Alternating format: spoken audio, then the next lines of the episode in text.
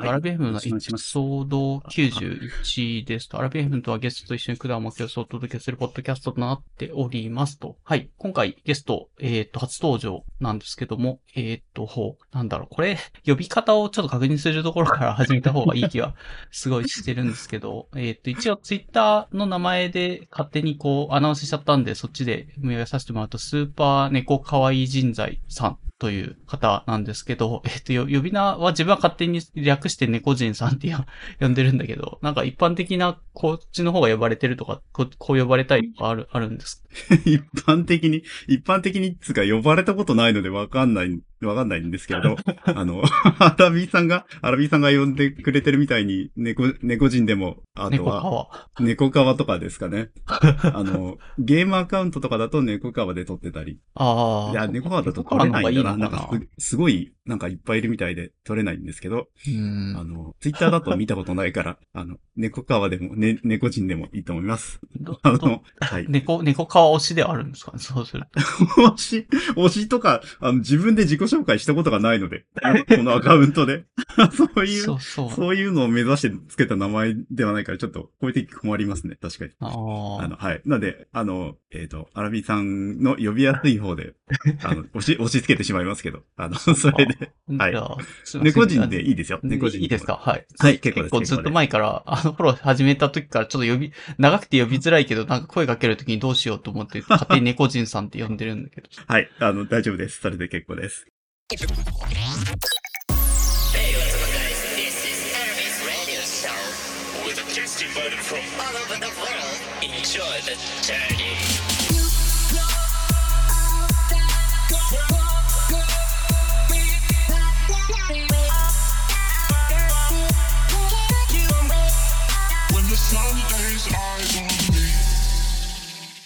はい、すいません。じゃあ、ちょっと、あの、ちょ、近、近況で別になんか、あの、最近こんなことがあったみたいな話を最初ちょろっとしてスタートするみたいなあの、ポッドキャストになってるんで、はい、あの、猫人さんの近況、はい、まあ、随分合ってないから多分相当なんか近況積もる話は意外とあるんじゃないかなと思う ああれなんだ、あの、神保町のジロに大昔行きましたよね。そうそうそうそう、猫人さんが。もともとなんかツイッター、一応これ、まあ、後で話、僕テーマ出てくるかもしれないですけど、ドイツ関係のツイッターの人たちからなんとなく猫人さんと多分なんだけど、繋がっていて、で、そこでちょいちょい観測してたり、やたらお腹壊してたりするな、みたいなので気になってて、なんだいたいいつも調子悪い奴がいるな、みたいな、そういう感じだったんだ。そう、そうなんですよ。で、それで、なんかジローを食べに、食べてることもなんかあったようなので、なんだかんだ、はい、なんかのきっかけでジロー行きましょうよってなって、神保町にジロー食べに行った記憶がありますね。確かに。あれ、多分4、5年、4、5年前ももうそんなになりますかね。あの、当時、あ、そっか、えっ、ー、と、近況と自己紹介兼ねて、なんか話をした方がいいですよね、きっと。えっ、ー、と、はい。あれあれですね。神保町、当時、えっ、ー、と、えっ、と、当時は大学で非常勤をやりつつ、あの、神保町あたりにある会社で仕事をしつつやってたんで、だいたい行動、行動範囲、行動範囲があのあたりだったんで、うん、で、それで神保町の、あの、二郎とかも、あの、た、たまに、たまに行ってたりしてたのもあったし、あの、ちょうど声をかけてもらったしっていうので、あの頃は。うん、あの頃は。あの頃は。はい。で、そあその後転職1回2回ぐらいした、して、今はもう、あの、大学で非常勤はやってないんけれど、はい。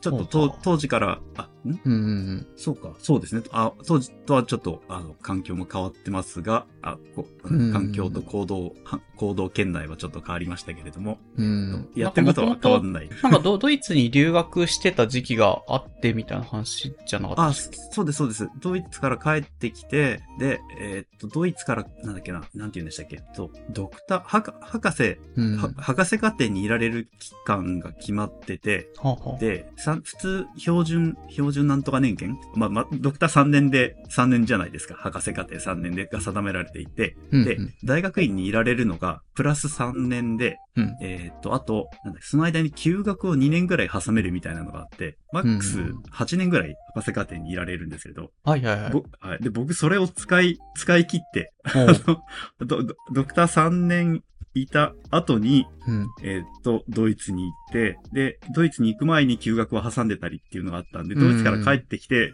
大学を即辞めて、でうんうん、あの、だ非常勤やりながら、あの、会社で働いたりっていうのをやってたんですよ。え、でも、はいなんか分分野とし、分野としては多分、なんかり、あんまりいい分分け方じゃないかもしれないですけど、理系文系で言うと文系の方のドクターだったってことなんですよね、多分。どうなんだろあ、どうなんですかね。確かに、ドイツ語なので、う。うんあの、人文、人文社会科学系みたいにはなるんですけれど人文、社会科学系のドクターって、なんか、あんまり多くないイメージがあるけど、実際、まあ、あの、そのレアケースの中にいると、卒業はみんなそういう風になる、なるんですかね。あの、ドクター取るのが大変ってことなんですかね。そんだけ長く。あの、えっ、と、もう最近は多分変わってて、うん昔は、あの、なんか、大先生たちも学部卒で教授やってたりとか、修士卒で教授やってて、うん人生のす集大成で白論を、白論と、あの、著著作物を、本を書いて出すみたいな文化が大昔にあったんですけれど、はあ、はあはあの、今はさすがにもう、大学院で教える先生がドクター持ってないっていうのはおかしいだろうってことで、あ、ああ。今はもう先生たちはちゃんと博士、博士号を持ってるんですけれど、うんうん。あの、3年で取れる人いないんじゃないですかね。相当優秀じゃないと3年で取れないかもしん、あ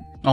僕の分野だとはあ、ほとんど聞かないですね。あの、へーこっちで準備がすごく研究の進みがあって、で、うんそれを踏まえて、例えば海外の大学行って3年で取るみたいな。だあー。さ3年じゃない、3年プラスアルファみたいな感じでやってる感じがするんで、国内で3年で取り切るって人すごいんじゃないですかね。は、博士課程の、なんかその、と、取るラインみたいなのってどういう、あの、基準で決まっているんですかね？理系のなんか研究室とかだと一応論文なんか2本とか、あとああ、ドクター論文書いてその審査に通るかとかっていうのがあるんですけど、まあそそもそもその論文を書くっていうところまで至るのが3年だと多分その分野、ドドイツ語ドイツ語だと無理っていう感じなんです。あ、えっと、お、お、僕の、すみません、僕の行った大学の話だと、はいはい。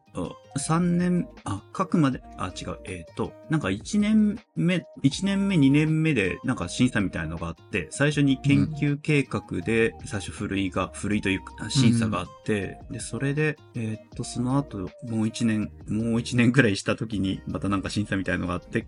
最終的に、えっ、と、単、あ、単著じゃなくてもいいのかな？単著か、単著の査読論文が最低1本ないとダメみたいなのは、確かあった気はします。へえ、面白い。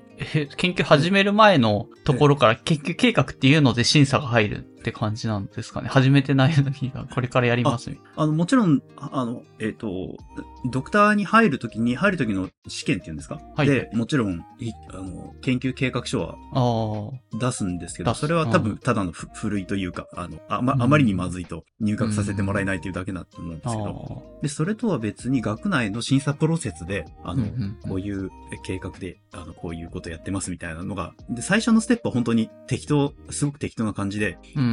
あの、僕の時は、あの、ちょっとひ、僕の指導教員が手続きよくわかってなくて、あの、図書館で作業してたら、ちょっと、うんちょっと今から部屋に来てとか言われて、で、行ったら、あの、審査始めるからとか言われて、ふざ、ふざけんなよとか思って、あ のひどい言った覚えがあります。なんでこんな、あの、は、白論の審査プロセスの告知が当日のなんか30分前とかに、ひどい。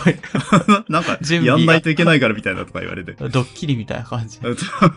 全然、準備もしてないし、あの、適当な感じで。だほそれは本当にまあ、やればいい、やればいいだけだったんで、別に深刻なものではないんですけど、うんおかしいやろと思いつつ、やった覚えがあります。そうかはい。まあ、そこは一般的じゃないかもしれないけど、まあまあ、そのはいプロセス自体は通ることが、まあその大学だとみんな通ってはいた。うんそうですね。あのあ、論、えっ、と、論文の審査自体は、例えば、あの、理系の実験系のやつみたいに、例えば、あの、な、なんだ、あの、審査に時間がかかるってことはないと思うんですけど、うんよく実験系のやつでも、あの、普通に1年ぐらい査読にかかったみたいなの聞いたりするんですけど、そはいそんなに査読に時間がかかるみたいなことはないと。ああ、まあまあまあ、理系、理系のやつでも結構そういう特殊な方かなとは思いますけどね。数ヶ月かかるのはやっぱ長いと言われてるらしいです。半年はもう長すぎみたいな感じらしいです。あじゃまあそれは分野にも多分よるかもしれないけど、まあそんなにうん、やっぱり数ヶ月、1、2ヶ月とか、せい遅くてもそんなもんじゃないですかねっていう。ああ、それならいいですね。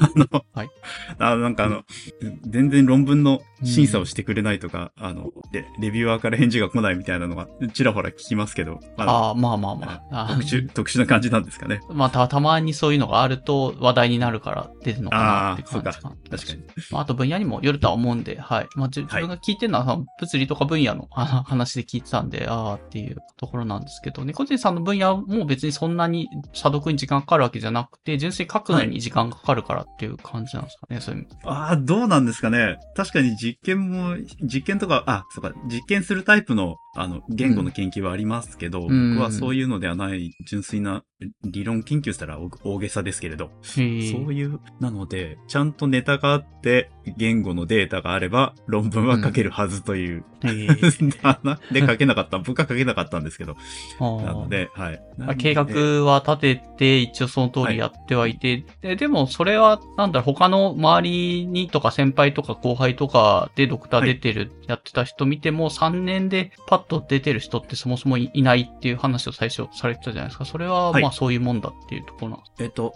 僕のいた研究室ゼミというか、その、先生のし下でドクター取った人は僕の時はまだいなくて、で、学生自体も3人ぐらいしかいなかったんですね。で、僕の、僕が辞め、辞めたというか、その、文系だと、なんか、た、ただ辞めたという言い方ではなくて、あの、なんて言うんでしたっけ、博士課程満期退学みたいな、あ満期退学。そういう特殊はいはいはない。謎の、謎の言い回しを しますけど、あの、それで僕が辞めた後に後輩が白論ちゃんと書いてましたね。彼は、それでも3年以内に出出してたかもしれない。彼は優秀だ、うん優秀だというか、ちゃんと、ちゃんと進められてたので、いいんですけど。なるほどあ。の、あれな、あ、あれなんですよ。僕、その白論、あ、違う、ドクターのプロセスの話とは別、別で、あの、うん。僕がそういうのすごく苦手、そういうのというか、あの、ネタ、ネタをかん、いや、もちろん大学院で研究しなきゃいけないから、研究テーマを、のネタを持ってきて考えて、あの、練り込んでみたいなことやんなきゃいけないんですけど、うん。あの、そういうのが、な、全然なんか形にならないタイプで、あの大学院の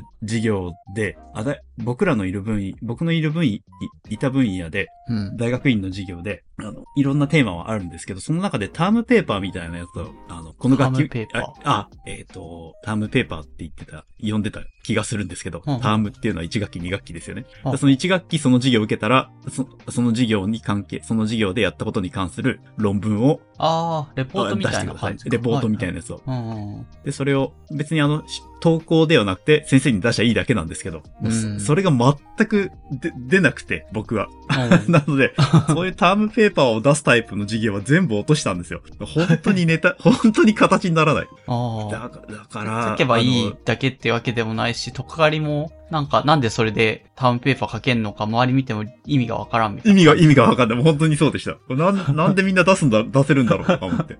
適当に書いてるんじゃないですかね。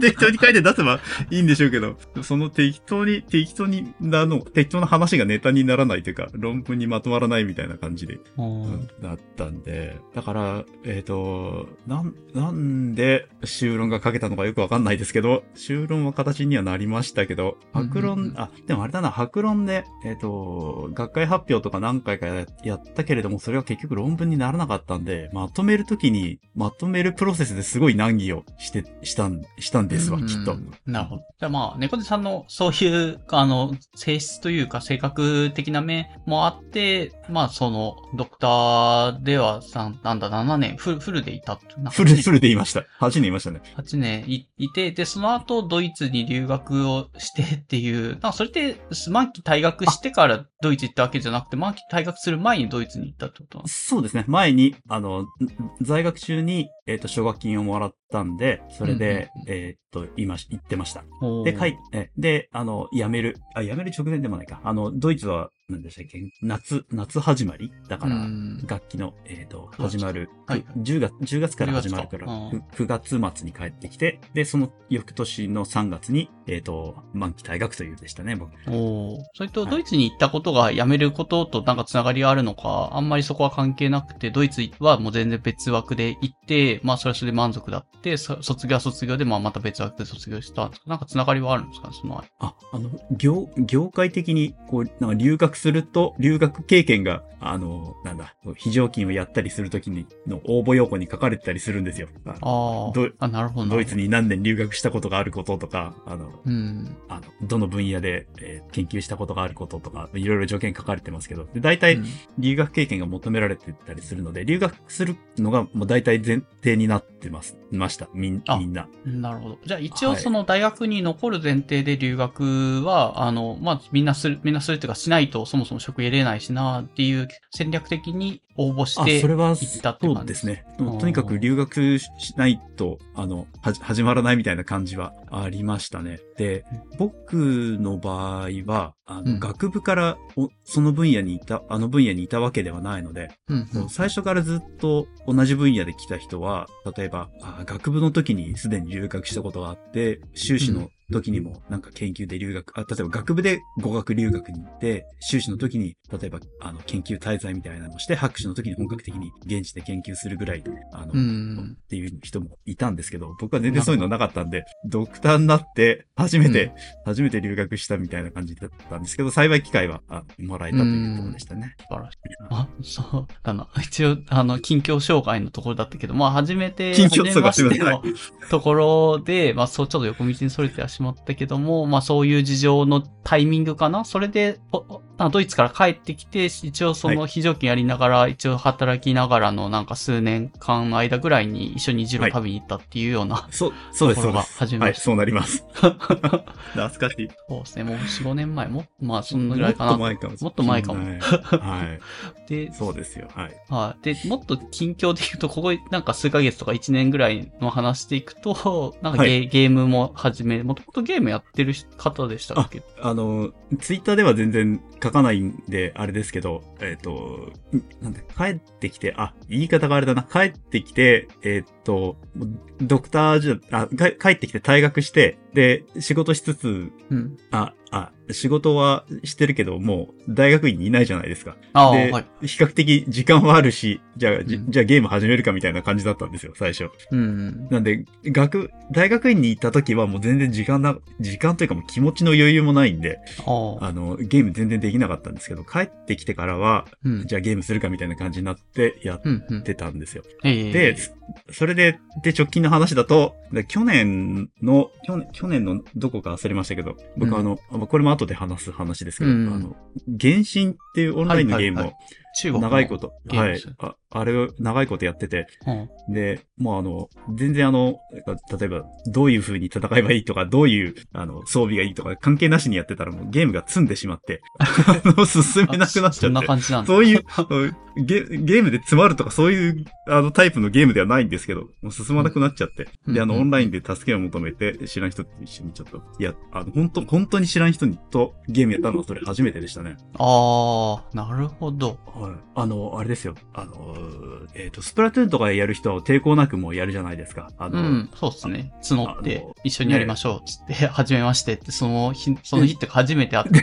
できますもんね。うんそういうの僕やったことがなくて、スプラトゥーンもないし、あの、ススプラトゥーンのあ時期的には後だけど、アマンガスみたいなやつも、あの、あれはでもあれか、ボイスチャットが必要だから、僕にはまだハードルが高いですけど。あれ、原神もボイスチャットつないで教えてもらいながらやったとかって話ではないと？あ、原神はあのテキストでチャットもできるんで、あ、なるほど、テキストか。はいうんでもちろんボイスでできますけど、うん。あの、っていうのもあったんで、で、それつながりで他のオンラインゲームを少しやるようになったっていうのがありますね。全。然、全然できませんけど。まあ、ちょっと自分も原神は名前は聞いたことあるけど、どういうゲームかもよくわかってないので、まあまあ、後でその辺の話も一緒にはい聞けたらなと思います。はい。まあそんな感じで、まあちょっとその、あの、若干深掘りしてるところもあったかもしれないですけど、そこに関係してるところもトークテーマであれば全然被って話してもらえればなと思いますはい、わかりました。はい。で、自分の近近況、まあ一応自分も近況を話すようにはしてはいて、で、ここ数ヶ月の話ではあるんですけど、えっと、は歯医者は結構定期的に買う習慣は自分はあって、あ、猫人さんとかって、あどうですかね、あの、ななんとなくこう、猫人さんだから、こう、自分の体調のが悪いとか、そういう話、つながりの話をしようかなと思って選んでみたんだけどもう、あんまり歯歯医者とか行かないです。僕はあの、あの、今は定期的に行ってますけど、前は全然あの、うん。ちょすごい悪い時にもい、あの、行かなかったりしたんで、ああの、そその時にちゃんと治療しなかったのが、今響いてるみたいな感じですね。ああ、わかるまあまあまあ、うんそうですね。じ自分結構逆で、結構コツコツずっと生き続けてたし、今年で言うと、あの、これまで治療したところの、えっ、と、なんかやっぱり経年劣化とか時間が経つから、もう一回ちょっと見直、点検見直しみたいな感じ。で見てもらって、あ、じゃあここのとここの詰め物はちょっとあ悪くなってそうだから、もう、もうちょっとグレードの上げたいい詰め物にしましょうねとかっていう、なんか。のをしてもらって、結構そこに、あの、時間とお金をかけてコツコツ通ってたんですよ、今年の。あいいです。ね。すごくいいですね。はいまあ、ただ、でもこれってオチがあって、えっと、オチが、オチがあるんですが。うーん、いや、すごい、あの、す頑張りゃいいってもんじゃないっていうような話だとは思ったんですけど、えーっはい。と、そうですね。あの、いいいいグレードの詰め物とかにして、えーあとはい自分は歯ぎしりとかを結構するタイプ、まあこれは本当無意識に寝てる時にやってることなんで、まああの、い。なかなか改善できないところであるんですけど、歯ぎしり余計にマウスピースとかを夜つけながら寝,、寝るようなことをしてるんですけど、そのマウスピースも結構ボロボロになってきてるので、ああまあちょうど歯医者によく通ってるからそこで作り直してもらおうとかっていういろんなものをこう、うん。あの、歯の、なんだろう、そういう詰め物のグレードをセラミックのいいやつにしてとかっていうのをコツコツやっありますね。て、それをなんか、はマウスピースとセラミックにするっていうのを二ついっはい。ぺんに、だいたい同じぐらいのタイミングでやったんですよ。そしたら、はいはいえーっと、なんだろうな、結構歯の詰め物って、あの詰め方によっては、こう、噛み合わせがちょっと変わるんですよね。ああ、はい。あ力が入るところとか、そういうの変わるのもあるし、あとマウスピースも形によって力がすごい、なんかグッと噛み込めるようになったなっていうので、初めはよしよしと思っはいはいてやってはいたんですけど、で、その結果何が起きたかっていうと、えーっと、はい。寝てる間に無意識ですごい力で、こう、くなんだ、ふ、あの、歯ぎしりとかその噛み締めクランチングっていうらしいんですけど、しちゃうはい。と、なんだ、歯に、歯に対して、あの、異様な力がかか、あの、ほんとひどいと割れたりとすることがあるみたいな話があって。割れる？そうなんですよ。で、まさにあ、の、セラミックってめちゃめちゃ硬いし、その、ええ。なんだ、噛み合わせとかも変わった上に、ものすごい噛み込める、えーっと、マウスピースをいっぺんにこう、二つ、はい。変化を加えたことによって、寝てる間に、もう自分は無意識なんですけど、すごい力がグッてかかったっぽくて、であー、これ後で分かったんですけど、やっぱり中開けて全部見てみると、歯が割れてたみたいなうおーのがあって、結構大変でしたね。それで今治療も全部済ませたんですけど、その後数ヶ月かけて。はいだからなんか、よし、やるぞって言って、コツコツ頑張って歯医者に通ったけ結果ね、結果歯が、歯があ砕けたっていう。あ、そう、お疲れ様でした。そうか、あのセラミックって確かにいいですけど、きあの、金属よりいいですけど、セラミックは割れますもんね。あ、セ金ラミックが割れたっていうか、歯が割れたんですよ。本当に自分の生身の方。え、ほん、え、あの、被せてるセラミックが割れたとかじゃなじゃくて、なくて、根っこの方の歯が割れちゃってたっていうのがあって、本、もう、歯の本体が本体が。割れたんですね。はい。セセラミックのは硬い。いんで割れないんですよ。いや、セラミックは生き残ってたんです生き残った。セラミックはもうピッカピカで、あの、汚れもしないし、いいや、これはいいやって思ってたんですけど、いや、自分の歯の方が耐えきれず割れちゃっててっていうのがあって、あで、結構大変なんですよ。その後の治療とかもっていうのがあったんですけど、まあ、とりあえず、ちょっと、あの、まあ、まだ若干爆弾抱えてるかもしれないですけど、一応、うんあの、痛みとか一通り治療し終わって、今一応戻っ、治ってきてるなっていうところまでそれは良こぎかっつけたんで。大変でお疲れ。様でしたう。んいや、お金と手間をかけた結果、さらにお金と手間がかかることになったっていうので、なかなか運が悪いしは、なんか、お医者さんも読めないじゃないですか。多分良かれと思って、歯医者さんとしては、セラミック歯にが割れると思わないですよね、だって。そうですね。一応調整とかもしてたんですけど、起きてる時の、こう、グッグって噛み締めた具合と、えっ、と、寝てる時のやつって、やっぱ予想がつかないぐらい、まあ自分も寝てるんで全然無意識でやっててわかんないんですけあそっど。いや、びっくりしました。なんか、歯が、よし、これでセラミックにもしたし、あの、マウスピースも変えていい感じだぞってなったら めちゃめちゃ歯が痛くなっちゃって。なんだこれ。開けてみたら割れてたっていう。そう、そうなんですよね。大変でしたうんね。だ本当にひどいと、めちゃめちゃ割れ具合がひどいともう抜くしかないって言って、もう、ああ、この、このタイミング、もう少し歯持ってほしいなと思ってたんですけど、これぐらいの年齢で結構なんか何歳までに何割ぐらい歯を残しましょうみたいな話とかもあったりするとは思うんですけど、自分が思ってたよりもちょっと早いタイミングで歯を抜くことになるかもしれないというので、ちょっとヒヤヒヤしてたんですけど、一応治療によってどうにか、あの、今ある歯をどうにか保全しながら、あの、やりくりできそうだなっていうところまで持ってきたんで、どう、良かったんですけど、不幸中の幸いみたいな。抜かずに済んだってことですか？あそうですね。一応抜かずには済ん済んだんですけど、あの、割れ具合がひどいと本当に抜かなきゃいけないし、あの、そこの お医者さんによっても結構その基準がまちまちっぽいので、結構自分の割れてる様子を見見た、その自分の元々かかっていたお医者さん、その割れちゃったところのお医者さんが見るにはこれバシしかないですねっていうコメントだったけど、なんかもうちょっと専門の、あの、お医者さんの方に行ったら、あ、これまだ、あの、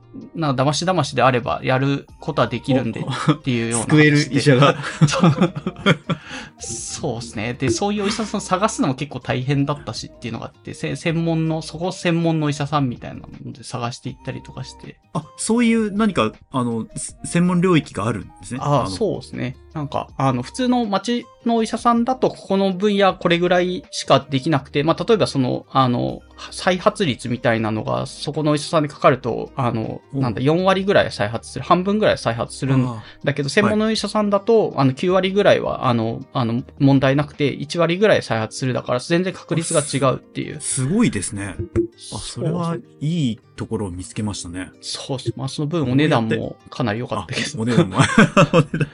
そこは仕方ないですけど、でも助そう歯が助かったのは、うん、まあ、よ、よ、まあ、そうですね。やっぱ専門の方の人の方が、あの、できることが多いらしくて、あまあ、あとせ、設備も全然違うみたいなんで、あの、まあ、お金かかってる分全然、あの、プロのいい設備で、専門医の設備で使えるかどうかによっても、こう、どうにかなるみたいな話。そっか。普通の歯医者には置いてない設備あ、そうそうう。そう、全然、あの、普通の、なんだろう、保険診療だと、それじゃ、うんそういうことができないようなのも、まあ、自由診療で、まあ、お金はかかるけどやってもらえるみたいな感じ。そうか、さすがに、そこまでのものになると、あの、保険、保険全適用外然効かないですね。はい。まあでも、歯が 残せるんだったら、お金かけても全はい然いいなと思ったんで、それがいいと思います。はい。まあそんな感じで若干、あの、歯医者貧乏に、今年はなったな。歯医者貧乏初めて、初めて聞いた言葉ですけど。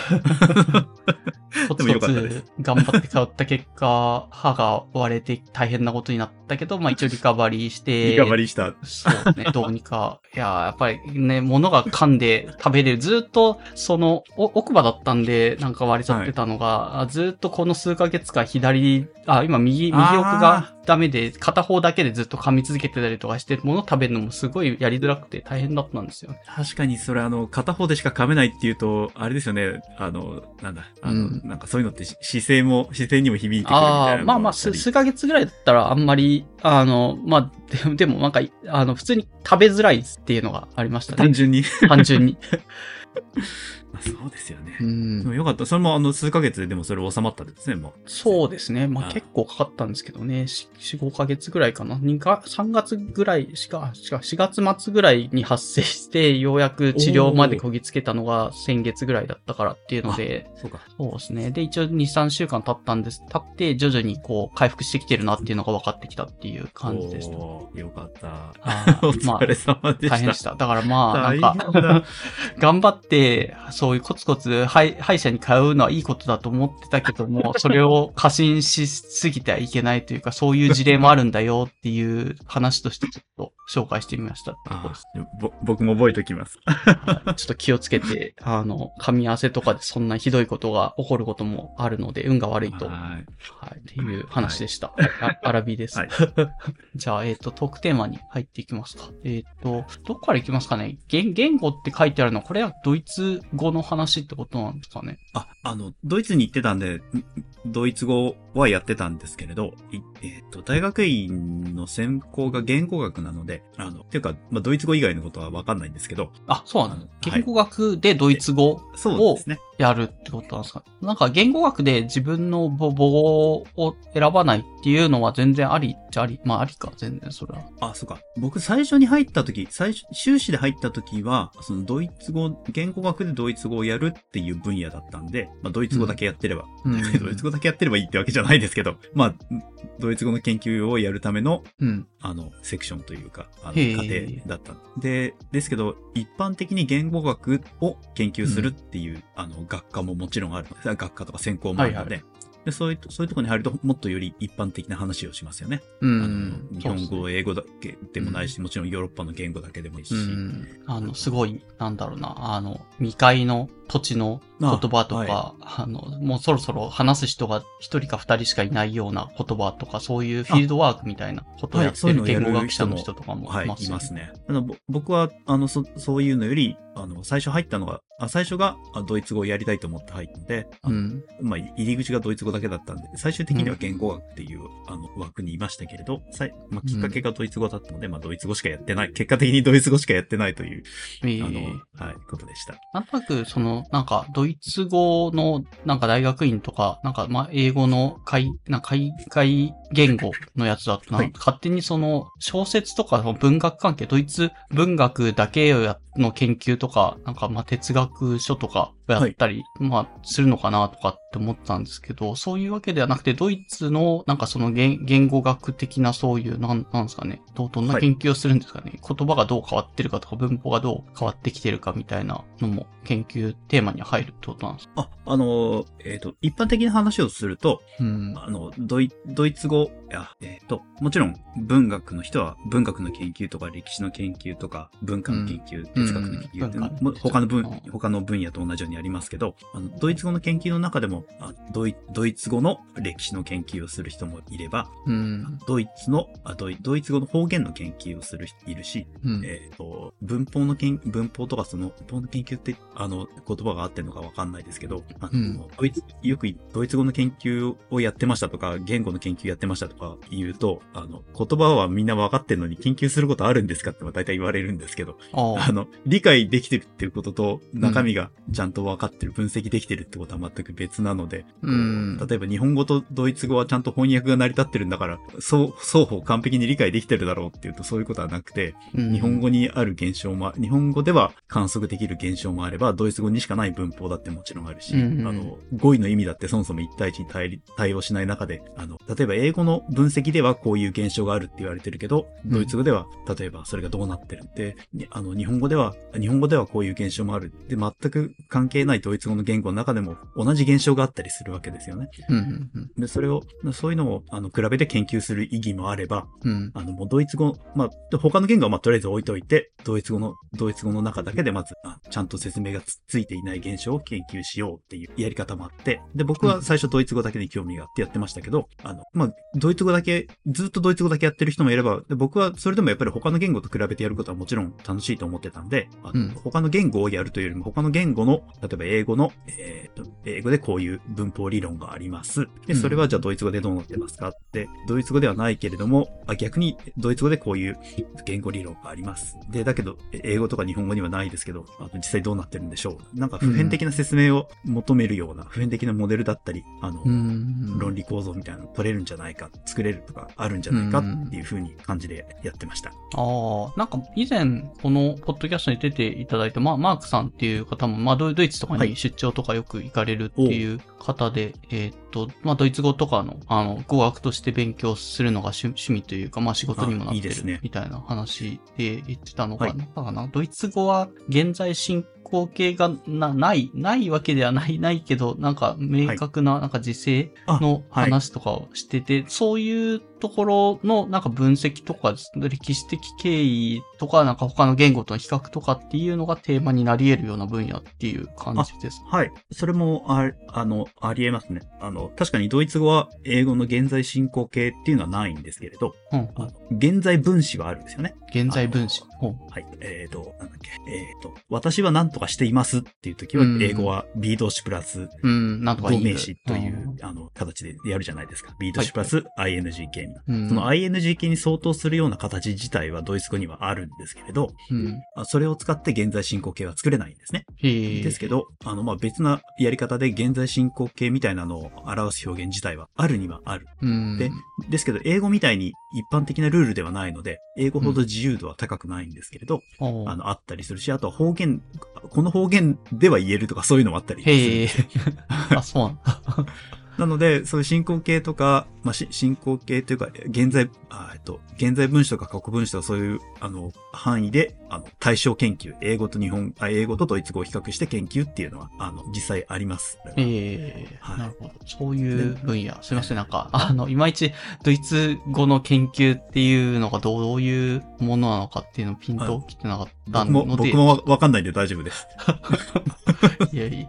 だからまあ、そう、そういうのも一応テーマにあり得るようなっていうので、どうにか例になればいいなと思ってあげていましたちょっ。と具体、具体的に例が挙げ、挙げられないのがちょっとすいません、申し訳ないですね。あうの、ん。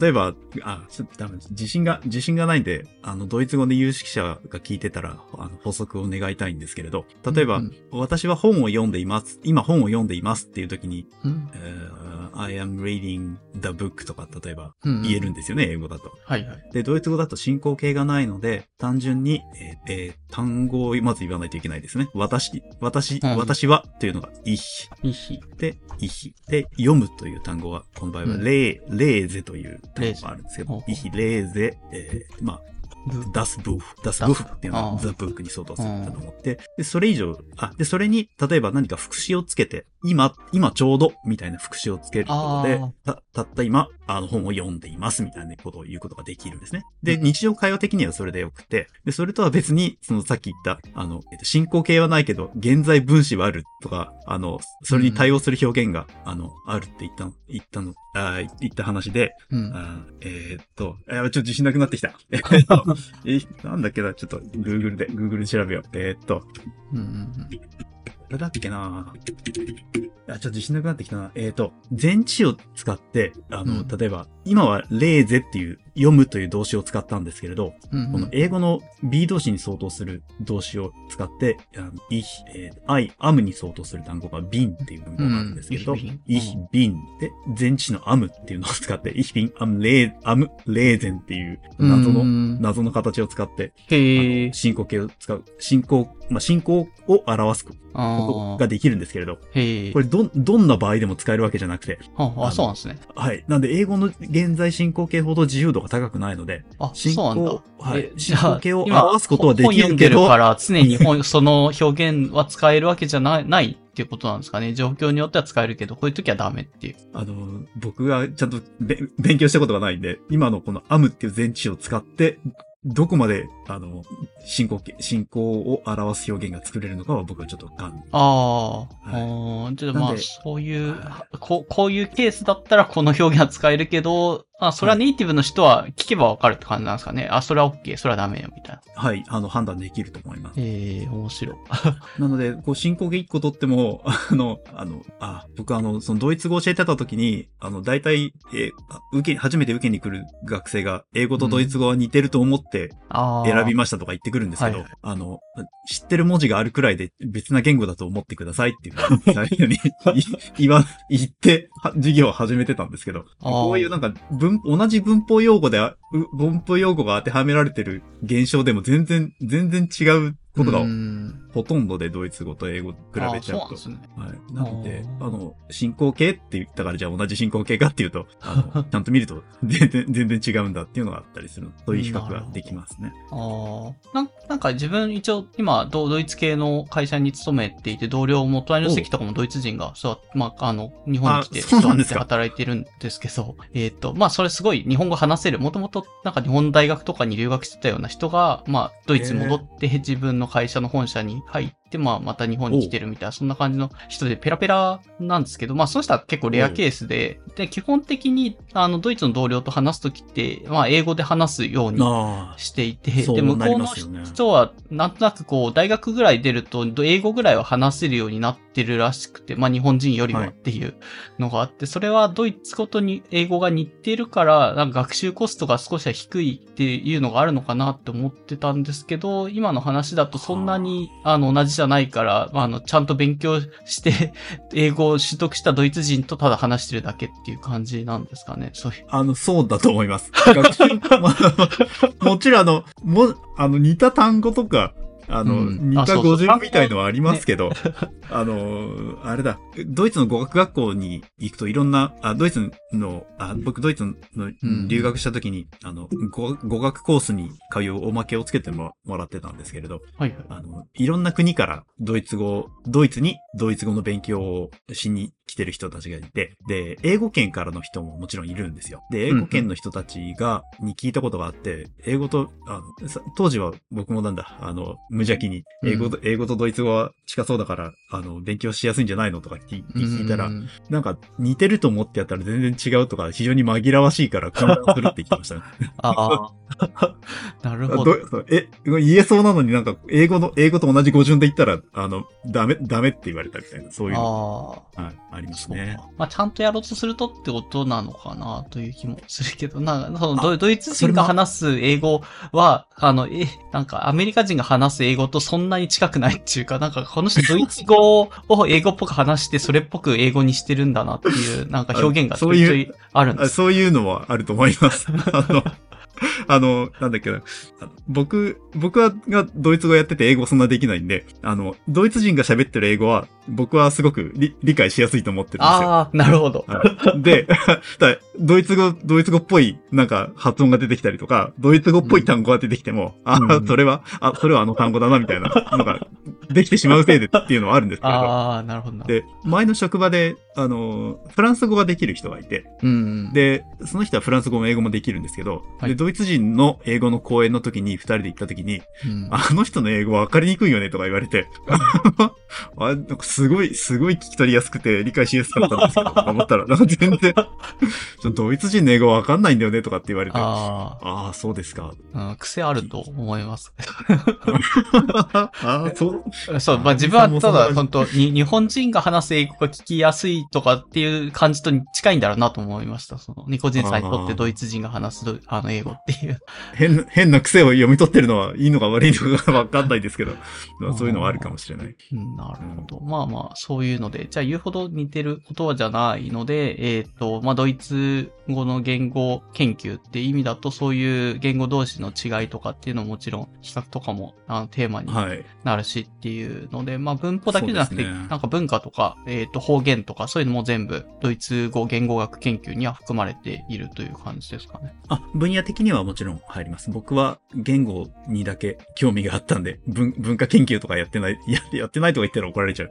あの、うん研究としてはやってないうんですね。うん。もともとドイツ語に興味があったって高校生とか中学生とかからあったんです僕はそうですね。げあの、ドイツ語だけに興味があって、あ、そうか、最初、え 最初、うんちょっと語弊がある。語弊がある。えっと、最初は、最初僕理系だったんで、あの、ドイツ語で書かれた論文、古い論文なんかはドイツ語で書かれたものもあったりするんで、うん。まあ最初は読めたらいいなと思って撮ってた。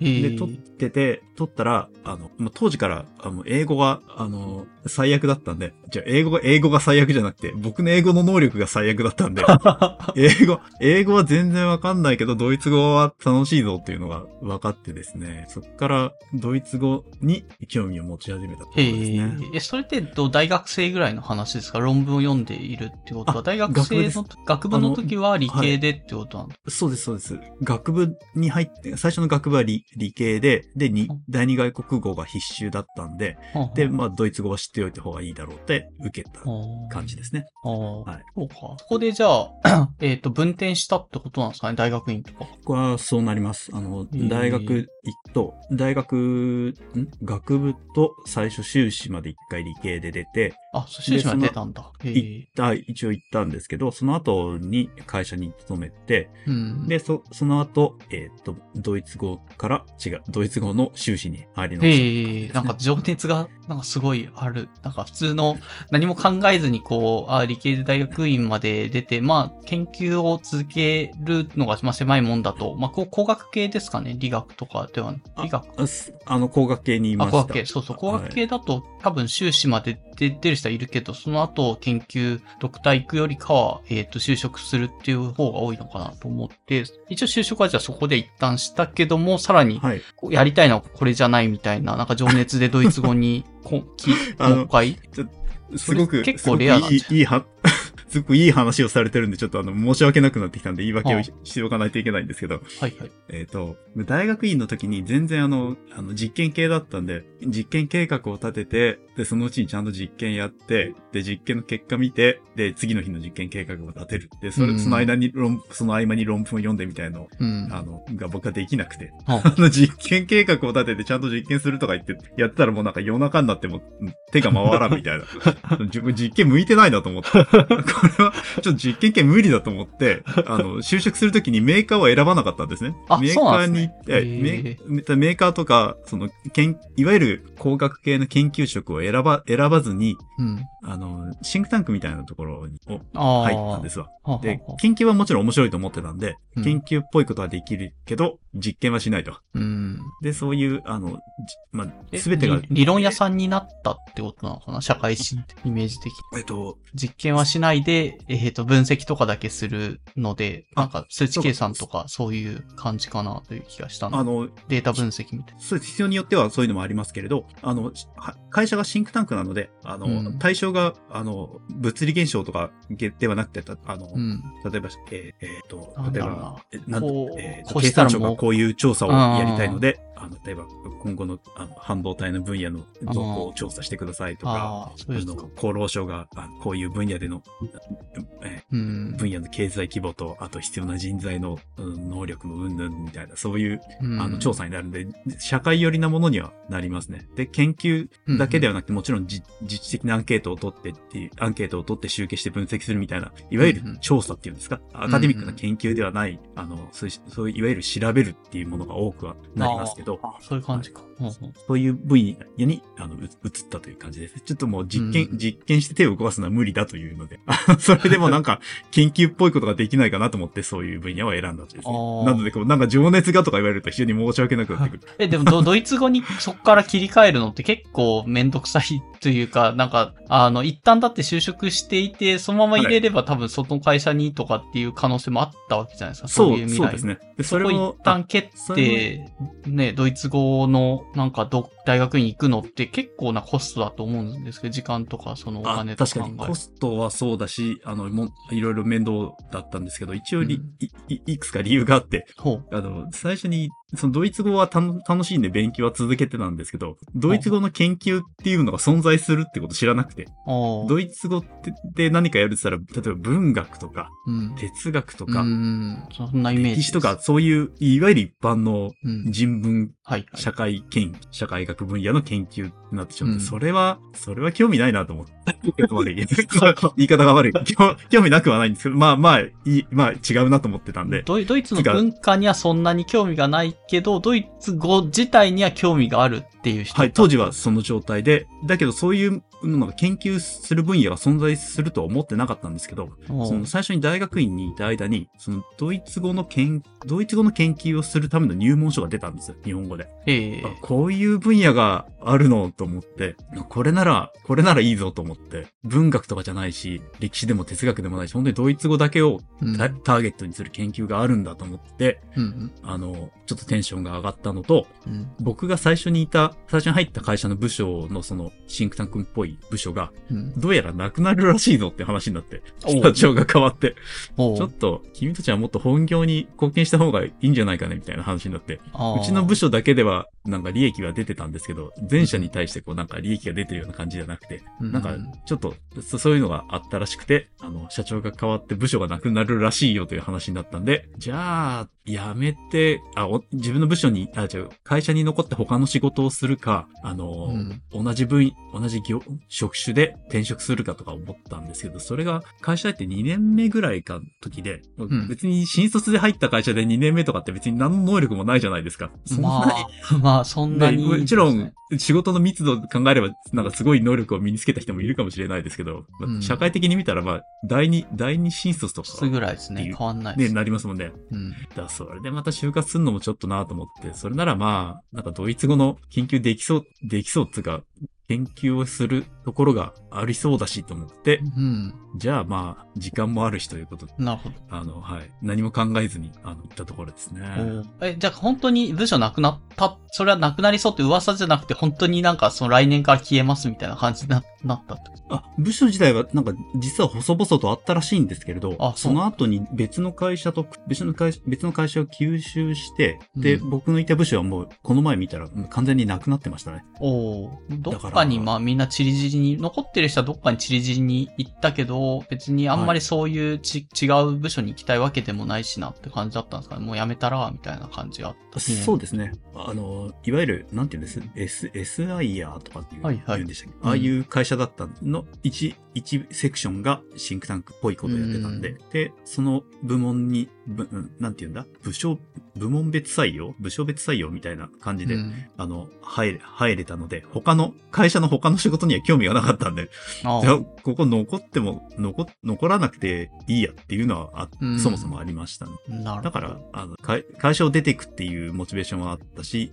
うん。で、辞めるなら、あの、あの選択肢も限られる、あの、同業他社にか、うん。全く、あの、第二新卒で就活するか、全然違うことをするかで、うんそこで、まあ、楽しそうだから、ドイツ語を選んだと。ええじゃあ社会人で、ドロ、一旦社会人を辞めて、まあ普通に無,、無職無職になった期間がああったかわかんないけど、まあ辞めはい。て、そのタイミングはでドイツ語の言語学の研究室に入った大学院。そう、そう、そうですね。むちゃくちゃな感じがしますね、なんか聞くと。ええすごいですねあ。よく、なんか、全然なんかやってなかった、ドイツ語の勉強はしてたけど、で、そのドクターの、ドクター？ドクターから入ったんですか？修士から入ったんですか？修士から入りました。修士か。ってことは、はいじゃあ、修、えっ、と、院士か。院士は受けたってことです？飲酒を受けましたね。で、飲酒を受けるときに、なんか、本当は、あ普通の、その分野にいた人は、い飲酒を受けるときに卒論を一緒に出すことになる、なってるんですけど、うん。僕はもちろん全然違う分野で、しかも、あの、工学系だったんで、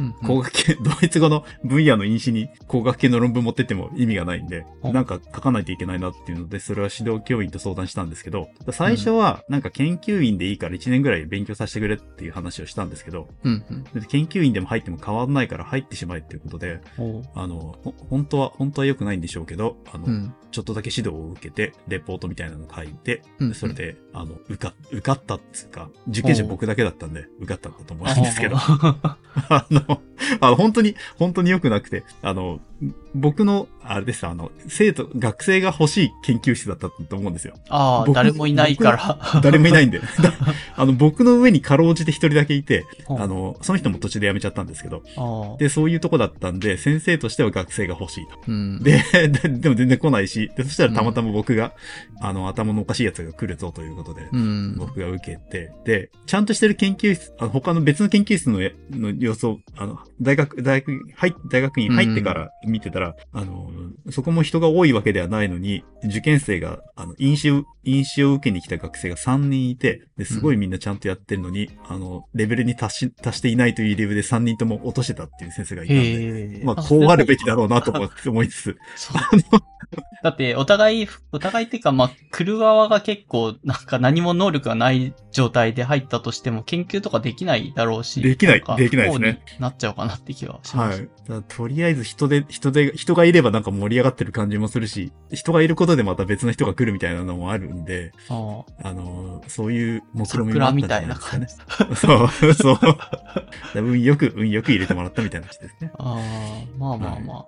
で、その、あと、まあいろいろ、なんだ、8年間フルで、結構8年いるつもりは、もともと入った時はあったんですかね。ない、全然ないですね。ないっすよねもううまく、はい、さっさと書いて出せればと思ってたけど、全然うまくいかんかったっていうところです。特に指導とかもしっかりしてもらえてた感じでもなかったってことなんですかね？そういう意味だと。一応、学生だから、し修士とか博士課程えっ、と、でアドバイスぐらいはしてくれてもいいのかなって気もするけど。修士の間は、あの、すごいまともに見て、あの、他の、他の大学の修士の学生と話をしたときに、うん。あの、本当に修士の時に、修士の時から完全に放置されてるっていう学生がすごくいっぱいいたんで、うん。それと比べると修士の間は、僕は、あの、すごく、あの、い、いろいろ見てくれたというか、あの、あの、なんだ、うん。あの、し、指導は受けられたんですけど、今思うと、あの、指導教員の興味のは、興味のあることを僕がやってたっていうせいもあって。あ、たまたま。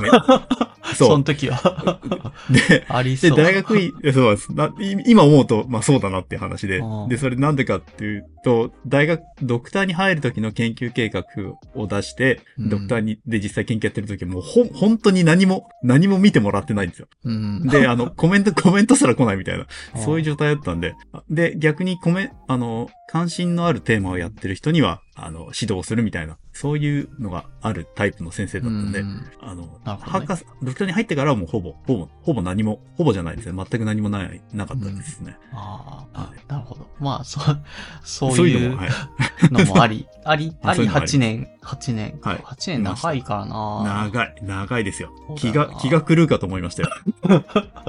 いや、でもよくそれで8年目で満期退学を決意し、もうちょっと早めに決意するとかってラインはなくても、これはいっぱいいっぱいだし、一旦これでやめてドイツ行くぞみたいな、そういう雰囲気だったんですかね、その時。いや、違うんですよ。あの、えっ、と、なんだっけ、えっ、と、最初に、えっ、と、最初3年いる間に、えっ、と、あれを、あれをもらってたんですわ。あの、な学習特別研究員みたいなやつ。おおあれをもらってたんでまず3年は生き残れたと。うん。で、その後体調を壊して休学してたんですけど、で、休学を開けた時、開けるタイミングで、ドイツの奨学金がもらえて、う。うん。で、えーっと、だそちょっと間の年数が怪しいな、怪しいんですけど、それで結局、えーっと、最初3年間もらってて、で、ドイツで2年半とかもらってたんで、で、なんやかんややってたら、あの、目いっぱい、目いっぱい時間が来たみたいな感じですね。ああ。あ、そっか。じゃあ、ドイツ留学してる間も含めて8年っていう。そあ、ごめんなさい、そうですね。ああ。そうなります。はい。で、帰ってきて、で、満期退学しますって、それで8年目って感じだった。そうでした、そうでした。ははいないる。ほど。むちゃくちゃですよね。よく、よくやってましたよ、本当に。ドイツは何、2年間 ?3 年間？僕は、えっ、と、大学院には2年で、で、その、入る前に4ヶ月の言語講習？を、あの、つけてもらいました。あの、奨学金出すときに、ドイツ人の先生に書簡を書いてもらうんですけれど、うんあの、この学生は、あの、ドイツ語ちゃんと喋れます的なものを書いてもらうんですけれど、その時に、あの、僕は、僕ができるだけ長くドイツにいたいから、うん。あの、げ語学講習のがひのが必要だというのを書いてくれというふうに頼んでなるほどな。あの、で、そしたら4ヶ月つけてもらいました。えー、その時どうですかドイツ語は行く前には、まあ普通に日常会話と簡単なことぐらいだったら全然話せるけども、まああえて長くいたいからそういう理由でつけてもらって長めに2年半ぐらい入れるようにしたって感じ。あの、まあ、しドイツ語の研究をやってましたけど、日本でドイツ語のディスカッションしたりっていう、あの、機会ががほとんどなかったんで、うん。あの日常会話、ドイツ人の先生自体はいるんで、もちろん日常会話はしますけど、うん。あの、指導教員が日本人だし、あの、同じ分野のドイツ人の先生がいたわけではないので、うん。こう例えば、このど、このドイツ語は、あの、意味が通るかとか、このドイツ語がおかしくないかみたいな話はしますけど、こう、研究のディスカッションみたいなのをする機会がなかったんで、ちゃんとドイツで勉、その語学、語学の勉強をする時間がやっぱり欲しいなっていうのが、うん。ああ、そう思ってたんで、あの、な、できるだけ、あの、長く、こう、ドイツ語の講習の時間があったらいいなと思いました。うんうんあ、そ、その猫人さん自体のドイツ語力みたいなのももともと別に学習は継続してたからなくはないって感じではあったんですかね行く前の状態。いや、怪しいですね、今は。あ、行ってから結構愕然としたりとかあるんですか？あの、いや、あの、ドイツに行ってドイツ語が通じないっていう現象が頻発したんでびっくりした。全然、全然言ってることがわからんし意味が通じないみたいな。えそうえだまあ、あの、日常、な、あの、方言が強い地域でもああったんで、うん。あの、町のおば、町のおばちゃんとかバスに乗ってるおばあちゃんと話が通じないっていうことは、あの、よくありましたけど。ああ、俺の知ってるドイツ語じゃないみたいな感じ。そう、そう。こんな、こんなドイツ語聞いたことないみたいな。ああ。そういうのありましたね。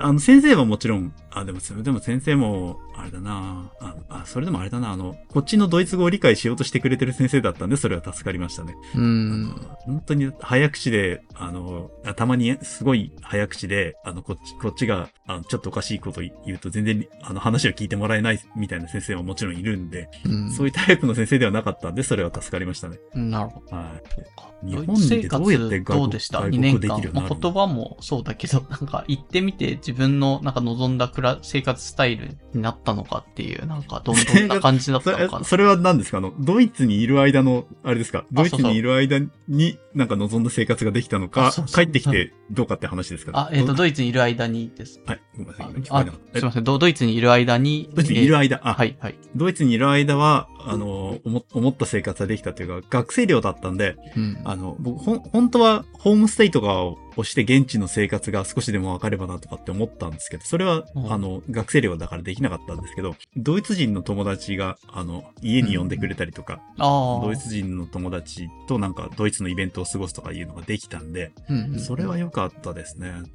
全然、教科書でよ、教科書とか本で読む、で読んで知ってましたけど、実際やったことがないし、体体験したことがなかったんで、そういうのができたのはとても良かった。ど、どんな 感じなんですか？あんまりなんか向こうの生活イベントがよくわかってないんですけど、まあクリスマスはなんだそうですね、クリスマスとか、あの、ゆそうか、えークリスマス市がすごく有名で、あそうですね。クリスマスにね、いろんな街でクリスマスマーケットをやってるんだっていう話も。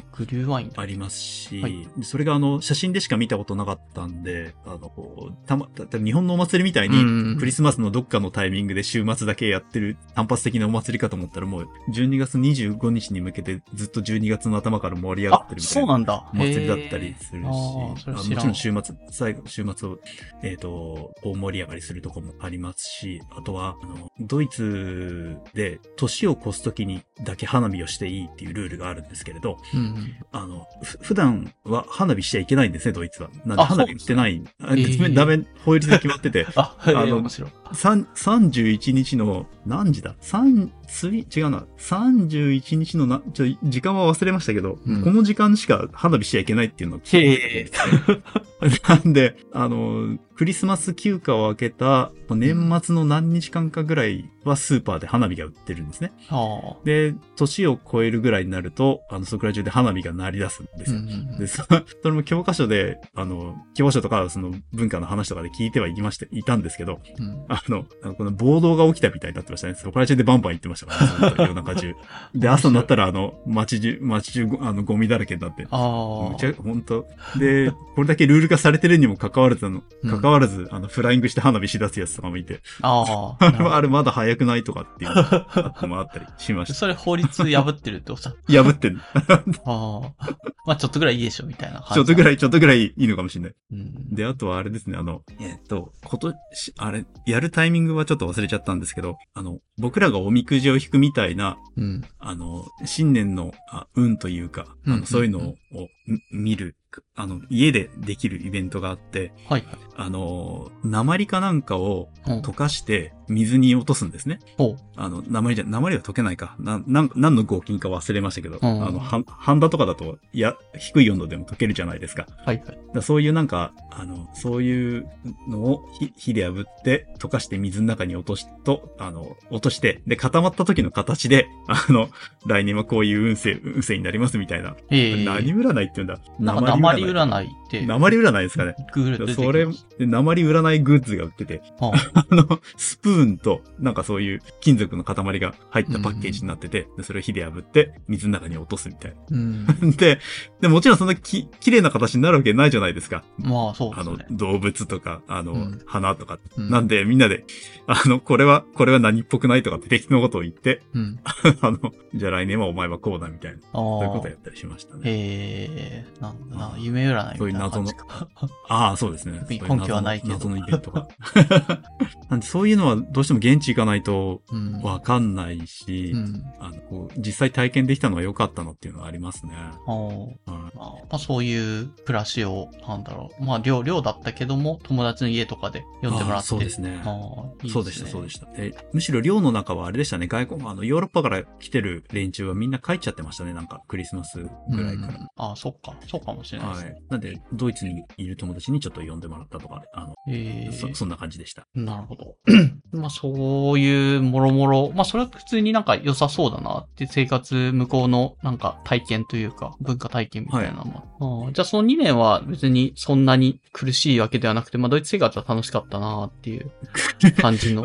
あ、あ今、そう今そう言われると、すごい苦しかった覚えは、お思い、思い出が出てきたな。あの、あれだ、食事が、食事が僕、あの、全然料理をしなくて、ドイツで。えっ、と、ドイツで。うんドイツでつうか、普段も、あの、しなかったんで、料理理を作る習慣がなくてですね。うん。で、最初は、せっかくドイツに来たからドイツ風の生活をこう頑張ってするわけですよ。うんうん。あのーポテトとか、ポテ、あれです、あの、マッシュポテトとか作って。朝、ドイツは朝夜が大体、あの、冷たいものを、あの、冷たいものってその、パンとチーズとハムみたいなうんはいはい。ので食べるんですけど、そういう、あの、すごく、ドイツのスーパーは、パンもチーズも、ハムも安いんで、りますね。はい。ね、売ってるし、そういうのを買って、もうか、もう、あの、切ったパンが売ってるんで、もうそれにうん。バター塗って、うんバターとハムとチーズとなんか野菜を切って挟めばいいだけなんですけど、はい最初それ頑張ってたんですけども、それもめんどくさくなっちゃって。で、あの、昼はし大学に行ってるんで食堂、学食で食べればいいんですけど、うん。朝昼もそれもめんどくさいなってなっちゃって、途中から、うんあの、学生寮だったんで、あのキッチンがあって、キッチンにオーブンがついてたんで、ずっと冷凍ピザを食べてですね。冷凍ピザ、毎日。で、あの、週、週4回ぐらい冷凍ピザ、週4日くらい。ええもう、もうつ、あ、もう、オーブンに突っ込んで、うんもう何分かわかんないですけど、あ温めてかいいんで、もうど、土に、土曜日に、あの、冷凍ピザを買い込んで、うん。で、あの、週、週の、なんか朝、朝よ、朝夜ピザみたいな。あ 朝夜ピザで、昼に学食に行って、なんか謎の、あ。うん謎のまずいご飯を食べるみたいな。そういう まずいんだ、それ。でもうちの、僕が行ってた大学の食堂、ひどくって、あ。あの、最初に案内してくれたドイツ人、その、同じ、あの、大学、向こうの大学院に、あの、研究滞在っていう形で僕行ってたんで、そ行ってたんで、あその、最初、研究室の人が案内してくれたんですけど、ここの大学、2回ぐらいしか来たことないよとかって言って あの、うんなんか、よっぽど物好きじゃなきゃ、ここで食べないみたいな、そういう感じの食堂だったんで。あ、この大学の食堂は2回ぐらいしか行ったことがないみたいなと？いあその案内してくれた人があ人が？で、もう僕は別に気にならないし、あの、まあうん、すごい安かったんで、うんうん。で、一応ドイツのご飯が食べられるわけですよ。はいはいドイツの豆のスープであるとか、現地の、あの、マッシュポテト的な、わかんないけど。そう、そういうのもあるし。だから、あので、僕はそんなに気気にせずに食べてたんですけど、うん。あの、向こうで友達になった人とか、ああの、留学生の友達とかに聞くと、まだ、まだ学食行ってんのみたいな、そんな会話ばっかりでしたね。ああ。みんな、みんな行きたくな、行きたくないみたいな感じでしたね。ええみんなどこで食べてる？あ、周りにパン屋とか、あの、あーレストランはいっぱいあるんでであとトランか。ええで、あと、お昼も自分でサラダとか作って、あのサラダとかサンドイッチを作って持ってきてる学生も多かったんで、もで、あとは、ちょっとお金があれば、あの、図書館についてるカフェテリアなんかだと、あの、う、うん。ちょっともうちょっといろいろあったりうん。しましたね。なるほど。え、はいじゃ、じゃあ、猫ちさんだけは食にこだわりがなかった、なかった、ないのかわかんないなかった。から、そこの学食でずっと食べ続けて、これは、例えばどんな、でも伝統的なドイツ料理っぽいのが出てくる食堂ではあったんですよ。でも美味しくはないみたいな。美味しく、美味しく、美味しくないかな。あの、あの僕が行ってた地域で、レンズ豆のスープっていう、レンズ豆が、あの、はいはい。と特産の一つとか名産の一つうんになってて、大体あの食堂行くとそのレンズ豆のスープが出るんですね。はい。また、またこれだとかって、うんあの、週に、あもう、辟易するわけですよ。またこの、またこのスープ飲んでんのみたいな。で、あの、でその、レンズ豆のスープについては、あの、僕の後輩が同じ大学に、あの、僕の後、何年か後に留学してたんですけど、うん。また、またレンズ豆だったよね、みたいな話をしてました。あるあるあるなあるあるあるあるあるになってました。で、あの、で、その、さっきの食にこだわりがないって話は、あの、僕、ピザが大好きで、だけどうん。僕の実家も今もうオーブンがなくて、ああ、そう。家でピザを焼いて食べた経験がなかったんですよ。へえ。で、日本でピザ注文すると、うん。あの、1枚2000円とかするじゃないですか。まあ高いですね安いやつでもうん1000円いくらとかで。はで、ドイツのイタリア系のレストランだとすごく安いんですよ。あの、い1枚500円ぐらいで食べれたり、安いと食べれたりするし、で、冷凍のピザも美味しくて、うんうん。もうそのまま出してオーブン突っ込んだきゃ、い焼きたてのが食べられるわけです。これは食べるしかないなっていうんで、そのスーパーで売ってるピザは全部食べましたね。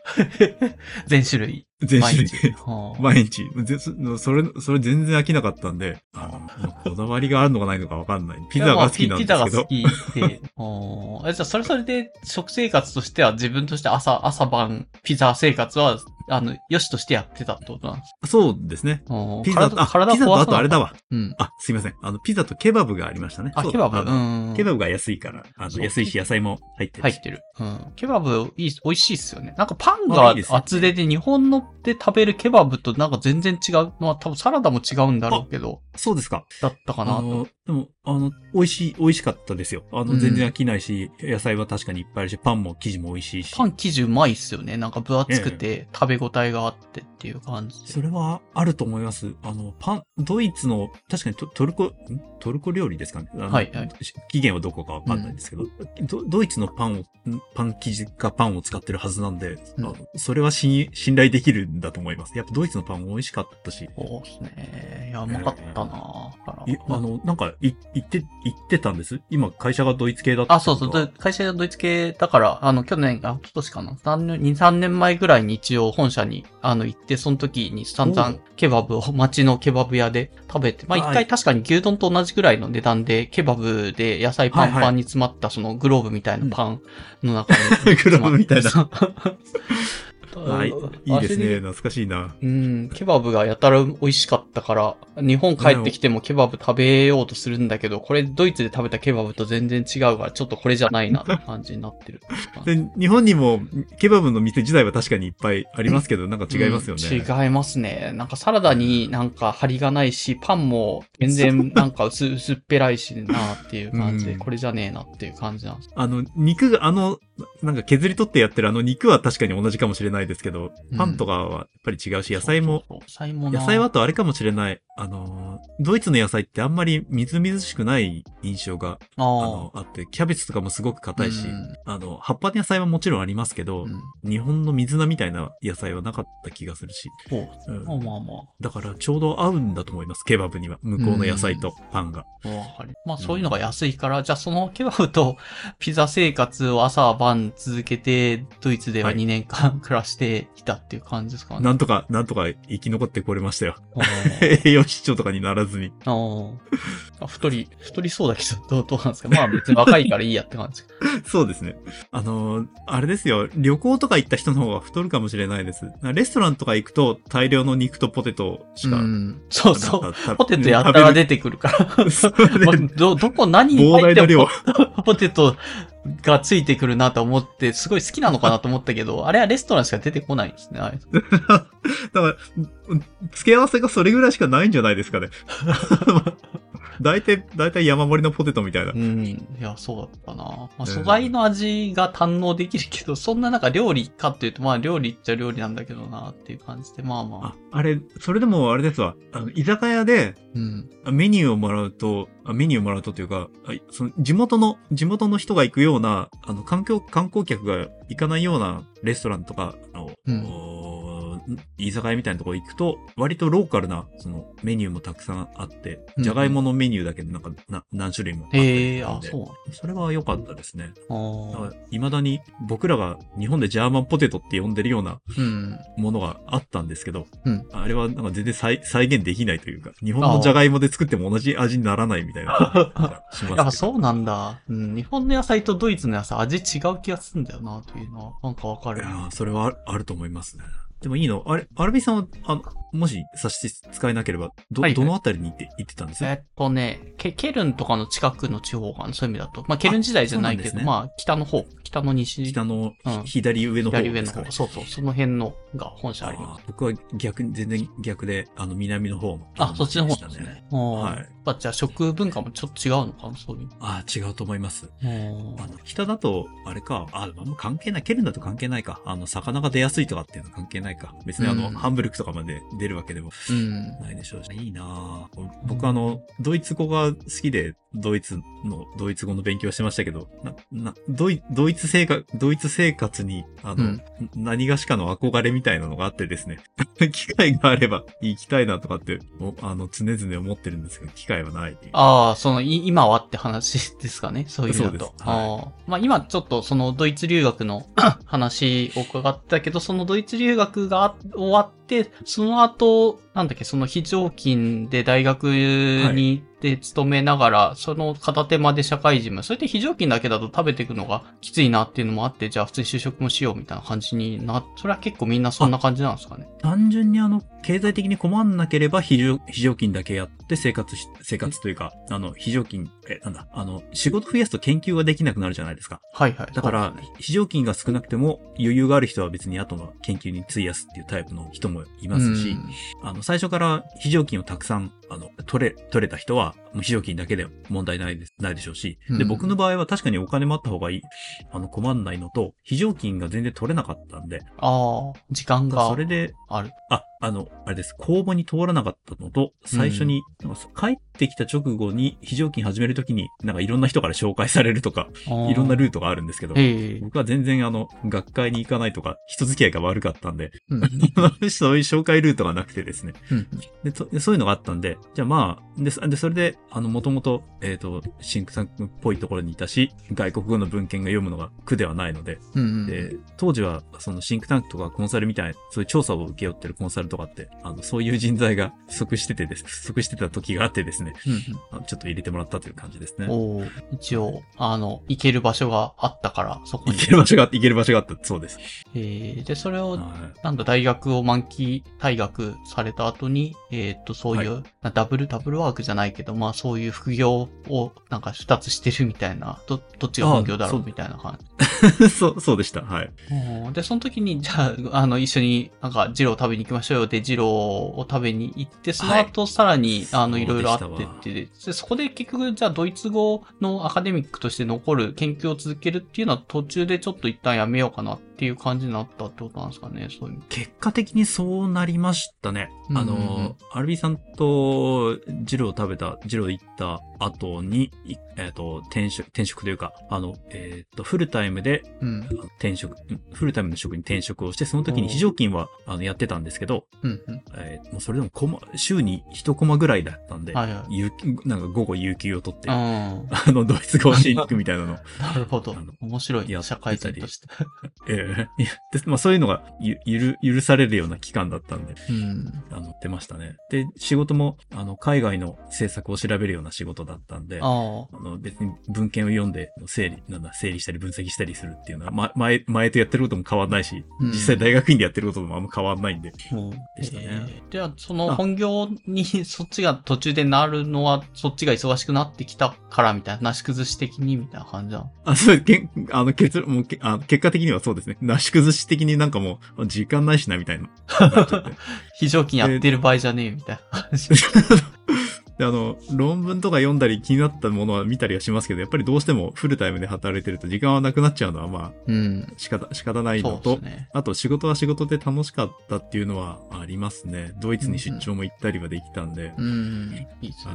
ああ、じゃあ、それで、今もそういう仕事なのかな。まあ、なんか転職に3回やってるって言ってるかまたさら、さらにまた違うと。そうですね。その後に、その職は、あの、その、ん？そ、それは、それが前職で、今はちょっと違ううことをやりますね。えー、はい。えっ、ー、とあ、あまりリサーチとかコンサルティングみたいなのは、うん、とは違う。あ、そうなんですね。仕事をやっています。はい。それやりたかったことなのか、まあ、たまたまそういうお声がどっからかったからみたいな。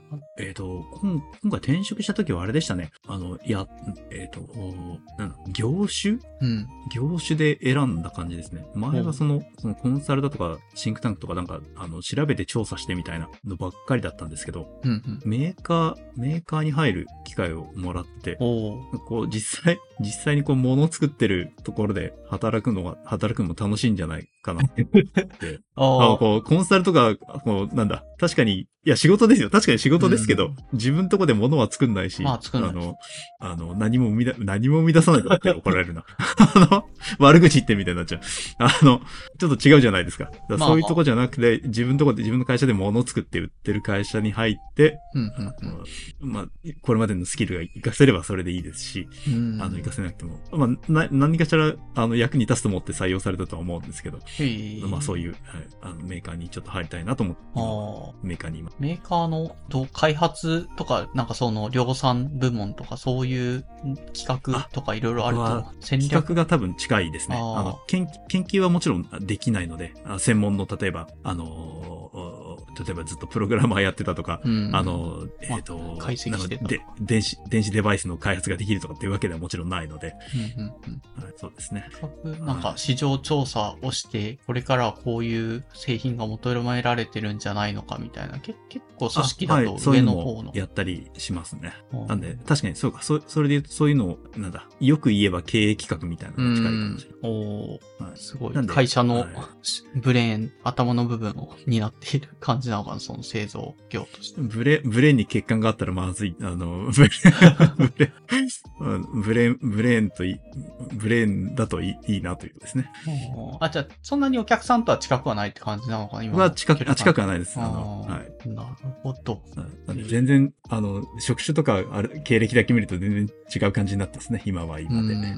うんどはいドイツ、ドイツ自体はなんかか関係あるんですか？その、む今ないですね。あ、ないんだ。今全くなくなっちゃいましたね。え、じゃあ、ドイツ語の文献とかっていうのそんなに当たる機会はそんなないしっていうか。ああ、今はないですね。前は、前職はドイツの制作のドキュメントとかを拾ってたりしてたんで、うん。あの、ドイツは、の制作すごく嫌らしくてですね。あの、まあ、大体英語で出るんですけど、もちろん、あの、うん世界に発信してるんで。はい。ですけど、重要な、重要なドキュメントはドイツ語でしか出さないとか、あ、なんか英語版がすごい遅れて出てくるみたいなことがあったりしたんで、ドイツ語を読めたりすると助かったりしたことがあったんですけど別に今は制作の調査とかをしてるわけではないので、あの、ああんまりしないので、あの、ドイツ語を使う機会はない、ないですね、今は。うんなるほど。はい。うん。なのなので余計になんか機会があれば行きたいなと思ってるぐらいですね。まあ、そういう、まあ、たださ、まあ、ご縁と自分のやりたいこととかいろいろあって転職して、はい。はい。今に至っているというそうですね。話。はい。すいません。ちょっと取り留めもなく聞いてしまったんですけど、まあ一応特テーマ的には、まあドイツ語とか、その、なんか初めて会った時から、まあ今どう、どうなのよっていう、近況のもう少しこう長いバージョンみたいなので、はいト。ークテーマで話してもらったというところ。じゃあちょっと一瞬、あの、飲み物を歌手、歌手音だけ入れていいですかね？まあ、あはい、飲みます。そうだ。じゃあちょっと、あの、僕あの、瓶、瓶じゃねえわ。缶のがなかったんで、はい。音出んのかなこれ。あ、まあなんか、瓶でした。瓶ビール。瓶、瓶ビールです。あ、瓶ビールか。家に瓶ビールあるのすごい。あの、たまにあの、成城石井に行って、ドイツビールをああドイツビール。加えて、加えてあるんだ。こういう、僕あの、うん家でお酒ほとんど飲まないので、こういう機会じゃないとちょっとなかなか飲まないので、いただきます。ああ、わかります。自分も家であんま飲まないから、飲み屋でね。あ、いいですね。はい。なかなかあの、こう、社会人、社会人続けててもなんか行きつけのバーとかができる生活をしていないので。まあ、好きな、好きな人ぐらいじゃないですかね、そういうのが。そういう意味だと。飲み、飲み、飲んでるお店同士で知らない人と、なんか、コミュニティというか、つながり増やしていくとか、好きな人は、ひたすら飲み屋知ってるなっていう人はいる気がしますけどね、社会人でも。詳しい人はよく知ってますもんね。あそこの居酒屋どうだ、このバーはどうだっつって。なんか、のんべいコミュニティみたいなのがある気はする。ノンベイコミュニティうが。ん。なんか、あそこの酒屋とかそのバー行くと必ずいるよねみたいな人同士で、なんとなく顔見知りになってるみたいなのがあるって。そういうコミュニティの出来方があるんですか そう、そうみたいですよ。会社だとあの、な、なんでしたっけ？あの、今はあるのか知らないですけど、タバ、タバコ部屋コミュニティみたいな。あ全然違う部署の人だけど、タバコ部屋で会うみたいな。そう。イメージとしてはそんな感じのが、なんか飲み屋さんであるっぽく。自分の前職の同期がそういうの飲むのが好きで飲み屋さんにひたすら変わってるような人がいて、なんか知り合いとかもそれで増えてったっていうから、あすごいな、そうあ、いうすごい。コミュそれすニティごいですね。作れるのって思う。なかなか、あの、コロナとか関係なしに全然行かないから、本当わかんないんだよな。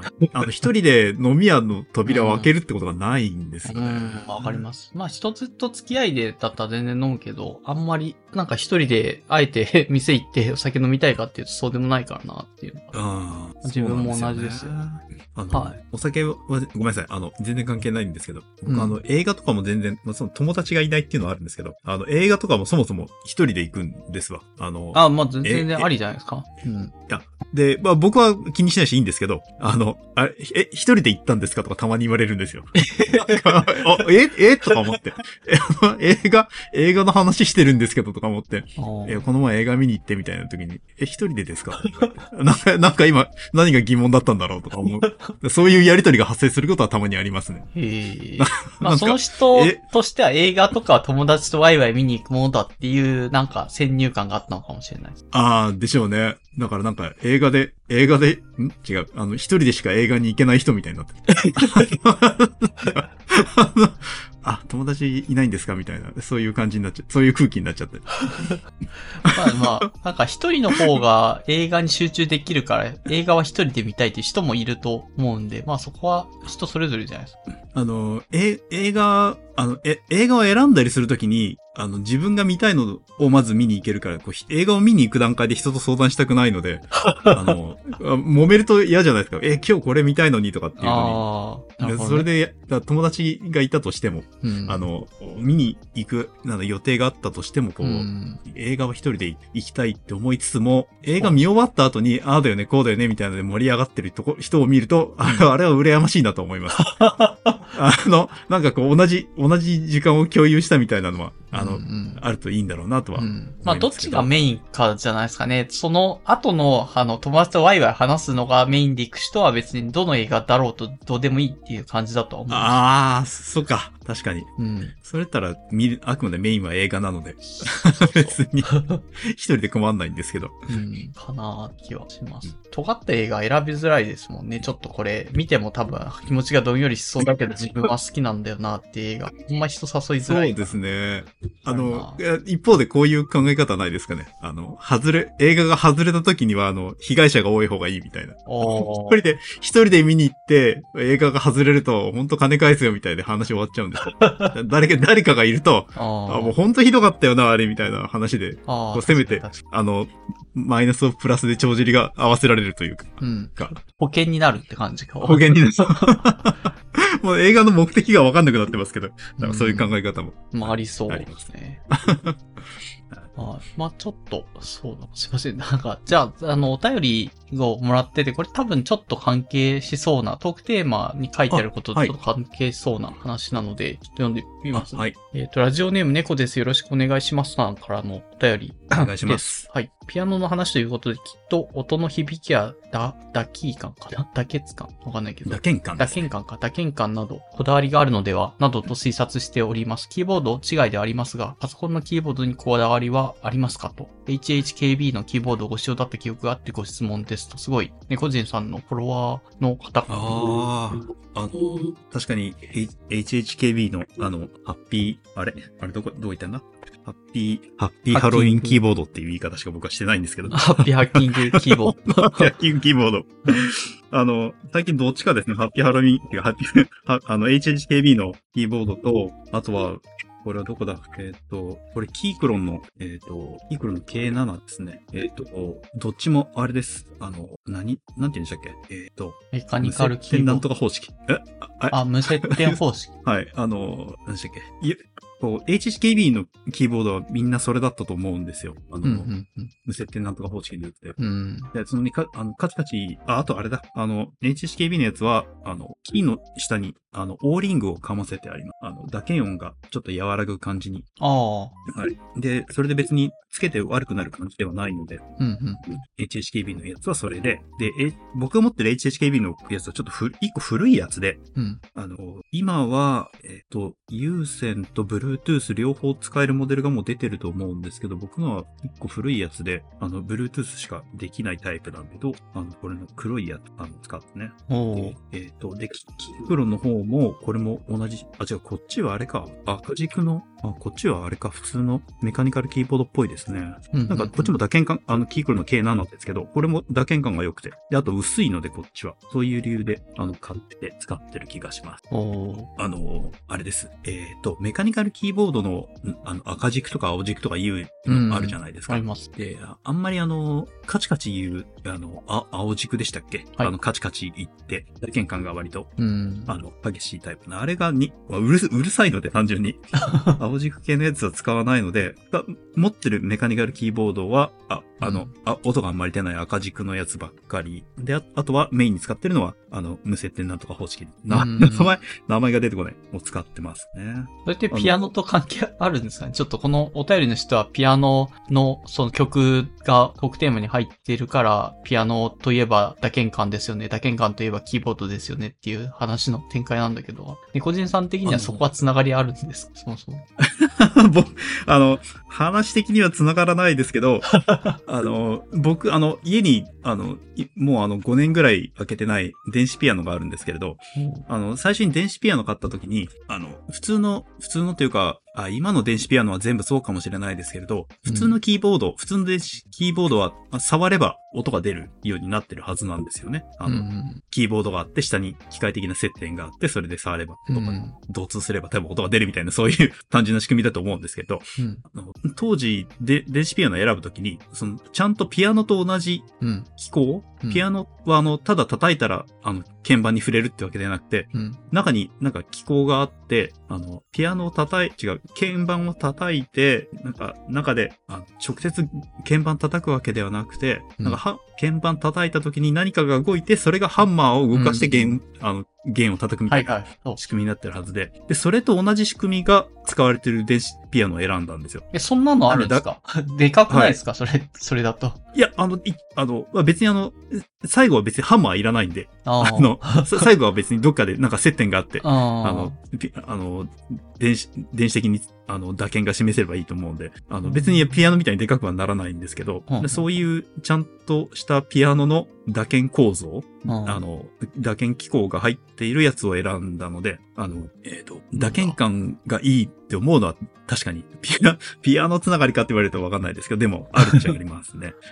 え、結構じゃあ本当の、なんかグランドピアノとかみたいな感じで叩いた時に、ちょっと重い感じの叩き心地のある電子ピアノを今使っ、持ってる。ここは家にあるのはそうですね。あの打鍵の重さも選べますけど、あの、重いやつを選ぶ、当時買いましたねあ。あ、重いですもんね。なんか、ちゃんとしたピアノのやつってなんか。はい。で、やっぱりそれの方が、がピピアノっぽいというか、うんうんうん。なんだっけ、前にあの、えっ、と、なんていうんだっけ、えっとピアノじゃなくて、エレクトーン、うんエレクトーンは、あれは、ただ、お鍵盤を押し下げれば音が出るじゃないですか。はいはい。で、エレクトーンはすごい習ってきたけど、ピアノになるともう全然、あの、演奏ができないって人がいて、その、うん。打鍵する時の動作が全然違うので、鍵盤、鍵盤をただ触ってもピアノはもちろん、あの、鍵盤落ちないですし。うん。うん。なので、打鍵、打鍵に、ピピアノやってる人、やってた人とかは確かに打鍵感は気にするとかっていうのはありそう。ああ。勝手な、勝手な推測。う推論ん。なるほど。うんじゃあ、キーボードも、キーボード、まあ、押し心地、まあ、いい方がいいな、とか、まあ、やっぱり高いやつ使うと、なんか押し心地気持ちいいなっていうのあるっていうのは自分も途中で分かったんで、キーボードもそんなにこだわりないけど、一応リアルフォースかなんかのやつを今も家、家とか会社で使ってますあ。、いいですね。あれも確か無接点なんとか方式だったんで、まあまあ、うん悪くないですよ。最近すごい値段が上がってるから、もう今はか買いたくないですけど、前、ちょっと前までは安い時があったんで、うん。あの買いましたけど、で、キーボードに3万円とか出したくない。あ 本当に良くない。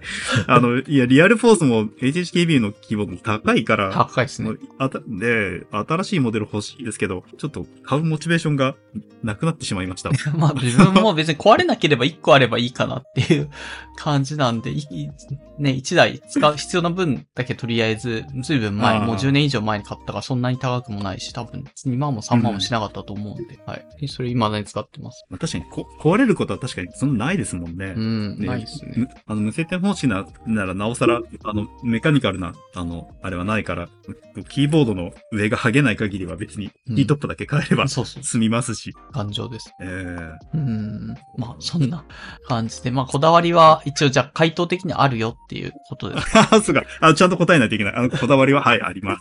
あります。はい。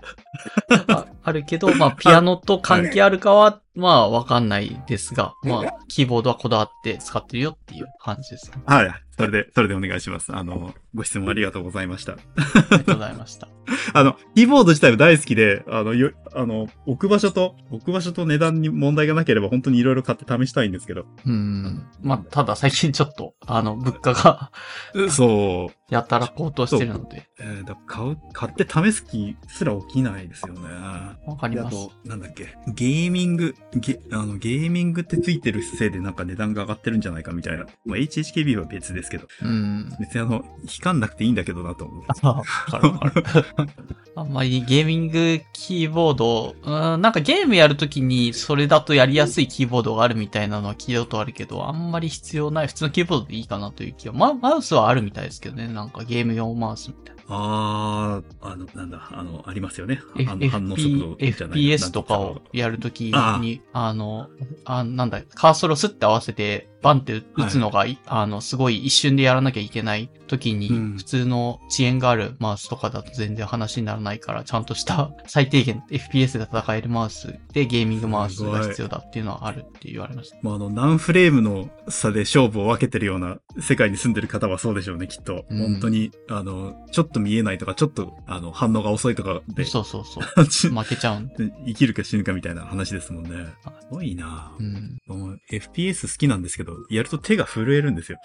もうあの、あの、標準合わせるところじゃない。敵が来ると焦っちゃってわーみたいになっちゃって。ちああ。マウスの問題じゃない。うん、自分のまあ精神面でどこまで鍛えられるかわかんないですけどね。なんか、あずっとああわあわしちゃう人ずっとあわしちゃう気もするしなっていうか。あれ、ススプラトゥーンやってる人はどうなんですか？アラビさんとかどうなんですか？あの、ススプラトゥーンで敵が迫ってきたら手が震えたりしないですか？うん、あ、ありますないか。よ。いや、いや、動揺するときはあるので、やっぱ自分が予想がつかないところに敵がいたりとか、予想がつかない角度から来たりしたときは、あの、やっぱびっくりはするんで、ちょっと動揺すると、やっぱ巻きやすくはなるんですけど、っていう感じですね。で、でもやっぱり、ああいう FPS でダメなのって慌てると勝てないから、なんだろう、自あ分の、経験が増えてくると、でも大体こことこことこういうルートでしか敵が攻めてこないなっていうのが経験によって読めるようになるんですよ。そうするとそんなに焦んなくなりますね。多分。あ、そういうもんなんですか？そうそう。地形的にもこっちかこっちの2択しかないから、あ、じゃあ右から来たから、じゃああの人はこうねっていうのがもう予測できるんで、その予測に応じて戦ってるだけなんですよ。あんまりね、考えなくなってきますね、だんだん。ずっとやってると。すごいな。そう、え、それはなんかトレーニングを積むんですかそれって？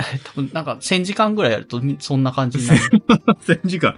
1000時間はかけてないな。でもそっか。うんまあ、ひたすらやる、やったことによって、なんかもう経験が体に染みついたことで、だいたいこの2択とこの3択、択がこれぐらいしかないなっていうのがあるので、まあ、それの3択しかないなっていう時に4択目で来られると、やっぱりあわあわしちゃうんで、手は震えるんですけど、まあ、そうするとやっぱ負けちゃいますっていう感じ。あでも、その、1000時間、まあ、時間はともかく、地形を、地形を読んだり、うん。あの、こう例えば地形から、どっちからやつが来るかみたいなのを推測できるようになったりそう多分それはずっとやってれば多分誰でもできるようにはなるんだけど、あとはもうなんか反射神経とか、その、その人なりの、やっぱエイムがいいとかって若干才能みたいなところもどうしても長くやってるとあるっぽいから、ら。あと若い人の方が強いっていうのも、あの、若い人の方が反射神経が良かったりとかってみたいなので。そうか、年齢は厳しいな。あ、でも、そういうのも、そういうのもあるんですね。うんそうですねそ。っか。あある程度、なんか上の年齢のプレイヤーは経験で戦ってるような感じがしますね。そう。経験と。うんそうか。本当になれないんだよ。全然上手くならない。これが。そうか。はい。まあ、そんな感じで、ちょっとゲーゲームの話にコンテンツ紹介を兼ねてしてみますかね。ああ、はい。はい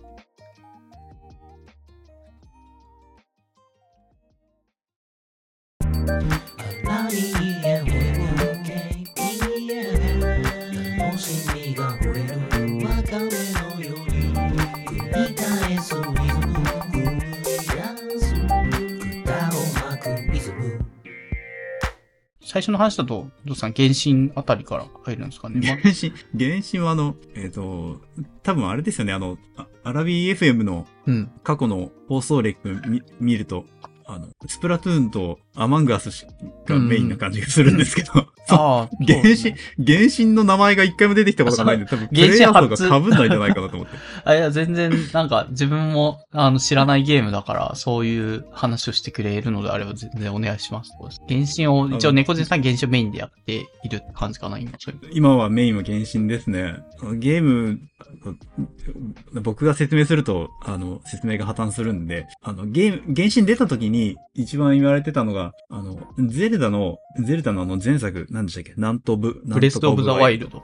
ブレスオブザワイルド。うん。で、あれ、あれのパクリじゃねえかみたいな、あの、言われ方をしてたんですね、最初。ほうほう。あの、自由度が高いオープンワールドアクション RPG で、うんうん。で、いろんなものを採取して、あの、武器を作ったり、あの、アイテムを作ったりとかうん。して、で、もちろん、えっ、と、オープンワールドなので、もちろんストーリー上の、なんか方針は示されるもののどこでも行けるし、みたいな。うん。で、あの、山も登れるし、空も飛べるし、のがあったんで、最初の構想としては確かに、ゼルダっぽい、そのゼルダのブレスオブワイルドっぽいですけれど、うん。あの、僕あの、ゼルダやったことなくて、全然知らないんですよ。うん。で、なので、全然あのゲームには、あの、触手が動かずに、で、原神の方は、あうんの、ソシャゲっぽいところもあるので、キャラがたくさんいるんですね。うん。いろんなキャラが。で、あの、ストーリー的には、あの、主人公が生き別れになった、あの、妹が、うん。お兄さん、だから、あの、最初は選ぶんですけど、うん。こう、あお、お、生きわ、生き、生き別れになったそのお兄さんとか、あの、弟妹を探すのに、あの、テイワット大陸っていうに、あの、旅に出るんですけど、そこが、うんあの、7つの国に分かれていて、その国、それぞれごとに神様がいて、統治の仕方も違うし、世界の要素も違う。で、うんその世界にあった、あの、ストーリーだったり、キャラクターだったりがいるので、あの、この、例えば、中国みたいな雰囲気の国もあれば、日本みたいな国もあるし、うんで、ヨーロッパをモチーフにした国もあるっていうので、こう見て、あの風景だけ、普通に散歩し、散歩だけしてても楽しいし、うん。で、キャラも可愛いし、みたいなところがあるんで。で、あの、ソシャゲなんで課金は、課金はすれば、あの、キャラクターは得られますけど、別に課金しなくても楽しめる。うん。で、フルプライスじゃないんで、一応ソシャゲ、ソシャゲなんで、あの、完結してないので、あの、どんどんバージョンアップがされていって、新しい世界が追加されて、新しいキャラクターが追加されてっていうのであるんで、あの、ずっと遊べるんですよ。うん。で、あの、アクション RPG みたいなゲームが大好きなので、アクションゲーム、アクション、あの、なアクション TPS みたいなやつがうん。好きなんで、ちょうちょうど良かったんですよ。で、はい。で、それで、えーで、そういうゲームなので、ストーリー上行き詰まることがありえないんですけど、え、ありえない。下手くそなのと、普通にやってれば強くなってくんですかね、レベルとそう、か普。通にやってればちゃんと強くなるし、あの、取れるアイテムとかを装備していけば、あの、詰まるはずないんですけど、うん。敵が倒せなくなっちゃって、詰まったことがあって、もう完全で、そこを通らないともう次の世界に入れないみたいな、あの、えあの、そこの、そこの関門じゃないですけど、そこ突破しないと、あの、世界のメインシナリオに入れないみたいなとこで、うん。まあ完全に積んだわっていうところが、そういうことがあったりしたんで、うん。あの、ちょっと、あの、えーマルチ、なんで、あの、知らん人とマルチプレイができ、できたり、チャットできたりするんで、うんそこで知らん人と、あの、去年初めてゲームをしましたというか。あの、最初の、じゃあ、つむ、つむまでは一人でやってたってことだ。ずっとやってましたね。おで、あの、YouTube とかに動画上がってるから、まあ見りゃいいんですけど、全然そういうことも、あの、他の人がどういうプレイしてるかとか全然関心なかったんで、おあの、見て、そういうの見てもなくて、攻略サイトとかも、あの、腐るほどあるんですけど、見てなくて、うん。えーゆるゆるとやってたら、あ完全に行き詰まってたってとこでした。おかしい。な原因はそういう分かったんですか？自分で。装備がちょっと貧弱だったなとか、レベルがちょっと上がってなかったなとかって。あ、あの、キャラクターの能力を上げたり、あうん。の、あ強い武器とかはあるんですけれど、あの、武器以外に能力を上げるためのアイテムがあって、それを装備したり、そのアイテム自体のレベルを上げたりっていうのができるんですけど、うん。それを一切やってなかったのと、うん。あの、あの、キャラクターの、あの、通常攻撃と特殊攻撃が2つあるんですけど、その中通常攻撃だけでやってて、全然ダメージ通んないな、このゲームとか思ってやってて、あ で、制限時間内にこの敵を倒せみたいなのミッションが一切クリアできなくて、ーうん。完全に終わったと思って。で、あの、で、一回行き詰ま、本当に行き詰まっていて、実際1年ぐらいゲームやめてたんですよ。うん。で、まあちょっとせっかくなんかはや、またはや、流行ってるっぽいしやってみようと思って、うん。で、進めてたんですけど、また、また詰まって、詰ま、詰まって、うんこれはあかんなということで、あの、人に助けを求めたところでした。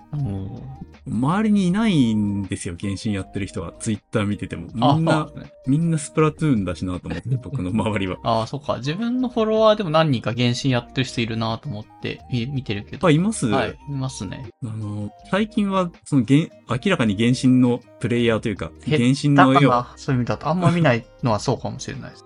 前よりは。あの、どうしても、ツイッターだとなんかスプラトゥーンがほとんどな感じが、ほどうどうかな。まあ、フォローしてる人がするんですけど感じじゃないですかね。まあまあ、なんか多分、スプラトゥーンは3が最近というか去年出たしっていうのもあるし、まあ今だとどうなんだろう。ゼルダとかも、まあ、先、先月ぐらいは発売したから、やっぱり盛り上がってるなとかあっていう。そうか。ゼルダもそうか。新作、新作出たんでしたっけ？原神は新作っていうよりかは多分アップデアップデで、まあ、新しくはなってるんだろうけど、多分一番盛り上がってたのって2年前とか、いつ、まあそう、去年とか一昨年とかなイメージなので、それよりかはは、いやっぱ、スプラとかゼルダとかの方がまあ新しいのかな。あと今だとストリートファイターの6とか、まあ全然違うゲームだけど、そうか。新しく出たやつが話題になってるなって感じで、ちょいちょい流れてきてる。みんなちゃんと新しいゲームやるの偉いですよね。あの、え、あの、積んであるゲームが多すぎて、あれなんですよ。新しいゲームやりたいなと思って買うんですけど、うん。あの、あとは、う発売直後じゃなくても、ちょっと、ほんの、ほんのちょっと後に、例えばセールで、あの、安くなってたりっていうタイミングで買うんですけど、うんうん。前に、前に買ってやってない、積み残してあるゲームをやってない状態で新しいゲームに手を出すのがちょっと気持ち悪くなっちゃってですね。あのーせっかく、せっかくやりたくて買ったのにっていうゲームを全然やってなかったりするんですよ。うん。ちょっと非常に、非常に良くないんですけど。なので、あの、原神メインでやってますけど、原神以外のゲームに手を出す余裕がないみたいな 状況。いやー、なんかそれの原神ボリュームがやばそうだから、そのプレイスタイルでやってたら多分他のゲーム絶対何も手で出せないんじゃないかな。浮気できないんじゃないかなって気はしますけど。実際そうですね。割いてる時間はほぼ原神に今なっちゃってるんで、うんで、あの、なんだっけな、なん、何のゲームだっけな、えっ、と、えーバイオハザードのリメイクが今、えっ、と、1、2、3が出てますけど、うんバイオハザード7、8が出て、あと一緒にリメイクで1、2、3とか出てますけど、全部持ってるんですけど、一切やってない。手が、手がつけらんない。ああ、で、新しいの出た買うぞ、やるぞ、つって、うん。あの、買うんですけど、一切手がつけらんない。本当に良くない。そうか。なので、前に、前に買ったゲームを、あの、細々とやりつつ、原神に、あの、人生を捧げてる感じですね。まあ、いいんじゃないですかね。自分も軸足を置いて、これは好きだからやってるっていうのはそんなにない。まあ、1個か2個、マイクラとスプラトゥーンぐらいしか多分ちゃんとやってなくって、あとは積んでるからちょっと積みゲー消化で時間があるときに、あの、で、極力なんか、頑張ってコンプリートとかしなくて、あの、最短ルートでストーリーだけ全部見れればいいやでやってますね、他のやつは。あ、そういう感じなんですね。はい。あれ、マイクラは、あの、僕マイクラやったことなくて、うん。そのクラフトして、ま、あの、世界を作っていくみたいな、んザクッとしあそうそう感じしか知らないんですけど、あれはスト、ストーリーモードみたいなのがあったりするんですか？ああ、なんか後付けでストーリーみたいなのが付け加えられたようなゲームで、もともとただクラフトで、あの、家作って、わーい、あの、大きいのができたねとかって、そういうやつだったっぽいんですけど、一応後付けなんですけど、ドラゴンを倒して、そのドラゴンを倒した後の世界がまた広がってて、そこの世界で、ま、貴重な何かアイテム取ったりとかっていうのもあるので、まあ一応そういうストーリーはなくはないんですけど、でもそれもそんなにでもないんで、多分やってれば、あの、う上手い人なら一週間もかからずそこまでいけちゃあう、ーいけちゃうんですよ。いけて、終わ終わるといえばエンディングは見るのはすごく簡単なんですけど、その後はどうだろうな。ある意味自分で、あの、深めていくというか、あの、初めて作ったことない装置作ったりとか、家作ったりとかっていうのを、なんか自分なりにこう深めていくみたいな、そういうゲームかなと思ってます。じゃあ、あれか、あの、友達、友達とやったりするときは、あの、共通の、なんかサーバー立てて、あの、同じ世界で。あ、そうそうやったそう。そんな感じです。自分も人が立てたサーバーの世界を使わせてもらってます。でもそれ、一個あるといいですね。なんか、あの、知り、知り合いとか友達がそこに来て、あの、うんあの、行きたい時に来て、勝手に家建てたり、そうそうそう。あの、人が建てたの見たりできるんですもんね。うん。そうですねそれ。は、そういうのはいいんですね。だからまあ、そんな感じで、あの、なまあ、やることを探せば無限にできるし、まあ、アイデア次第でいくらでも遊べるから、まあ、自分の遊び方がどれくらいスタンダードかわかんないけど、自分は結構作ったことない装置系を作るのが、あの、お試しで一通り作ってみたいなと思って、意外といっぱいあるんで、まだまだやってないことあるなって感じ、楽しんでます。ああ、いいな。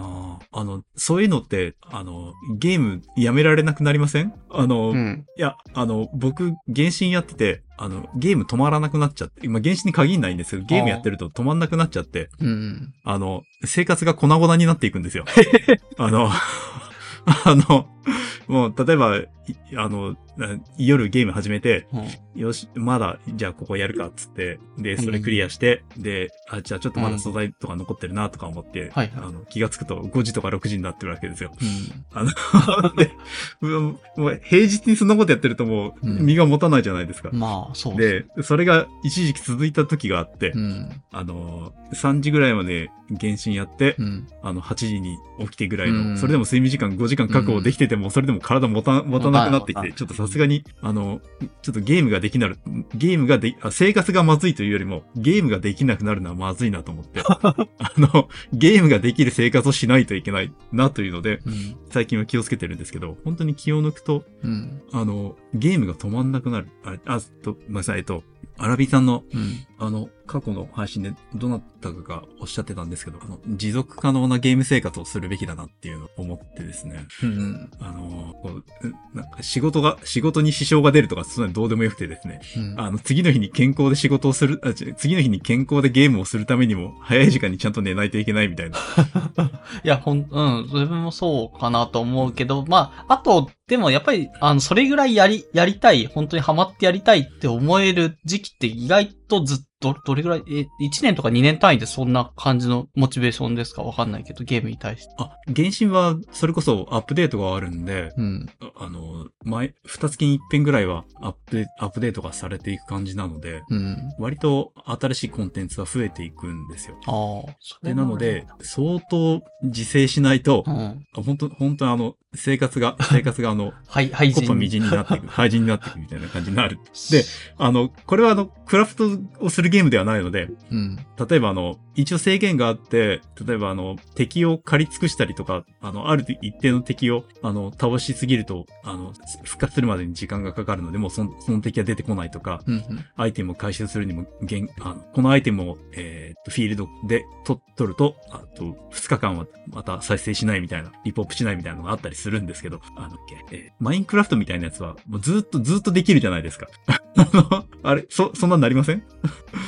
ああ、マイクラ、マイクラ、マイクラモチベーションが高い時は結構それに近いことになってた気がしますね。やることはやっぱ無限にあるので。うん、まあ、でも、やっぱりどっかしらで、なんかやっても、これ以上やってももう、なんかやり尽くしたな、自分で、あの、なんか霧のいいラインが来るからなっていうのがあって、うん、個人的にはなんかゲームにはまれる時間っていうのは一応それはそれで限界があると思っていて、まあ自分の体力とかも含めてだけど、あだからハマれるとか楽しいなと思ってやれるうちは生活が少しボロボロになっても、なんかちょ、ちょっとぐらい、まあ本当に体調崩したりとかするんだったらやめた方がいいとは思うんだけど、ちょっと不健康になるぐらいだったら、まあ、あの、よしとして、それぐらい自分としてハマってやってる時期が、あの、波、波が来たんだなと思って、ちょっとそれはそれーで、前向きに捉えてやってる節がありますけど。すごいなあの、さっき装置を作るみたいな話をしたときに、うん。作ってキリがいいとこで、まあ、今日はここら辺にしとくかみたいに、キリがうんうん。いいとこで切れればいいですけど、うん。全然、全然うまくいかないんですけど、みたいなのが続くとはいはい。止まらなくなりません？ああ、なるほど。あの、あの、前にゲームじゃないですけど、あの、例えばプログラム、家でプログラミングとかしてて、うん。全然、全然治らないんだが、みたいなのが続くともう、朝まで手止めらなくなるああ。たことがあって、あの、で別にその朝になったからって何も解決しないんですけど、うん。あの、なんかこう、問題が、問題が起こってるとか、なんか作業が途中の段階で何かやめるのが非常に、あの、厳しい。うん。子供の頃からずっとそうなんですけど。ああ、そうか。それはどうだろうな。うーん、そこまで極端なの、なんか眠くなったら寝ちゃうからなっていうので、体の方が勝手に オフになっちゃう。そ。そんなに徹夜で三徹して何かみたいなことはあんまやったことないかもしれない。せせいぜい。朝まで起きてて、まあ普通に眠いから、途中でも、まあもう眠いし寝ようって言って寝ちゃおうかなって感じ。ああ、そっか。いやそれが、それが、あの、明らかにいいわけなんですけど。なんやめらんないのが問題なんですけど。最近は自制できるようになった、ようやく。うん。何年生きてんだって話ですけど。そうかようやく。まあでも、たやってて楽しいとかあるんじゃないですかね。楽しいですねなんかハイになってるなっていう、明らかにこれ体に悪いし健不健康なんだけど、でも今面白いからやめらんないんだよなっていうのに、なんかそういうタイミングに入れる時が自分はそんなに長くないから、そういう時が、あ、これ今めちゃめちゃこのコンテンツ楽しんでるなっていう時はちょっと大切にしちゃってますけどね、自分を。逆に。ああ、そうなんですね。そうか。じゃあ、あれですね、きっと、スプラトゥーンの、えっと、例えば、えっと、なんとかま、うん。ラン、ランクとかのマッチをずっとやってて、はいはい。えっと、ちょっとまだ、まだいけるから、あの、眠いけど、うん。ちょっと続けるかみたいな状態にはならないんですね、きっと。いや、なって、なってやってた時もあるけどもって感じかな。2、2、今は3なんですけど、スプラトゥーン2のはい初めてやった時とかはめちゃめちゃ下手くそだし何もできないけど、まあ初めてその、し見知らぬ人とかとこう、スプラトゥーンを夜中までやったりとかするみたいなのがあって、普通に仕事で働いてたけど、なんか朝ぐらいまでやって、4時ぐらいまでやってて、明らかにこれは次の日支障があって言ってか、実際仕事にも結構支障をきたしてた時期もあったんですけど、あれあれで、まあもうそ、いい思い出というか、ずっと続くもんでもないからなって、今はある程度、もう周りの人のモチベも下がってきてるし、なんか、自分としてももうある程度スプラトゥーンの刺激のなんか上限は、やっぱ最初が一番面白いし、自分としてあは、ーある程度もう長くやり、5年ぐらいやってるんで、5年やっちゃってるともう、こう、長い。刺激。頭に対しての刺激も、まあ、こんなもんだろうっていうので慣れてきてるところはありますけど、そんなになんか、も、そうれ、うん。あれ、あれですか？スプラトゥーン2から3になった、あ、その3になった最初のタイミングが一番盛り上がった。ん？あ、2、2が出て初めてやっあ2の最た、初そうですね。そのゲーム自体をやったのは自分は2おーからだったんで、2で初めてやった時が一番楽しかったなっていう感じかな。ああ、そう。はい3になった時も、そんな、あの、新しいコンテンツだと、新しいシリシリーズだとはいえ、うん。こう、まあ、ある程度なんかあ2と似てる活を破壊されずに。そうそうそうことはないというか、まあ、2の延長線みたいなところがあるんで、そんなに変わんないって感じ。ああそうなんですね。うん。だからまあ夢中になれるタイミングってそんなにせいぜいなんだ一月、長くて一月とかそんなもんかなって気が自分の中ではあるので、まあ楽しめる時に生活崩してでも楽しんだ方が、あの自分の長いスパン、人生の中だと豊かな時間かなと思ってやってますけど。ああ、そうなんそうか。でも確かにな、あの、そうですよね。あの、それが半年とか一年続くんだったら、あの、うん、体、体持てないと思う。体持たない。体持たないし、ちょっと生活できなくなるんで。うんそ そうなんですけどね。治んないんだわ。これが。まあわかんないです。ある意味その才能、ゲームをする才能に恵まれすぎてる可能性もありますけど、なんか、はい、体が、ゲームの才能はないんですけど。ゲーム、ゲームが積みそうになってるんですけど。ゲームは、ゲーム進まないんですけど、ゲームをやる才能はあるかもしれない。うん。いや、そう、それですよ。モチベーションが一番結構枯渇するなと個人的には思っていて、なんかいろんなゲームやりたくてつ、僕も自分も積んではいるんですけど、なんか、はいい、ざ時間を夏休みだからちょっと消化しようかなってや、やろうとしても、そんなに何本もいっぺんにやるほどの気力が実はないという感じはします。ああ、そうか。いや、あの、ちゃん、ゲーム、ゲーム外の、ゲ、ゲームの他の部分がちゃんとう動いてるからいいんですね。僕は今ゲームに完全に全振りになっちゃってるんで。うん、いや、羨ましいですけどね、なんか。そう、そうなれないからな、っていうのがあって。さ、最近だと夏休み、ここ数、1、2ヶ月で一番ハマってたのはドラクエ11。まあ相当古い、それも5年前くらいの作品なんだけど、それ今更やって、すごいよ、良かったので、久しぶりに面白い、ドラクエいいなっていう、なんかドラクエやっててよかったなって、け結構ちっちゃい時からやってはいたから、あの、改めて11ってそれを総括するような内容の作品だったんですよ。ドラクエ過去のやつを。へえ、あ、あれ、ひょっとしてドラクエ、あの、ドラクエの11って、はい。あの、一番最初の、ドラクエ1の、あの、ファンファーレが入ってた、入ってるようなファンファーレになってるやつでしたっけ？ああ、あの、ドラクエって、うん4以降でファンファーレ、最初のファンファーレが変わるじゃないですか。おー最初1、2、3がすごく単純なやつで、うん。4からちょっと変わってた気がするんですけど、はい最初に10か11のうん。PV かなんかを見たときに、うん。あ、あ、あその最初の一番ドラクエの1、2、3みたいなうん。感じだった印象が。あ、そうそう。いや、た多分ああってちょっと自分はそのニュースとかは、コマーシャル言うほどみチェックしてなかったからわかんないんですけど、作品のた、い立ち位置的には、えーっと、ドラケの時系列で言うと、3、312っていうような時系列らしいんですけど、その3の1個前の前日談みたいなストーリーが11になってるっていう立ち位置なので、そうなんですね。はい。ああ、いいな。エピソード0みたいなのが11だったんで、なんかそんな原点みたいな作品を、なんかこれまでなんとなくこう、いいらしいよという噂だけ聞いて、なんか、ド ラ 系の解雇中が好みそうな作品とか、なんかいろんなや、やゆとかの評価とか見あて、ー若干色眼鏡をかけて、あんまりこう、透明に見てやってなかったんですけど、いや、やってみたら普通に良かったんで、あ、これやってなかったのすげえもったいなかったなって思うぐらい良かったですね、そういうの。ああ、いいですね。僕も11や、11が、ドラクエは5以降やってないんですけど、11をちょっと、も、買ってあって、やりたいと思ってたんですよね、それも。11いいですね、11。いいっすよ。もうあの、一瞬他のゲーム、自分もあの、マイクラスプラトゥーンで結構ね、メインは占めちゃってるけど、一旦それ全部止めてでもドラクエ11やってよかったなっていう感じの。内容でしたけどあー。ちょっとそれはいいこと聞きました。ちょっとやってみよう。いいですね。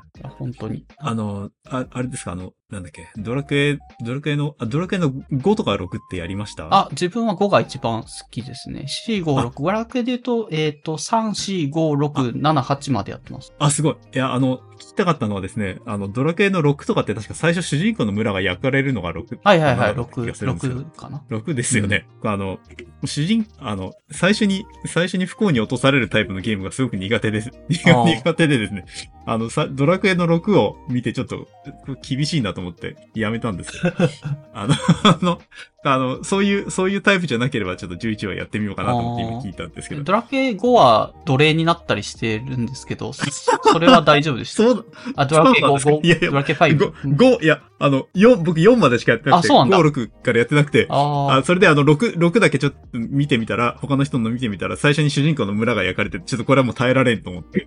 あの、いや、あの、あ、ああ、あの、いや、ドラマとかなんでも、こう、最初に、最初になんか、あの、不幸に、不幸にの、そこに叩き落とされる話とかがすごく苦手で、あの、主人公の村を焼くのがこのゲームはと思って、ちょっと、ちょっと辛くなったんでやめました。ああ、そうか。それで言うと、はいちょっと11も、なんか、すなんだろうな、ハートにウッとくるような、あの、展開はなくはないんで、ちょっと要注意。展開で起こんだら、あの、しょうがない、しょうがないと思います。そうですね。村は別に焼かれないけど、みたいな感じかな。なんか、一応、うつ展開みたいなのは、結構ドラクエ5以 ,5 以降、5、6とか自分は嫌いじゃないんですけど、うつ展開みたいなはい。のが、5, 5の主人公は奴隷になって、そこからこう、どうにか這い上がって伝説の勇者を、あの、生み出すみたいな、そういうストーリーすごいだったりするし、なまあ、シックス、シックスは夢の世界と、なんか現実の世界が二重にあって主人公は、なんか自分はどっちの住人なんだろうとか、自分のアイデンティティみたいなものにこう、苛まれながらこう、どうにか冒険していくみたいな話で、ちょっと。時系列で言うと、話は6、うん6、4、5みたいなストーリーらしくて。で、10 11で言うと、あ、はいドラケって特に1、2、3と4、5、6は繋がってないけど、えっと、あ1、2、3のはロトシリーズ。で、4、5、はい6は天空シリーズっていう2つの時系列があるんですよ。あ、そうなってたんですね。あ、そうそう、実は全。然、なんか、あの、1、2、3はまとまってるっていううんのはやったから分かってたんですけど、他のシリーズもなんか、そそグルグルーピングさあ、そう、れてグルーピング。あるん4、ですね4、5、6も一応同じ世界線で、結構、あの、お互いに6のところで出てきたのが、えーっと、まあ、4、4のところにボスになってたりとか、まあ、実は裏で繋がってたりとかして、あって、4のボスも5にも、あの、裏ボスみたいに出てきたりとかするんで、まあ、一応そのストーリー的には、こう、時系列、世界としては同じ世界なんだな、4、5、6はっていうのがわかるようにはなってると思う。あ、それは、それだったら、たシリーズでやるのいいですね。うん、そうですね。で、あ、それで11は、その3の、あ、のそうそう、1、2、3の前日談みたいなのと、あと、え、11の面白いところって、まあちょっとどこまでネタバレになるかわかんないですけど、結構タイムトラベル的な要素が途中で入入るんですよね。あの、時間を。そうすると、時間って、ま、あの、過去に戻ると、その、じ世界線が2つに分かれるじゃないですか。こう、過去に戻った世界線と、そのまま、あの、時が流れていった世界線と2つに分かれはい、はい。るんですけど、なりますなんかはい、その11の最後のところら辺で、なんとなく、はっきりとは明示はされてないけど、えーっと、まあ、はいその、1、2、3と繋がる？ロトシリーズと繋がるよっていうのは結構わかりやすく書かれてるけど、それと似たような感じで4、5、6とも実は繋がってるんじゃないか。主人公が、へ次回、世界線がこう、時間が2つに分かれたところの、い1個がロトシリーズになって、もう1個の方は、あの、天空シリーズに繋がってるんじゃないかっていうようななんか匂わせが微妙に入るんで、そう考えるとやっぱり面白い。ドラケの1から6の作品の全部の前日談になっているみたいな、なんか位置づけだから、結構やっぱりや。押さえとくといいなって感じです。そうですね。それ聞いたら、ちょっと、ますますやりたくなってきた。ますますあの、人生が足りなくなってきた感じですね、ちょっと。そうもう、もう人生2周ぐらいしないと。うーん。そう。だから、えー、でもいいですね、11。いやあ、すごい。いや、よかった。11は、あの、おすすめ、めちゃめちゃおすすめでした。やってよかった。特に123やってた人だったら、すごい感動すると思いますよ。なんか演出がいいんですよ、あ明らかに。あの、明らかに。11で別に11って、あの、123と繋がってますよと思って、初めのプレイヤーやってないから、別に11は11として、あの、音楽とかも個別なんだけど、ええ途中で明らかに3になんか時間が繋がったなってタイミングが来た瞬間、あの、フィールドの音楽が3になる。びっくりして。熱いなぁそれいいいいですね。え、そういうのは。この音楽は？いいね それテンション上がりますよね。あ、俺今3の世界線にたどり着いたんだって思って。あーあ、やろう。即やろう。即やろ まあ、ちょっと、ちょっとうつ展開みたいなのは、あの、気になるかもしれないですけど、ちゃんと、あの、全部、すべて全員救える世界線にたどり着けるので、まあまあ、最後は大団円で終える、られると思います。う。ああ、いいですね。あの、その途中の5、5、6以降やってないから、あの、11からやるのはどうなんだと思って。あいや、むしろ、それもあって手につけ11からやった方がいいなって気がします。やった方が。一応4までやってあるんで、あの、うん1、2、3シリーズと、かろうじて、その4の天空シリーズの入り口だけ。うん。いや、1、2、3やってれば、むしろ、あの、11はぴったりだと思います。あんまり天空シリーズは直接的に繋がってるよっていうのは、あの、匂わせというのがあんまりないから、やっぱり、うんドラケ作った人的には、1、2、3と繋がってる前日談としての位置づけですよっていう作品だと思う。ああ、よかった。それなら、なおさら安心してできる。うん。いや、ちょっとありがとうございます。それはいいこと聞いた。本当にいいこと聞いた。はいまあ、ぜひ、ちょっと夏休みに、ちょっと原原神、原神も多分あるとは思うんですけど。積みゲー、の、そう前。はい。あ、いいです。はい、どうぞ。ドラケ11やって、なんか、まあ言いたかった、なんか、こととしては、結構その、積みゲーいっぱいあったとしても、久しぶり、自分もはい5年間積んでて、ようやくできたんです、ですよ。ようやくできて感動したんですけど、ドラケ11は。だから、はいやっぱゲームっていいなと思って、なんか次の積みゲーをやろうとしたけど、言うほどやっぱモチベが湧かなくて、あの、そんなに気軽に1個のゲームにはまれたからといって、次々なんかやろうっていう気持ちにならないなっていうのがあって。ああ、そっか。なかなかね、その、魚釣りじゃないけど自分のモチベーションと向き合いながら、こう、ちょっとずつこう、あの、消化していくしかないのかなっていう、まあ、消化できずに死んでいく可能性もあるなって思いながら、あの、生きてます。ああ、ずーっと、その、えっ、と、あれ、動物の森とかもずーっとやり続けてる人はやり続けてるじゃないですか。はい。だあああいうだそ、ゲームはそうなるといいなとは思ってて、あの、なんか、くあの、なんだ、いや、もちろんクリアし、クリアの目標が決まってるゲームをクリアして終わりでいいんですけど、うん。なんか、あの、続けてずっとできるゲームはそれはそれでいいなって思って、原神はそのアップデートが続いてるんでずっとできるんですわ。そういうのもあります。そうですね。まあ、確かに。はい。うんずっとその世界にいられるみたいなそうなんですよね。だから11良かっただけに終わっちゃったらなんか結構脱力感っていうか、10ドラクエ11ロスみたいな感じになってて。だからといって他のゲームに熱狂できるかっていうと、なんかちょっと違うんだよなって感じなんですよね。ああ、お祭りの後みたいな感じ。ああ、そうか。それはあれか、うん終わりがあるからそう終わりがあるからねね。まあ、そしたらあの、逆に変に続けられても、え？ってなっちゃいそうだね。ドラクエ11は。ドラクエ11の2が出ましたみたいになったら、それは、それはないんじゃないですかってなりそう。うーん。まあ、あったら後でやりたいけど、結構あったらってやりますか、うんまあ、ただ、やっぱ丁寧に作ってほしいし、ドラクエ11やってよかったなと思ったのは、なんか、丁寧に作ってある、あったんですよ、すごい。あの、あ過去作にちゃんと、過去作を損じないようにきちんと丁寧に作ってあったんで、なんか他の FF とかだと、新しくなってくるとだんだん、なんかちょっとしょうもな、ただ FF10 と10.2っていうのがあって、10.2だと若干こう、はい。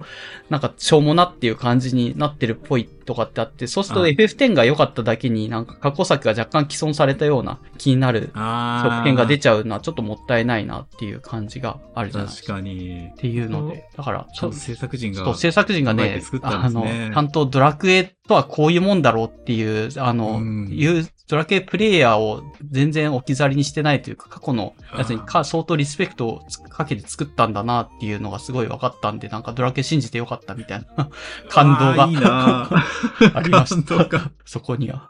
うん、いや、まあなかなか、なかなかそういうの味わえないですよ。味わえないですね。だんだん売れればいいから、とか、なんかも物語をドラマチックにすればいいからで、なんかその作品のねカラーとか壊しちゃうことって全然新しくなればとか続けば続くほどあると思うんですけどからね。まあ、ドラクエもなんか若干ね、わかんないけど、その 自分は、んあの、8以降やってないかわかんないけど、9、10とかってうん。若干その オンラインゲーム要素が入ってきて、ドラクエこれじゃねえな感があったからちょっとやってないっていうのはあ、そうだったんですか？そう、実はあったんですけど、11は完全にこうオフラインゲームで、ほんの過去のドラケンに相当リスペクトされて作ってるなっていう雰囲気もあったので、なんか、あの、ちゃんとそこは統制が効いたんだろうなって気がしまあす。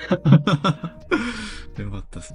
なお、なおさら安心できる。うん。いいですね。はい、すいません。なんか、進めたゲーム。まあ、自分の、だって最近できたのそれで、なまあ、言いたかったのは、情熱が有限だから、あの、その情熱を注ぎ込めるタイミングで、なんか、やれ、やれる時にやる、やるのは結構幸せなんじゃないのかなって思ってます。ああ、はい。あの、なんだ、そう人、人生を破壊されない程度に。そうそうそう。人生はちょっと大事なんで、あの、体もやっぱりね、限界があるんで、人間の体力は。あ持続、持続可能なゲーム生活をするための人生を、人生を破壊されるわけにはいかないので。はい。すごいな。原神そんなゲームだった。楽しいですね。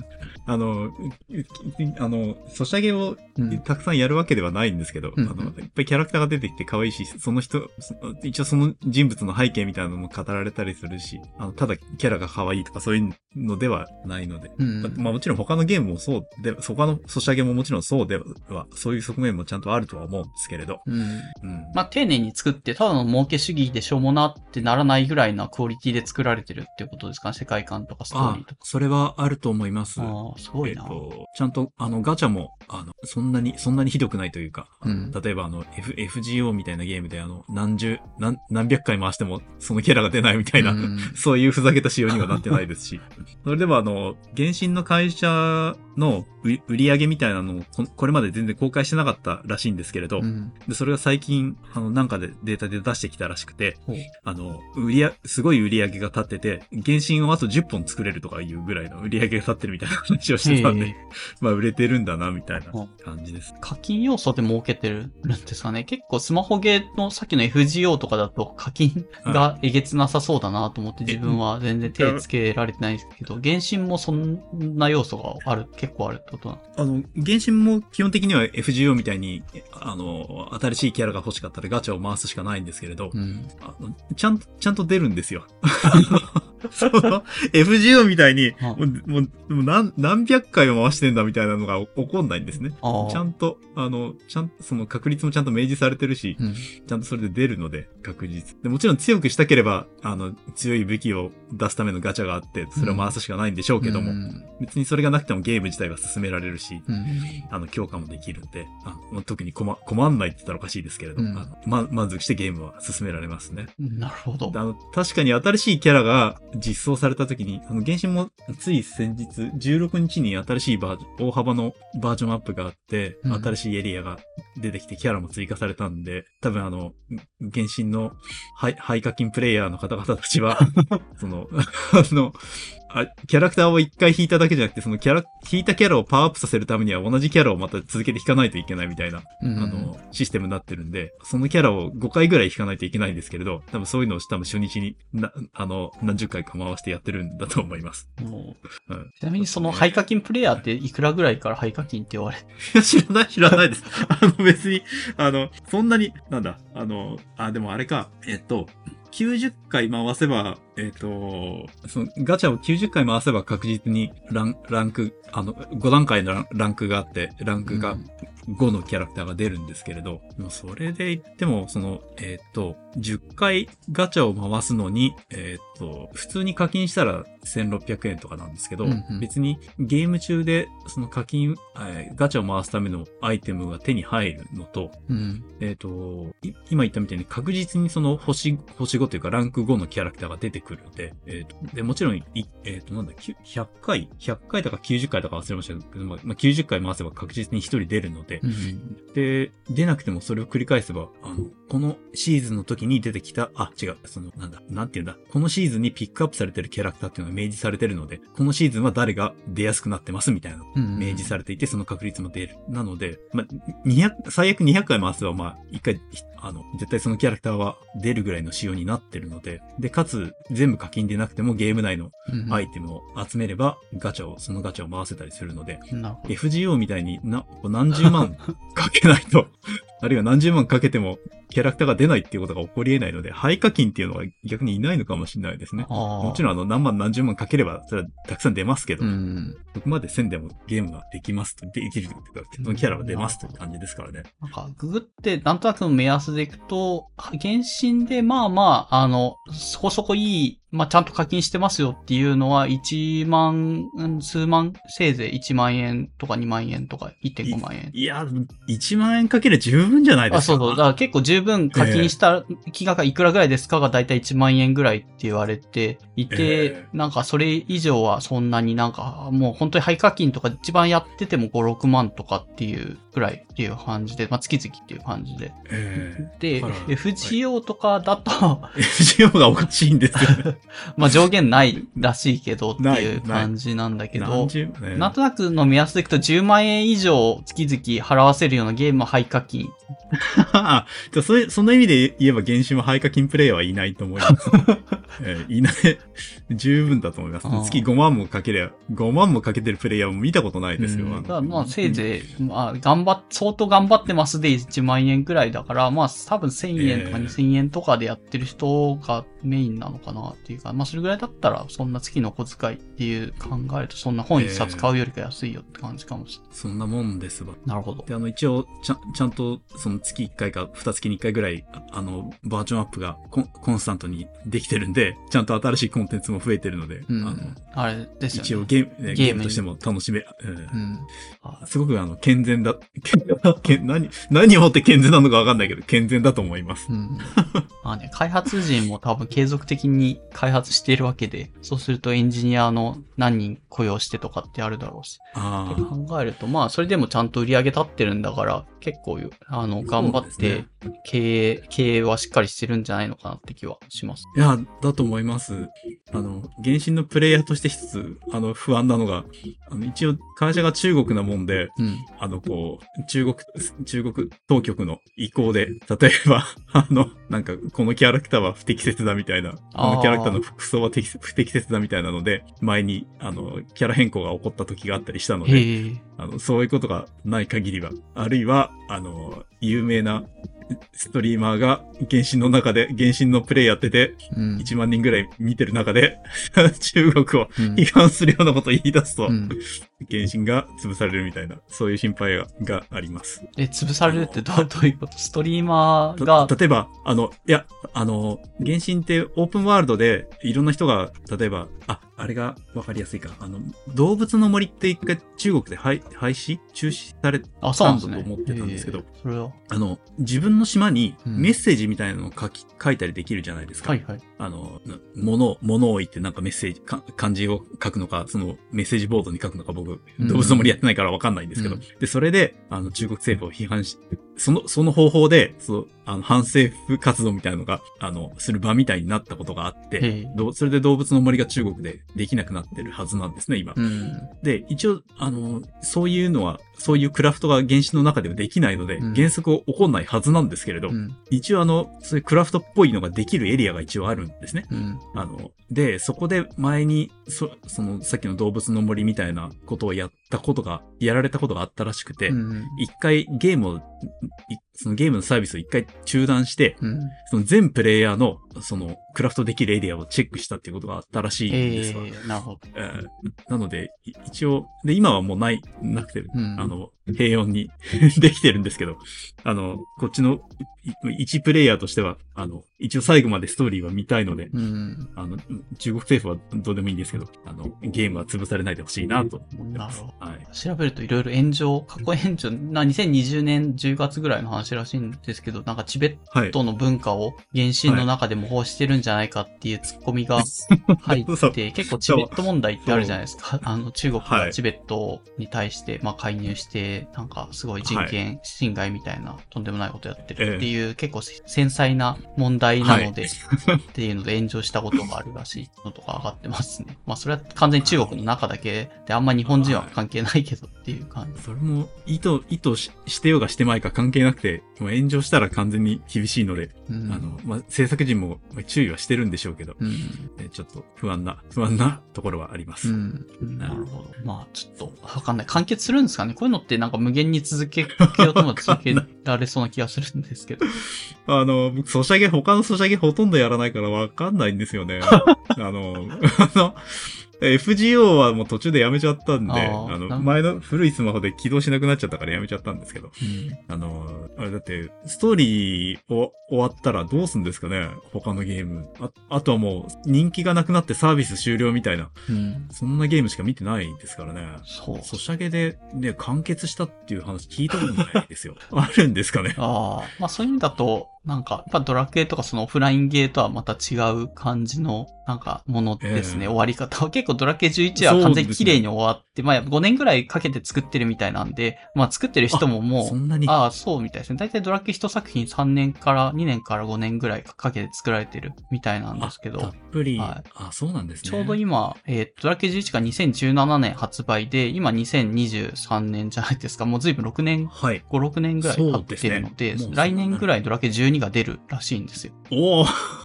すごい、ほんと丸々5年6年かけてそうそうそう。やってるんですね。作ってるみたいです。す杉山光一さんってドラクエで有名なあの音楽を作ってる方じゃないですか。あはいただ、それが確か2021年ぐらいに亡くなられて、ドラクエ12はどうなったんだっていう、なんかちょっとざわついたんですけど、聞いてみるとドラクエ12の音楽は全部出来上がってて、杉山光一さんが生きてるうちに。そうだったんですか。うんで、それでもう納納品済みらしいので、ドラクエ12がある種あ遺作になるらしいというので、一応、まあ発売来年ぐらいって言われてます。そうなんですね。か。なそれなら12も気気になりますね。うん。まあ今、なんか作るのすごい大人のドラクエを作ろうと思って結構すごい苦心してるみたいな大。人のドラクエ？それあの、なんだっけ、このドラクエの映画みたいなことにならないですかちょっと。あの、お前らちゃんと現実に帰ってこいみたいな、そういうのやめてほしいんですけど。これ良くなかったですね。確かに。ドラクエの映画ね、あれは本当に良くないと思うんですけど。あれは良くなかった気は。まあ自分は見てないんで何とも言えないけど、まあ聞く感じだとちょっとしょうもない感じの、ね。ねえ、最後さえなければみたいな。うん。ちょっと、大人のドラクエか。まあ、一応ドラケ11のクオリティに対しては一応やった感じだとドラケを信じてよかったなっていう終わり方をしてたし、あの、非常に、うんあの、過去作にリスペクトがあったんでよかったんですけど、12がどうなるかちょっとわかんないけど、まあ一応、まだわかんない。あそうそう。今年ぐらい、まあ、来年ぐらいまでにやり終えとくと、12やる時のちょっとモチベにもなるかなという気がしますね。ああ。それまでにちょっと11話やってみますわ。あぜひぜひ。あれ、ちょっと、あれ、あの、ちょっと大人の、は、あ、なんだ、ドラクエとかい、あれですけど、うんドラクエって、な5か、あ、違う、6? 花嫁を選ばされるのは6ですか？あ5です人生5の岐路を選択させるのは5、5。6、5、それも5ですか、はいあ、それは5、あ、さっき、さっきの村は6か。そうそうちょっと、相当あの、人生を変えるようなことさせられ、させられてる感じがしますけど、ドラクエはすでに。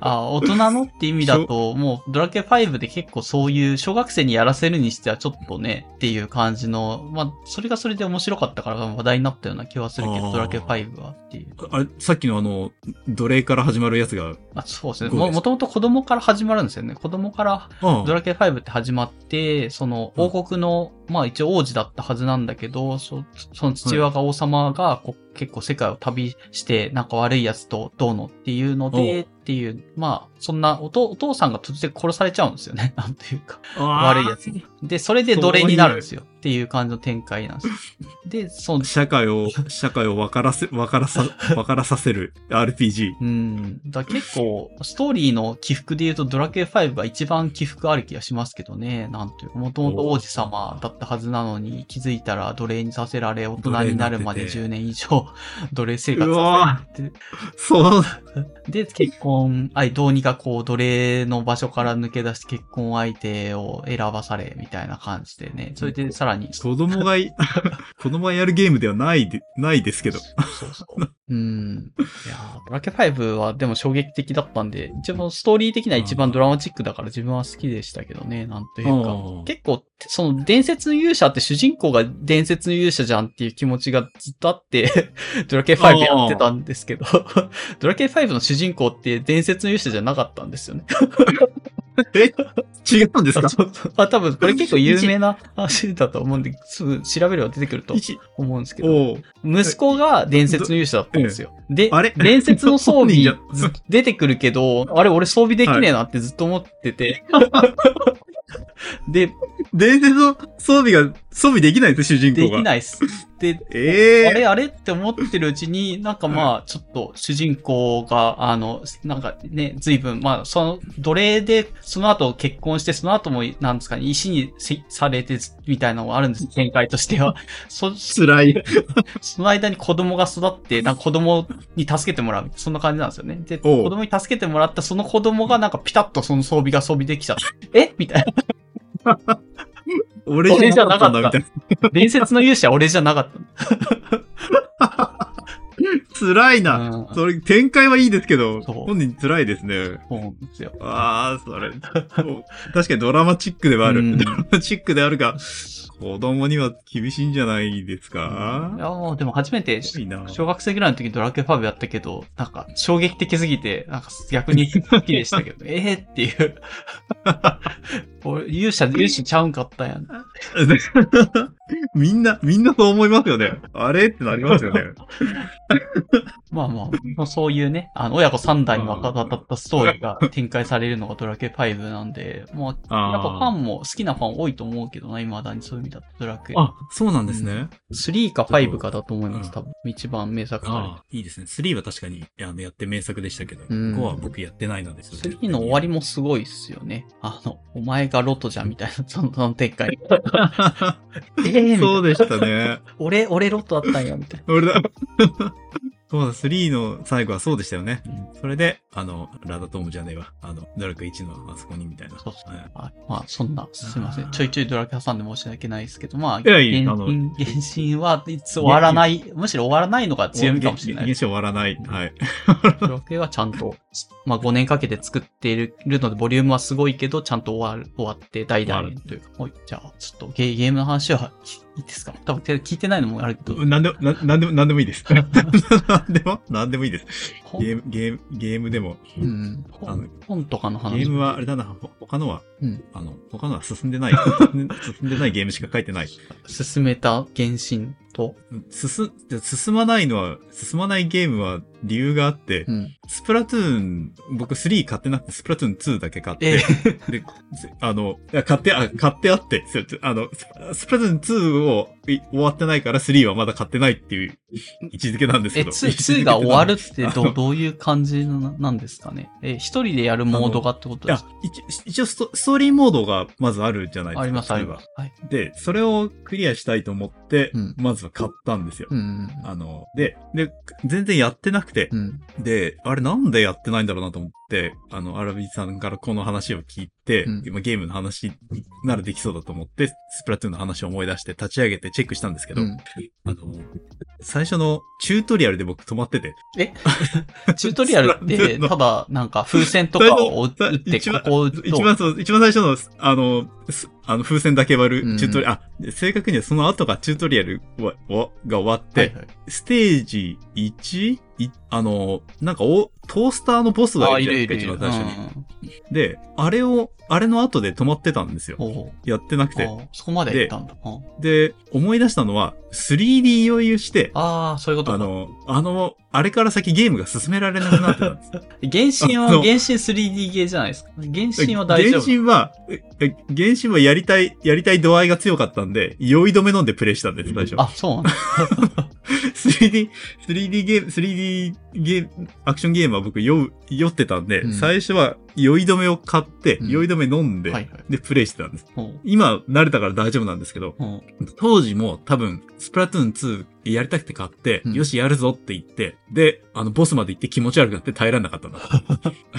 これ逆に原神で鳴らされた 3D ゲーム、多分そんな視点変わんないと思うから、デスプラ行ったらできるようになったりしないですかね、逆に。あ、あの、それで、やり直し、あ、で、それで、今なら大丈夫かと思ってやり直したんですよ、はあはあ2を。で、うすっかり忘れてるんで、一番最初がスステージ1やって、うん。で、ステージ2の、あ、ステージ1の、その、トースターのボスを倒して、うんで、それも30分くらいかかったんですけど、はいで、そしたら次、次のステージ2に行けなくて、いけない。なんか、なんか金網があってくぐれなくて、あれ、下に、下にインクを置いてすり抜けるんですよ、あ、そうそうそう。今思えばそ。それが、それが気づかなくてうん、あの、30分くらい迷ってやめました。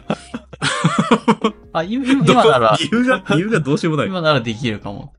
今ならできると思います。ああとあれ、そうコントローラーの水平のあれが慣れなくて、じゃあ、ジャイロですね。ジャイロが、うんあの横、視点を変えるのはスティックでいいいいんでしょうけど、うんこの上向いて、そのインクを、インクを打つときに上向いたり下向いたりとか、うん。コントローラーを傾けて操作するっていうやつよね。え、えーこれが慣れなくて、だ、だそれであの、普通の、普通の、なんだ、ステージなら別にいいんですよ。時間かけて敵倒してやってきゃいいんですけど、うんだトースター倒すのに30分以上かかった。全然、全然上登れないんだが、これどうなってるんだとか思ってああの、こう、インクを、インクを壁に向けて打って上に登ってみたいな操作をやるのに、はいえ延々と、延々と時間ががかかってました。あこの、このゲームは人間がやるゲームじゃないのではってちょっと、あの、人間がやるには早いのではないかと思ってちょっと。ああ、確かに独特な、他のゲームはちゃんとスティックで視点を切り替えるとこだけど、スプラトゥーンはなんええかジャイロで操作して、ジャイロが使わない人もいるんですけど、ジャイロ使わずスプラトゥーンやってる人もいるんですけど、ジャイ、え？ジャイロなしでできるんですか？一応できますよ。ジャイロオフって設定があるので。ジャイロオフの時に上向いたり下向いたり、あ、それもスティックでやるあ、そうそう、スティックで。ですかね、じゃあ。はい。ああ。うん、でもなんかそれは、あれだな。確かに、僕、僕にはいいですけど、じゃ、うん。あの、スプラトゥーンの良さを消してる感じがしなくもうない。ん。まあせっか、くなんか、そうですね。なんか上手くなるとか強くなる、基本多分上位プレイヤーの人はジャイロオンでやってるはずなので、ジャイロオンの方が、あうんのできる自由度が多くて推奨だとは言われているんですけど、ジャイロオフでもうん一応なんかランキングとかその強さ的には相当強いところまでいけるっていうのは自分の友達もジャイロオフで未だにやってる人いるんで、ああ、そんな。にあのゲームをクリアするっていうラインだったらジャイロオフでも多分全クリできると思う。ああ、じゃあ、そっか。あれ、なんだっけ。スティックだと上下の移動も多分そんなに速くないから。あ、そうそう、早くい。ないからなんですけど。ですよねまあ、慣れてくれば、多分、あじゃあ、ジャイ、ジャイロでやった方がいいんですけど、うんそれがやりづらいんだったら全部スティックでやって、それでも相当強くなれるっていうのは一応知り合いにもいるので大丈夫かなって感じ。ジャイロ、じゃあ、いや、せっかく、せっかくやりたくて、やりたくたゲームが、あの、なんだ、ジャイ、ジャイロが、使、ジャイロが苦手だからやめますとか、よ、よ、よ、酔ったからやめますっていうのはもったいないんで、やりたいんですけど、うんちょっと、うんままあまあ、もう気が向けば、あの、気が向けば。うんスプラトゥーン3、3もあるから。あ、操作は同じですもんね。そうですよね。と、あれなんだっけ？スプラトゥーンは、あ、あいいや、それは違うんだ。あの、ち、すみません、違う話でした。うん。あの、あの、ま、マルチで、マルチには、あの、マルチは怖いから、あの、別に、あの、やら、やらないでおこうと思ってるだけの話でした。すいああ、ません。まあ、そこは、あの、すそこは好き好きでいいと思います。やりたければ、はい。やってもいいし、やらなければやらないで。はい。まあ、そんな感じですかね。あの、まあ、はい締められてない。すいません、あの、本当に。はいじゃあ、本の紹介をしてくれてるので、おすすめってことです。まあ、おすすめコンテンツ。はい。えーと、これは、えーと、そうですね、えっと、ハーメルンの方はおすすめ、おすすめ、おすすめですね。すごく面白かったですね。えっと、一応、一応人文系のとこにいたんで、一冊くらいこういう本を紹介した方がいいかなと思って。うん。紹介した方がいいかなっておかしいな。あの、紹介するとそれっぽくなるなと思ってあげました。えっ、と、このハハーメルンの笛吹き男の、あの、が今に語り継がれてる経緯みたいなうん。調査して分析した本なんですね。このハーメルンの笛吹き男で、えー伝説とその世界っていうタイトルで、安倍金也さんという方が、はいはい。はい、本ですね。で、本自体は、あの、1970年ぐらいに出た本なんですけれど、文庫版が、えっ、と、いつ出たこれ？文庫版が出て僕はそれを買いました。ちょっと忘れたな。えー、2000。まあいいや。あの、ハーメルンの笛吹き男の伝説自体はすごく有名で、うん。いろんなところで聞いたことはあるとは思うんですけれど、遡っていくと、実際に、あのこのハーメルンで、えっ、と、具体的には、この1284年の6月24日に、うん。130人の若者がいなくなったっていうところまで遡れるんですね。うん。で、なんですけれど、笛吹き男みたいなのが出てきて、子供をさらっていったみたいな話がうん結びつくのが、それ15世紀とか16世紀になったからなんですよね。で、なので、事件自体は、このこ若者がいなくなったみたいな事件は起こったのは確からしいと。うんうん。でだけど、なんでこの笛吹き笛吹き男が出てきて、で、別に人がいなくなるっていう事件自体は当時中世とかなんで、いくらでも起こり得た話なのに、うん。なんでこんな笛吹き男が出てきて、かつそれがなんで今で伝説に、伝説として語り継がれるようになったんだみたいな話を、えー歴史的な資料だけじゃなくて当時の社会背景だったり、うん。えーと、歴史、もちろん歴史的事実でいろんな説が、あのあすごく研究されているペペストを、なん、なんですかね、取り除くためにみたいな、なんかネズミを連れてみたいなのとかもなかったでしあ、そういう説もあったんじゃないですかね。うん。どういう説があったかって全部とか書いてあったんですけれど、えっ、と、あ、ちょっとすぐにページが出てこない。あの、いろんな説があって、確かに、あの、なんだっけ、えっ、と、ネズミを退治するっていう話でいけば確かにペストもその通りかもしれないですけれど、あの、子供がいなくなったっていう事件自体は、うんその当時、例えば、えっ、と、そそもそもあの、都市として裕福な都市、すごく人を賄っていけるだけの経済がある、回ってるだけの都市ではなかったので、うん。あの、人、人を売り買いしたり、ああるいはあの、えーこのハーメルンから見て東側ですね、東方に新しい領地を作った領主が、あの、開墾してもらおうと思って、東方に移住させようとしたっていう、あの、歴史的事事実もあって、それなんじゃないかみたいな話もありましたし、あとは、えっ、と、こう戦争っていうか、あの、小さい領主領主だとか、あの、うん。あの、領域ごとの、なんだ、境界の、の、その、あの、権力闘争って言ったらおかしいですけど、そういうのもあって、あの、戦争みたいなのもあったりしたんで、人がいなくなったり、あの、まあ、人が、あの、若者が出て戦っていなくなったり、こともあったんで、そういうのを、あの、語り継ぐために伝説になったんじゃないかみたいなのがうん。説もあったり。なので、こういうなんだ、謎、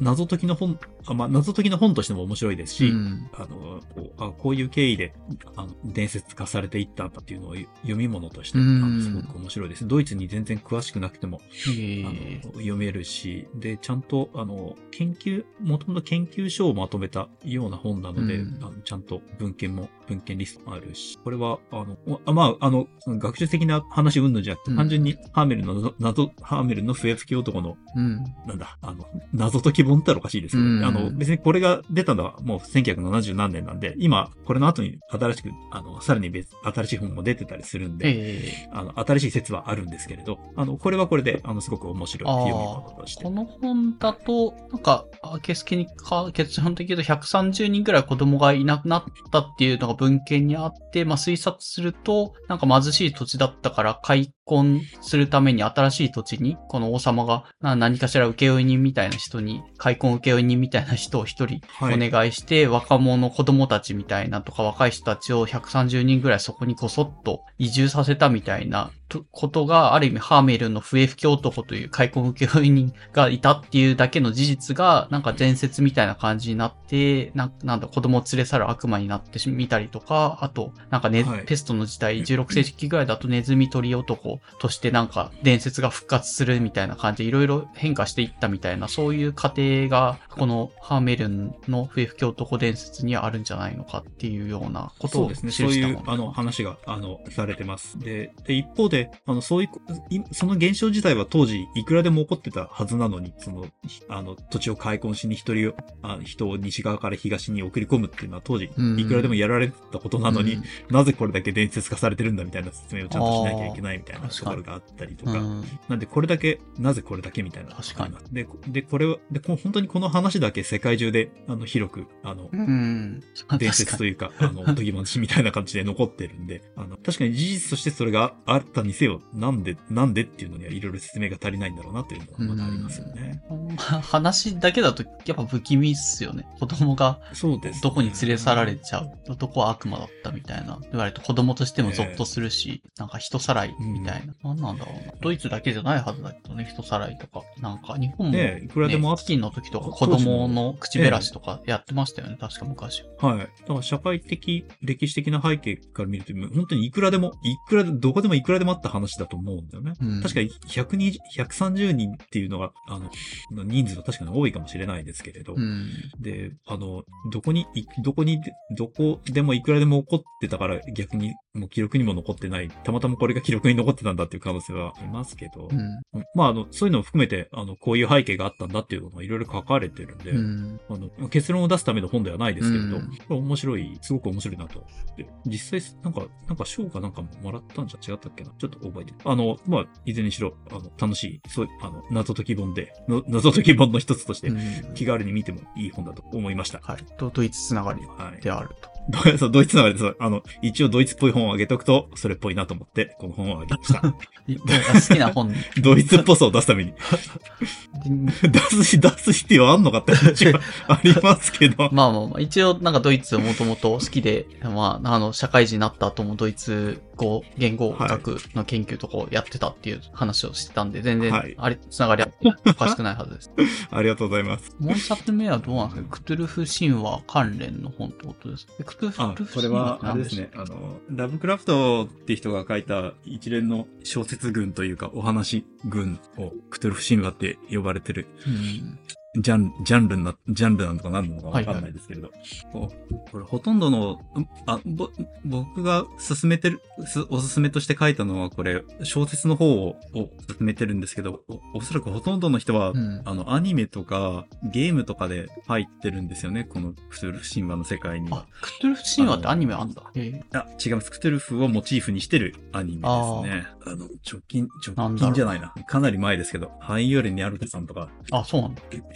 あの、クトゥルフのキャラクターをモチーフに、あの、ゆるい、ゆるいアニメを作ったり、あとは、その、クトゥルフ、クトゥルフ神話をモチーフにしたゲームなんかがいっぱい出てるので、そういうところから入った人がおそらくすごく多くて、うんうん。世界観自体は共有されてるんでいいんですけれど、小説を読むと楽しいですよというお話です。うーん。まあこれは創作神話って言っても、なんか本当に歴史のある神話っていうよりかは20世紀くらいの時期にできたアメリカとかで作った架空の神話の話ってことですね。クトゥルフ神話。あ、これ多分あの神話って呼ばれてるのは、あの、これラブ、ラブクラフトさんが何かあの、神話っていうふうに名付けたものではなくて、あの、このラブ、ラブクラフトさんが、あの、ホラー小説、ホラー小説として、あの、書いていって、その中に出てくるキャラクターとか、うんアイテムとかを他の作者が援用したりして、してたんですね、当時。あの、この、この作品のこのキャラクターとか、この背景面白いからちょっと使わせてくれないかうん。で、で、そうすると、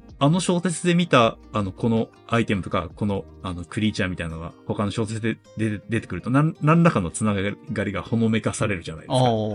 で、それをく、あの、ラブクラフトが、あの、使っていいよっていうこともあれば、他の人が、その、ラブクラフトの影響を受けて書いた他の人の、うん。あの、キャラ、キャラクターを、ラブクラフトをまた、あの、使わせてもらったりっていうこともあったんで、そうやって、こういあの、はっきりとしないけれども、謎の、あの、つながりみたいなのが出てきて、うん。そういうのをまとめて神話体系として見て、クトゥルフ神話っていう風に言ってるんですね。うんなんだろう、異世界転生ものとかと、のフレームワークと似たような感じ。ちょっと合ってるかわかんないけど。異世界転生って、トラぼ僕が異世界転生わかんないトラ。ックにすい引かれて、なんか昔の全然異世界に飛ばされて、あの、死んだタイミングで異世界に飛ばされて話が始まるっていう、はいなんかそういうフレームワークがあって、なんかそう二次創作として、フレームワークとして重宝されるので、なんか、ああ、そういう、あ、確かにそうかも。それが、あの、この世界観の中で同じアイテムが使われたり、同じような概念が使われたりっていう。トラはい必ずトラックスタートっていうのがな、異世界転生ものの橋、スタートとして、別にそこは大事じゃなくても、あの、異世界に飛ぶ、飛んで、なんか好きなじ想像力を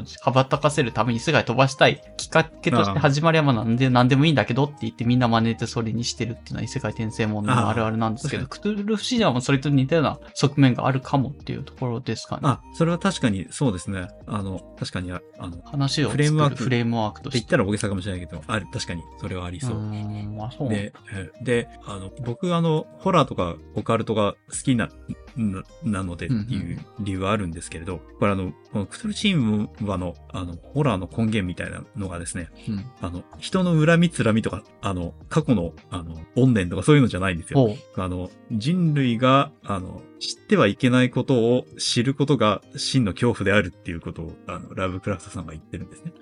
あの、人が知り得ない知識とか、あの、し、あの、知り得ない知識、あの、あってはならない真の宇宙の法則みたいなものを知ること自体が恐怖だって言ってるので、うんなんか本当本来普通に生きてれば知るはずのないものを、なんかいろんな断片を結びついていくと最後に真理にたどり着いてしまう。で、そ、で、それを知った、知ったがために、あの、気が狂ってしまうとか、うん自殺してしまうみたいな、あの、話があるんですね。うん。で、さっきのドラクエの話じゃないですけど、うんあの、人が死ぬのは別にいいんですけど、うんあの、不幸になって死んでるとかじゃないんですよ。最初に、最初に村を焼かれたとか、例えば、先祖が村を焼かれたとか、そういうホラーではないわけですよ。うん。あの例えば先祖がすごくひどい目にあって、この土地のものはみんな呪われてるとか、うんそういうタイプのホラーではないので、いわゆるこう、人が絡んでくる人ホラーではないので、うんあの、こうクトゥルは、得体の知れないものを知ったおかげで、あの、気が狂って死んでしまうとか、得体の知れないものに触れて死んでしまうとか、そういうのやつなんで、あの、楽しい、すごく楽しいですよね。そう、そう。安、安心して読める。ああ。え、一人由来だと、なんか生々いからちょっとって感じなんですかね？ちょっと、その。ああ、それはありますね。僕が単純にそう、そう思ってるだけだっていう話はありますけど、そうですね。あの、そういう生々しさは逆には、逆に言えばないですね。なるほど。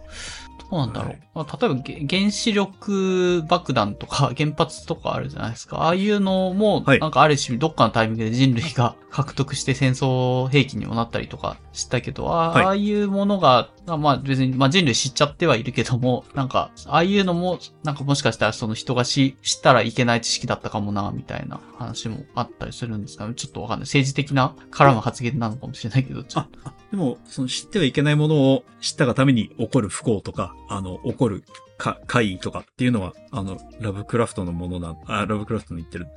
考えてることと同じなので、あの、確かに、あのその、科学知識みたいになると SF になるから、うん SF 寄りになるから、あの、ちょっとラブクラフトとは違っちゃいますけどそう、いうところはあると思います。まあサイ、エンスの世界観だと、なんか人類が分かってる範囲を広げていくのがもう正義みたいな理念でやってはいるはずなので、多分原発作ったオッペンハイマーさんとかも何の感情もなく別に発狂とかせずも、前一つ動かさずああいうの作ってんだろうなと思ってるんですよね。まあ、そうだと思いますね。はい。科学者 科。学者の世界観的には、もう、知識を得るってこと自体はもうそれは善であるみたいな、そういうなん善かですからね。世界観が科学にある気がしてるから、はいそっちとはなんかまた違いますよね、クトゥルフさんは。だからこれそういうの知は、はい。知ると良くないというか、それによって発狂してしまうみたいなことあの、知らないことが平穏だって言ってますね。まあもちろん SF ではないので、その原子力の話とかじゃないですけれど、うんその、う、う、宇宙、宇宙とか世界の物理法則を超えたところにあるような存在を、あ存在がいることになっていて、で、それに、その存在に気づいてしまうとか、あの、知ってしまうっていうのが、あの、恐怖の本質だってことを、うあの、ん？違うな。なんか言い方をちょっと忘れましたけど。うん。なんだっけな、なんだっけな？あの、わ、我々は無知の海に浮かんでいる存在に過ぎなくて、あの、なんとかって言ったな？ちょっとすいません。セリフを、セリフを完全に忘れた。こう、いずれにしろこう知ることが善という世界ではないですね。知らないまま生きていればよかったのにっていう世界です。うん。はい。で、あれなんですよ。その、あの話の、まあ、その、そういう背景もある、背景とは別に、あの、この、ラブクラフトの作品を、あの、訳し、最近、あの、いろんな人がうんうん。訳、新しく訳を出して、わかりやすい、あの、に、日本語で、訳、あの、新訳とし、新訳って書いてないですけど、訳をつけたり漫画にしたりで、してるんですけれど、うん。あの、昔、すごい何年前だわかんないですけど、あの、ラブクラフト全集っていうのが出た。ああ、古いあの、のがありますすね。ごい古いのが、あの、黒い表紙に、うん。なんかよくわかんないすごい、これ読みたくならないな、なんかこの表紙。読みたく、読みたくならない。草原水文庫のやつ。うんあ、そうです、そうです。その草原推理文庫のラブクラフト全集が、あの、僕にはすごく良くてですねこれ、はい。で、その、あの、誰だっけな、大滝圭介っていう人が訳したのが何巻かあって、うん、三もうすごい言い回しがあ、あの、おどろおどろしいんですよね。あの、そそもそも、あの、ラブクラフトのそもそものテキストが、あの、すごく気持ち悪い比喩をたくさん使うんですよ。うんうんうんなんとかかんとかのような、あの、地獄めいたなんとかとか、あうんの、どう想像していいかもわかんないですけども、そういういろんな、あの、気持ち悪い表現をこう、いろんな比喩で言ったりするんですけど、この、大滝圭介さんの役がですね、非常に読みづらくてですね、うんあの、読みづらいっていうのは、あの、今の小説とか、今の、あの、ラノベを読んでる人からすると、すごく読みづらいわけですよ。あの、言い回しがなまどろっこしくて、単語も難しくみたいな。うんうんうんそれがかえって、すごくこの世界観を、あの、あ表してると勝手に僕が感じたので、うんうんうんこの、い読みたく、読みたくなるような表紙ではない、草原推理文庫のラブクラフト全集が僕は大好きで、あ、そうなんだ、すいません。いはい。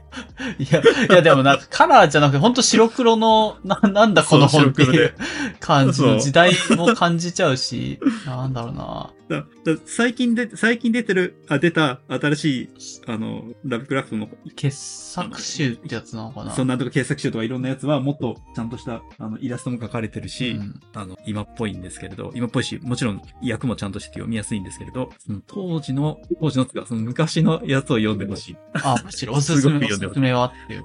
おすすめ。はい。おなので、あの、今だと、その大滝、僕は大滝圭介さんのやつがすごく好きで、あとは今だと、えっ、と、森瀬、森瀬亮とか、南條竹則さんとかなんですけど、あの最近クトゥルフの、あラブクラフトの。小説を訳してるのが大体その二人だうんうん。僕は、できれば一度はその大昔のやつを読んでほしいなっえて思ってるんですけど、はい、思ってるんですけど、あの、同人誌即売会でですね、うん。あの、ラブクラフトの小説、二次創作みたいなのを書いてる人がいた時にあの話を聞いたことがあって、あの、日本でラブクラフトの小説が普及しないのは、うん。古い大滝圭介みたいなの役が悪いせいだみたいな。あ ああいう読みにくい、読みにくい役を作ったのが悪いんだみたいなこと言ってる。あで、それはあの、前にその、森瀬亮さんか、南條武則さんか、どっちかのインタビューかで、元々の英語のテキストはそんなに複雑じゃないそうなんですわ。ーうんうん。なんかわかりやすく書いてるらしいんですけれど、その前に、最初の頃にその、ラブクラフト全集に書いて訳したような頃のテキストが非常にわかりづらくて、もうそのせいで小説が読まれてないんだみたいなことを言ってる人がいたんですけど、世界観としてはそういうわけのわからなささを出してるのがすごくいいんじゃないかなって思ってですよね。世界観、なので、ラグクラフトの世界観にはそういうわけわかんない役の方がぴったりだったっていう、なんだろうな。なんかミスリードによってそっちの方がぴったりだった。そう、ミスリードなんですけど。そう、僕の完全にボス、僕のミスリードなんですけれど、わけ、い役の方もわけがわからなささを出した方が、だあ出せてる、出せてるからいいんじゃないかなという話でした。原作に忠実なのはどっちなんですかねやっぱりアメ英語で読んだ方がいいっていう人もいるんじゃないですかそういう原作信者もいるわけじゃないですか。あのーでも原作が読み、読みづらいって思ってる、あ、ラブクラフトの作品を読んでて、うん英語、英語で。読んでて、えっ、と、も、はい。で、でもそれが読みづらいって感じてる人はい一定数いるらしくうん。て、おあの、オリジナルのラブクラフトの英語テキストを分かりやすく、分かりやすい英語で書き直したみたいな本が売ってるんですあ、よ。そんなのあるんだ。そのそういうのもあって。それで、それ、あそれ、読みやすく、それいいんですかね？読みやすくなってても、あの、内容、なんだ、雰囲気はどこまで捉えられてるのかちょっとわかんないですけど。なんか哲学書の跳躍みたいなやつか、最近で、こう、なんか、ああの、ファッションだけ感じるみたいな感じのよくわかんないやつになってる。哲学書。でも、そういうのもあるかもしれない。でも、それでも、英語が、英語のオリジナルで近づきたいって人は、あの、使うのは悪くはないと思うんですけれど。うん。僕は、え英語のネイティブでもないし、あの、英語わかんないんで。うん。まあ、よ要所読むのはちょっと、あ、日本人でちょっとハードル高いなって考えると、その、ええおすすめしたいのは読みづらいいくても昔の大西さんの役がいいんじゃないかという話。でき、できれば、そうですね。えっ、と、僕は大西さんとか大滝さんのやつを読んでほしいなと思ってる次第ですわ。うん。何言ってんだって話なんですけど。あの、今出てる、その、し新しい役の本とかがすごく精力的に、あの、出し、出してもらって、出してくださってるんで、いいんですけど、いいんですけど、えー、できれば、できれば古いやつを読んでもらいたい。うんクトゥルの神話ってどう、どうなんですか？話は繋がってる、ストーリーがそもそもあるものなのか、なんかそういうもんじゃなくて、あただ世界観だけあって、な何が起こってんのかわかんなくてみたいな。もう世界観だけですね。あ、そうなんだ。よ読んでもよくわからんって感じだよ。一冊だけ読んでもわわからんものもあるし、個人的には何か不気味なことが起こってるんだなぐらいであ十分だと思ってるんですけど、うん。あの、お同じキャラクターが出てくる作品もあるっちゃあるんですよ。うんうん別な作品で出てきた人がある、あるまた別の作品で出てきてるっていうこともあったりするんで、うん。で、あとは、あの、同じようなアイアイテムというか、うんあの、禁断の書みたいなのがたくさん出てくるんで、うんうんあの、普通の人が読んだら発狂してしまうみたいな、そういう本が、そういうアイテムがたくさんあるんで、うんそういうのは頻繁に出てきますね。ですけど作品、はい。でですけど作品自体は基本的には独立していて、あの、なんだ、攻略本的にクトゥルフ神話、クトゥルフ神話を解説してる本みたいなのはいっぱい出てますね。ああ、なるほど。二次創作というか、まあ、評評論本みたい、解説本みたいなのがあって、あそうですそうです読むんだったらどうなんですかね、はい解説本読んでから読んだ方がいいっていう人もいれば、やっぱりラブクラフト全集をもっと初めから読んだ方がいいっていう人もいると思うんで。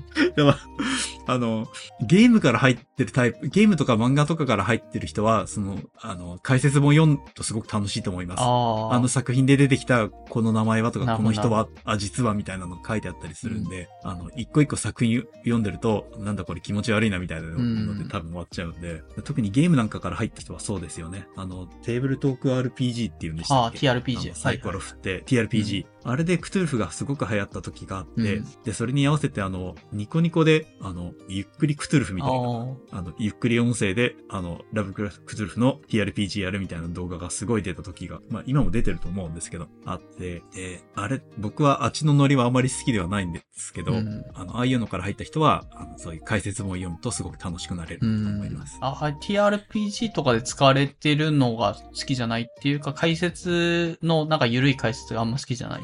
あ、違うんです。あの、あ、さ、TRPG、大体の TRPG って大体あの、サイコロ振って、あの、うん。なんだ、例えばあの、えっ、と、僕他の、他の TRPG 全然知らないんですけど、大体あの、戦闘シーンがあるじゃないですか。うん。あの、モンスターがいて、キャラクターがいて、で、持ってる武器はこれです。攻撃力はこれです。で、ダイスを振って、あの、与え、与えるダメージはいくつですみたいなやり取りをするじゃないですか。はいで、クトゥル神話の、その、大元の、なんだ、あ考え方っていうのが、知ってはいけないものに触れたらまずいわけですよ。だから、こう、得体の知れない存在と戦うっていうこと自体が、基本的にはうんあまり起こり、起こり得ないっていう立場なので、うん 僕が、僕、僕がそういう考え方なので、化け物とショットガンで戦うみたいなのは。ちょっと、はい。あんまり、あんまり好きではないという、ただそれだけの話です。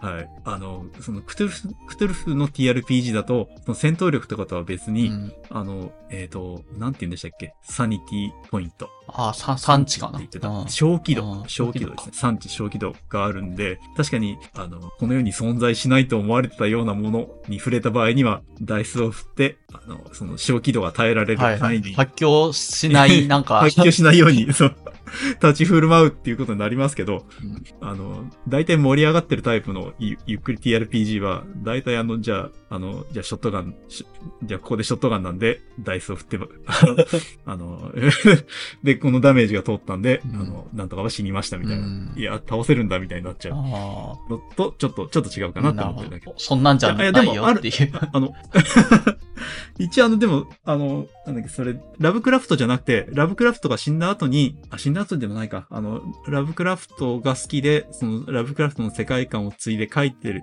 た、誰だっけな、誰す。ちょっと名前忘れましたけど、うん。その人が、そういうタイプの、あの、小説は書いてたんですよ。割とあの、倒、倒せるタイプの、うん。あの、神話生物を倒していくタイプのうん小説を書いていたんで、それが、あの別にそれが悪いわけでもないし、うんそれが好きな人もいるんですけど、僕が苦手だっていう。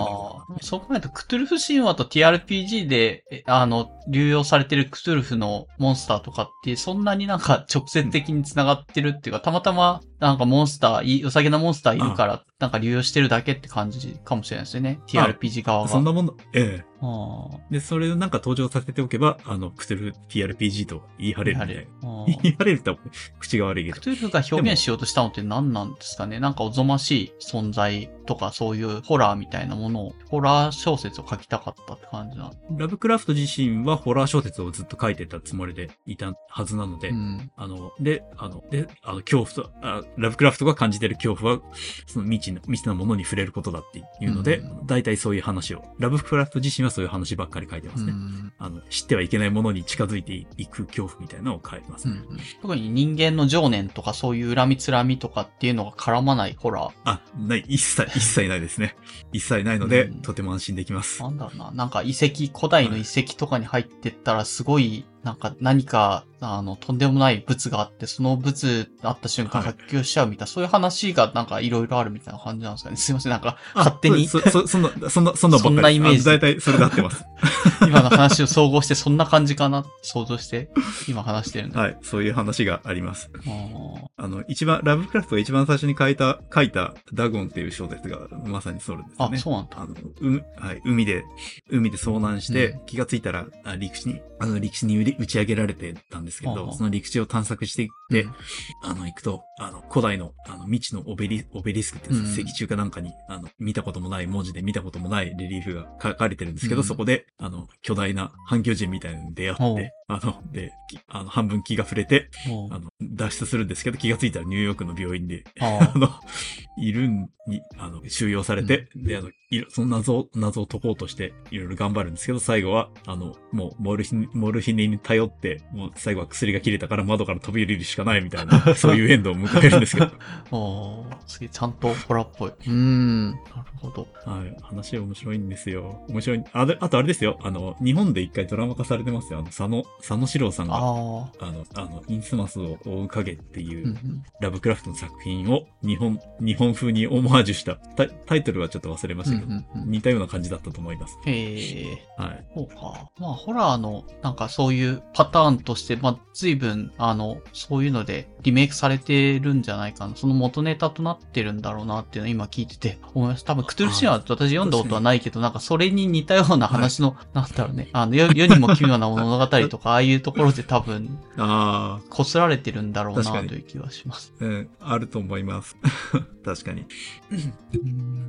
何なんでしょうね。なんか、科学が進んできて、なんかそんなに、なんかその世界観的には自分がそういう超常的なものはないぞっていうのが、ある程度もう、なんか共通理解になってはきてはいるけども、やっぱりお化けとかそういう 超常的なものがなんとなく怖いなって思うのも、なんかまだ併用し、併存してるなという気がしていて、あ、現代でも。そういう、あ、そう、あれ、あれですよ。そういえば、あの、と当時もでもそういう側面はあり、あ、うん。あったんだと思います。あの、えっ、と、なんだっけなあ、ちょっと作品名忘れちゃった。あの、その、さっき言った基本的に、あの、触れちゃいけないものに気づいて、あの、不幸が起こるって話ですけれど、うんあの、当時まだ、あの、それ、それほど普及していなかったあれ、普及、おそらく普及し始めたであろう、あの、無線、無線通信じゃないな。なんだ、あの、あの、無線じゃない、有線で、なんて言うんだ、ラジオでもないな、ああいうのなんて言うんだ、通信機みたいな。うんうんあの、墓の、この墓の下に未知なものがあるって言って探索に行くんだっていうふうに言う話があって、で、で、二人で行くんですけど、一人は、あの、地上で待たされるわけですね。うんあの、ちょっと、お前は連れて行けないからここで待ってろっつって、うんその、あの、太古の謎に触れようとしてる人が、その墓の、墓の下に潜っていくんですけれど、そこに、通、通信機って言わないな。なんて言うんだ。有線、有、当時まだ電話とか発達していないいないはずなので、うんそれほど。有線の通信機みたいなのを持っていくんですよ。うんで、それ自体はまだ、あの、ひそれほど普及してないので、あの、当時の一応か科学技術としては最先端っぽいものを持っていくわけですよ。で、地下で、その謎の怪異に、あ、怪異を見つけて、うん。あの、その、し墓の下に潜ってったやつが地上で待たせてる方に、これまずいから逃げろっつってその通信機を通じて言うんですけれど、うん。最後に、その、ちあの、地下で出てきた怪異が、その通信機を通じて、あの、地上にいるやつに、あの、一言、あの、言葉を発するっていう場面があるんですね。おなんで、こう、新しい、科学技術が、科学技術的なアイテムを、アイテムと、あとはその、超ホラーで超自然現象の。超自然現象が一応接点を持ってるみたいなやつですね。えっ、と、あれはなんだ。あの、まあ、あの、最後の、最後のセリフが有名なので、最後の、最初、さっきのダゴンも、と、あと今のは、えっ、と、ランドルフ・カーターの陳述っていう小説の多分ラストがそうだと思うんですけど、うんはい。そういうあ科学技術と、あの、オカルト、ホラーオカルトみたいな接点がちょっとある話もあるので、あながち、そのフレームワーク自体は、いフレームワーク自体は今でも、あの生きる話ですよね。あーはい。比べてもありそう。確かね。なんだよなまあさ、科学がどんだけ進んでも、なんかそういう超常現象がないとか別に証明するものが科学ではないからって感じなのかなああ、そうですね。まあなんか現象としても、もし目の前でそういう超自然な現象が、本当偶然でもいいけど起きたら、なんか人間として信じざるを得ないじゃないですか。そうですね。だ それ、それ否定できないですからね。そうそう自分の前で起こってしまっ幻覚かとかって、まあ一応多分何回か自分の中でやりとりはするだろうけどね、これ、たはいだ見間違いかな、思うだろうけど。えーあれ、あの、クトゥルフじゃないですけど、あの、大昔にアメリカで UFO が見つかった、違う UFO が見つかって、うん。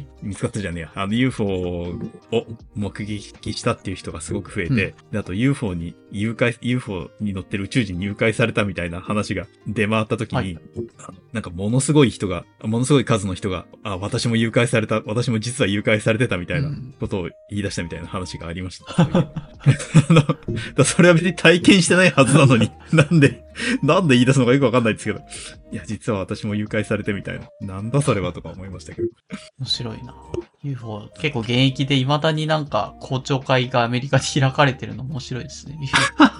何の公聴会が UFO の説明を求められるんですかね？あの、そうそう。国防総省とかうん。が。なんか議会とかで、だってニュースで、アメリカ UFO で調べると未だに7月27のなんかニュースになんかパイロットが公聴会開いて、なんか、パイロットなんとかさんがこういう球体に出会って、なん、どれぐらいの灰色い立方体が目の前にあってみたいな、そういう公聴会が、マジか。だ結構アメリカ暑いですもう現ね。役なんだよなっていう、アメリカだと。現役ですね。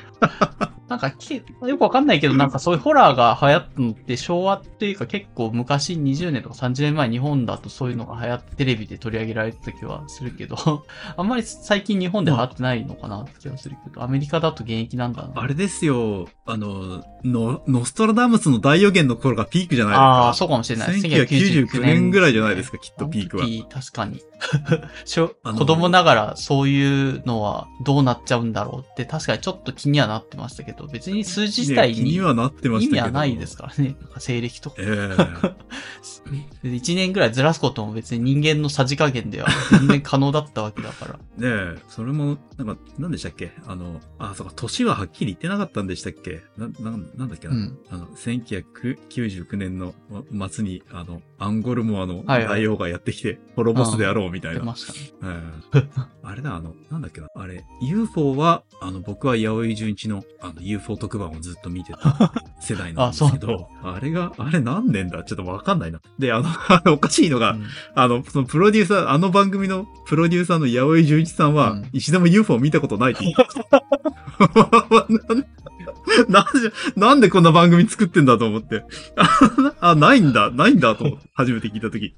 まあ、わかんない。だまあ、完全にビジネスが、まあ、ビジネスで、好きだからっていうと、あったらいいなって。か当時はあの、テレビ局もお金あったから海外ロケなんかい行きまくってるわけですよ。うんアメリカの謎の空軍基地とかに取材行ってるわけですよ。はで、か空軍基地だからもちろん近づいたら警告されるじゃないですか。はで、それを、いや、ここは UFO、UFO の、あの、秘密基地でとかやってるわけですよ。秘密を隠してるんでしょうか？みたいな感じのナレーションというか、コメントが流れて。そう。YouTube にも多分、あの、八尾井純一 UFO とかで探すと過去の番組が多分残ってると思う。懐かしいなぁまあ、わかんないけど、なんかそういう、まあ、完全にオカルトなんだけど、オカルトが流行る時期があって、それが当時だったって感じなのかな。だ時代のものだ、日本の中の文化だと、あそういうなんか結構それが過ぎてからなんか別にそういう話も徐々に薄まってきて、あんまり最近オカルトホラーは言うほど聞かないような感じになった気がする。今ないですよね、全然。どうなんだろうな。もちろん、あの、ホラーとかの番組あります番組とかけど、フィクションあるけどね。んねえ、あり、あるっちゃありますけど、昔音じゃないですよね。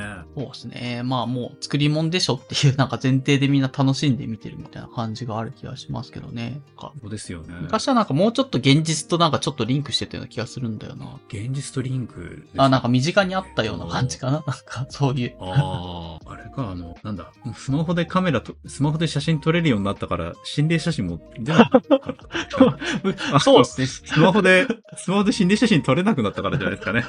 確かに。あれもなんか、多分その当時のカメラのギミック的になんかそういうのが出ちゃうバグみたいのがあったんだろうな気もします。でしょ？きうん。っと。で、別に、えー心霊写真が写るスマホ、売ってくれてもいいね、売。ってくれたら、かね、売ってくれたら買いますよ、僕は。喜んで、今度の、今度のソニーのエリクソンは心霊写真が撮れますとか言ったら買いますよ、僕は。うんなんとなくこう過去を振り返ってみるとなんか時代的な何かがこう、オカルトホラーに対してはなんか盛り上がりがどっかのタイミング、まあまた多分来るかもしれないですけどね、数十年とか20年とかだったらオカルトホラーブームが来るタイミングが。うん。ちょっと生きてるうちに来てほしいな 来ないかな。あまあ、そのね、元々の作品の一つとして、ホオカルトホラーの、なんか、クトゥルフ神話っていうのがありますよっていうので、原作読んでください。おすすめ。ぜひ読んでください。ありがとうございます。で、最後かな。で、動画関連で、これ映画のやつを、あの、おすすめしてくれてるのを、もともとガルパンおじさんっていうのは聞いてはいたんだけど、もう一方の方はあんまり知らなかったなと思って。あれ、あ、あれか、レビュースターライトの方ああ、ですね。そうです、そうです。えっ、と、これはあの、えっ、と、もともとテレビでやってたアニメだったらしいんですけど、うんあの、少女歌劇レビュースターライトっていう、そう。とりあえず1話だけ見てみたんですけど、ちょっと、なんかいきなり、いきなり入るのはちょっと、なんか、ちょっとよくわかんないですね、みたいな感じだったんで。わかんないですよね。あの、舞台、舞台女優を目指す、うん、そう、女の子たちの学校えの話かなと思って、それだったら普通に舞台やってくれればいいんだけど、なんか舞台の中でやたら戦ってるのは何なんだろうなとかっていうので、なんか独特な世界観が いきなり入ってきて、なんかついていけないっていう。であの、アニメ版の1話でそれじゃないですか。で、僕は、あ、僕はアニアニメ版を全く知らないで、その劇場版を見に行った。ど、の。どうなるんです？かで、で、劇場版はさらに輪をかけてわ、わけがわからなあ、くて、そう。なんだあの、なんで話は全くわかんないと思っていいんですけど、うん。あの、とにかく映像と演出がすごく楽しくてですね、うん。あの、すごく、あの、なんでもない場面なのに劇的な、あの、表現がされたり、あの、一番最初に出てくるのが、トマトが飛び散るシーンが一番最初なんですけれど、何を表してるかわかんないわけですよ。うん。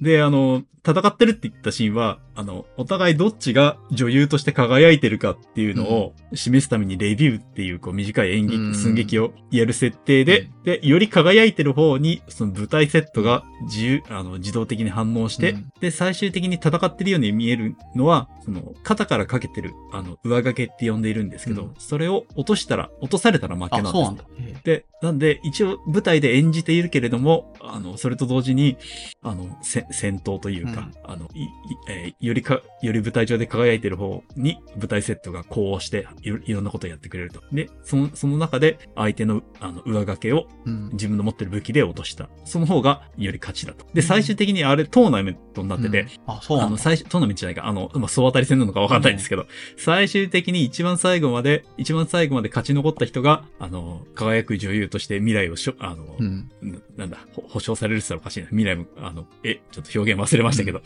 あの、トップ、トップスターになれる。で、そのためにみんな戦ってるっていう設定になるんですね。あんま解説なくないですか？そうら辺。解説ないですね。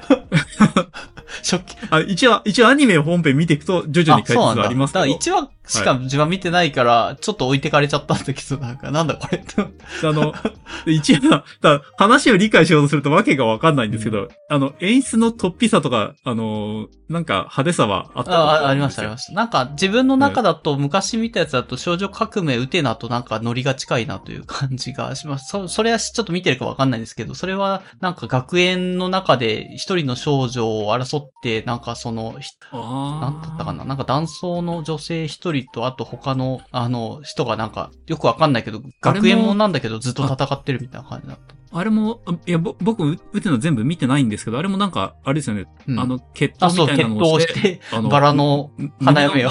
バラを落としたら負けみたいな、そういうやつまあ、ルールがあるわけじゃないけど、決闘して、なんかその、バラの花嫁って言われる、あの、ちょっと色黒の少女、アンシーかな？アンシーっていう子を、なんか、なんつうの、ゲットするみたいな、そういう世界観で、ななんだ、生徒会のすごい強そうな男の人とかかっこいいイケメンと戦って、ひたすら戦っていくみたいな、なんかなんでそれ戦わなきゃいけないのか。生徒会だったんだ、あれは。ただあずっと見てると、すごい話が多いんで、50、50とか40とかあったかな？なんかかなり話が長いんで、ずっと見てると、だんだんなんか毒されてきて、もうそれが自然みたいな感じになって さあ、じゃあ同じですよ、きっと。もうそれを受け入れていくそう、んですよ、だんだん、アアニメを。もうこういう世界観自然なんだっていうぐらいまで見てると、すごいハマれるんですよね。はいな独特だし、音楽もいいし、みたいな感じで。あ、じゃあそれは確かに、あの、レビュースターライトも、あの、あると思います。で、で、あの、でも僕の場合でも違って、うん。そのテレビ版の予習なしで見に行って、はその、さらにわけがわかんない劇場版の少女歌劇レビュースターライトを見て、あの、ね熱にやられたって言ったら大げさですけれど、わけが、一切わけがわかんないけれど、謎の感動があるみたいな。で、謎を解くために、あの、僕、この前カウントしたら、あの、65回ぐらい見に行ってるんですよ、映画館に、こえれ。、そんなに？まだやってんの？これ。あの、最近までやってました。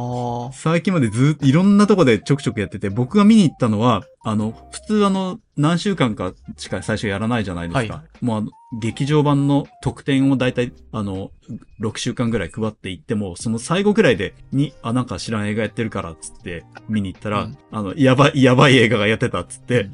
で、見続けてたら、なんか気がついたら2年ぐらいずっと映画やってて、うん ずっと、やるたびに、やるたびに映画館に行って、あ65回ぐらい見てたみたいですね。これは、なんで、み何度見てもわかんないんですけど、えあの、テレビ版はもう履修はその過程の中では知ってるんだ、やっぱり。あ、見ました。テレビ版見て、その、その、み、あれですよね、あの、劇場版何回か見た後にわからんから、アニメ版見た方がいいなってことで、うんみ見ました、ね。えそれで、ある程度謎は解けたんですか？そのさっきのルールとか、なんか、こういう世界観な。あ、だその背景とか世界観とかルールみたいなのは、それでわかりますけど、それでも、わけがわからんところは、あの、わけがわからんというか、あの、制作側も意図してやってるんでしょうけど、あの、まあ、感じてくださいみたいな、うん。そういうところはあるので、まあ話がわからんくても、その演出であったり、あの、いやりとりがすごく良いので、うん語彙が、語彙が何もないですけど、とても良いので、あの、何度も足を運んだという映画でしたね。うんだから何か、何か理解しようとして、あの、60回見たわけではなくて、ちょっとやってるうちに見見とかないといけないみたいな感じで見てましたね。かなある意味、なんか、前衛芸術作品を何も考えず、ひたすらなあ。なんか流れるまま眺め続けるみたいな。特に、その芸芸術の意味がわかんないけど、なんか、染み出してくる良さみたいな ものを。あ、僕は、はい、僕はそれに近いと思います。あの、ツイッター見てると、うん。あこの場面はこうで、はいはい。はい考察ね。実はこういうことがあってみたいなことを解説してあったり、あとは、うん。あの、監督が、あの、監督の、なんだ、あの、上映の時に監督がいて、その、その後に講演、講演会って言わないか、なんかトークショーがあったりっていうこともあったんで、監督はこういうことを考えて、一応当時作ってましたみたいなことを言ったりした時はうんあったらしいんですけど、で別にあの、答えが知りたいわけでも何でもないので、うんこっちは。まあとにかく面白くて見てたので、でその、さっき、あの、アルビさんの言うように、こう何か染み出してくるものがあって、うんそれがとても良かったんですよ。うん。はい。だから1話だけ見て何かはわかるかっていうと全くわかんないですね。で 一応、一応考察とかは一通り舐めてはいて、あ、そういう説もあるのね、ふんふんっていうのはし、頭には入れてはいるんですあ、それは、はい。そうです。はい。一応、一人見て、あああ、こうだったんだとか、えーこういうことなんだ。それでなんか、ちょっと面白いなと思った説とかってどんなのがあるんですか？それすらも全然知ら調べてないからわかんない。それすらも、わかんないですね。それすらもって言われると。えーっとそ、そもそも何の話をしてんのか最初全然わかんなかったんで、うえっと、いや、もちろんあの、その主人公の女の子が、うんあの、そのすごく、あ舞台になってる、あの、高校が、その、舞台、舞台界というか、あの、舞台を目指す人たちにとってはすごく超絶、あの、有名で難関校なわけですけれど、うん。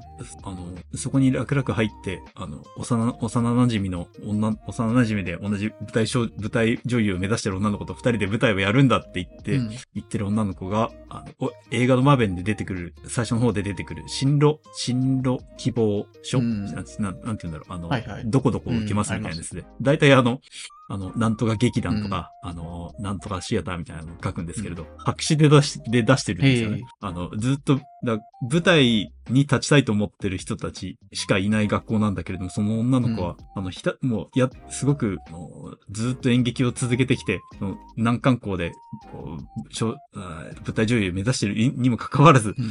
あの、進、あの、進路の希望表には一切何も書かず、やり、ずっと目指していたのは、その、幼馴染と舞台をやるっていう、その一年のみで、うん。あの、ひたすらその世界を目指していたっていうのは面白かった。ああ、そういうことを、その白紙のやつは意味してたってことなんですか？多分そうです。最初、最初全然わかんなかった。あれか。何の話だと、だと思って。こ甲子園のず球児が甲子園優勝だけを目指してやってるから別にプロになりたいわけじゃなくて、みたいな感じのなんかすごい熱い、熱い話。そう、うんであの、実は、ああの、キャッチャーのあいつと野球がしたいだけなんだよそういうノリ。めっちゃ熱い。そう、そういう感じだった。で、それも、でそれも考えて見てるとわかんないんで、はぁみたいになっちゃうわけですよ。うんえ、な、なんで？みたいな。そう。考えて見てると本当にわかんないとこだらけなんで、もう映像と音と、あの、演出で、うん。ひたすら感動、あの、なんか体を焼かれてる映画でした。うん。そうだから、この、この、確かにこの説が面白いとか、あの、実はこうだったっていうのは、あの、うん考察だったり、監督のインタビューとか見れば、ああ、そういうのってあるんですけど、別に、あの、それ自体に感動はあまりないという、面白いですけどね。あの、ね、ネタバ、ネタバレ、うん。ん？なんだ、あの、確かに分からないところが多すぎるんで、ね、ネタはし教えてくれればいいですけど、うん一応あの、あの、受け取った側の自由なはずなのうで、ん。あの、ね、ネタがあるにせよ。はいはい。なので、あまり、はい確かにあの、わけがわからないあの、テネットみたいな映画はありますよ。あれは解説してほしいみたいなそうそう。部分はありますけどね。時間がねなんなんだこの場面は。戻りするっていうギミックがあるんだろうけど、ちょっとリアルタイムで見ながら頭で時間巻き戻すのちょっと辛いんだよなっていうのがあって、あ、わかん、わかんないですね。見ながら考えるの。ちょっときつい。あれは、ああいうのはかい、ツイッターで解説してほしい。そうなんかね、図鑑なんかで時系列でまとめて、なんかこう、一、一、ひ一つのこうね、模造紙かなんかに全部書き出してほしいよね、あれ。ああれはしてほしいですよね。あれはやってくれないとちょっと本当にわかんない。で、あれはストーリーを追っていきたいタイプの話だから、余計そうなるじゃないですか。なんでああなったのっていうのは、まあそのギミック考えて追っていくと多分できるんだろうけど、ちょっと頭でそれまで処理できないしな、見ながらだとっていうのがある。ねえ。だから、あれは解説は必要だし、っていうか、あれで、テネットはあれですよね、あの、撮影陣が、うんあの、分かってるのは監督しかいないから、俺たちは何やってるか分かんないんだみたいなこと言ってましたもんね。むちゃ、むちゃくちゃ、むちゃくちゃだと思いますけど。監督は分かって、一応分かってやってる監督、のかなわかんないけど。監督の頭の中にしかないみたいな。うんうんだ撮ってる側も、なん、なんで逆に歩いてんだ、この人たちみたいな。ずっと、ずっとそうだったと思うんですけど。うんまあ、それはまあ一応ちゃんとそういう答えがあありきで楽しめる映画だけど、結構難しくなっちゃってるんだけど、それとはまた違うって感じなんですかね。あ、全然、はい、違う感じでいいと思います。あの、え何かを、あの、答えを目指す映画ではないと思います、こっちは。うんはい。なんで、あーストーリーを、ストーリーの説明が必要だって思いながら見る人は、うんにとっては本当にわからんで終わっちゃう映画なんで。ああ、よかあれったですかね。はいか。聞いてよかったです。だから一応何も本当に何の前情報も極力、なんか言うほど自分はこのコンテンツは漁ってなかったんで、この猫人さんはいの小ノート見て、とりあえず1話くらい見てみるかで、1話見てみたけど、うーん、わからん、わからんやつだな、これ。わからん。予習お疲れ様でした。わか、わからんで、あの、いいと思います。わからん話だと思います。いや、なんか熱く、熱く頑張ってるのは伝わってくるんだけど、これをどう、は作品としてどう、解説ちょっと少ない、少ないテレビ版第1話みたいな。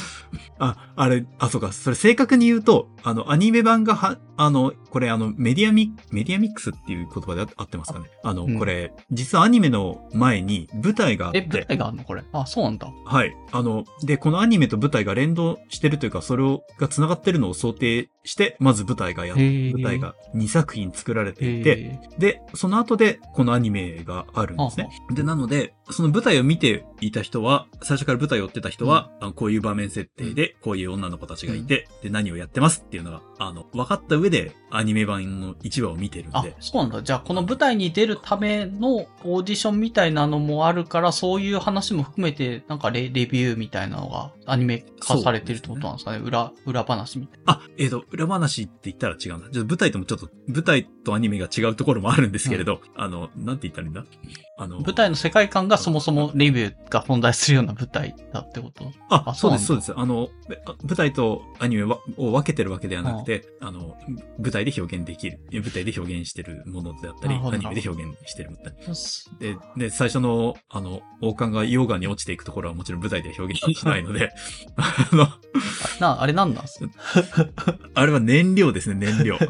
あの、最初に落ちていったのは、王冠のブローチうん。を溶岩に落としてる場面のことを言ってるんだと思うんですけれど、あの、主人公のあの女の子がつけてる王冠のブローチは、うん。あの、幼馴染の女の子と将来一緒に舞台やろうねって言って、その、その、そのためのチケットって言ってるんですね。あの、その約束のチケットを交換したものなので、あの、舞台を続けていくためのこう、シンボルになってるわけですよ、はあ。あの、王冠が。で、それの、それを燃料にして、あの、舞台、舞台上で輝く、輝く、輝くという、あの、入り口というか、アイテムになっている、そういう場面ってるはずです。え、そ、それ、なんか、あの、溶岩に投入しなきゃいけない物なんですか？なんか、友達との思い出 大切に取っといてもいいんじゃん。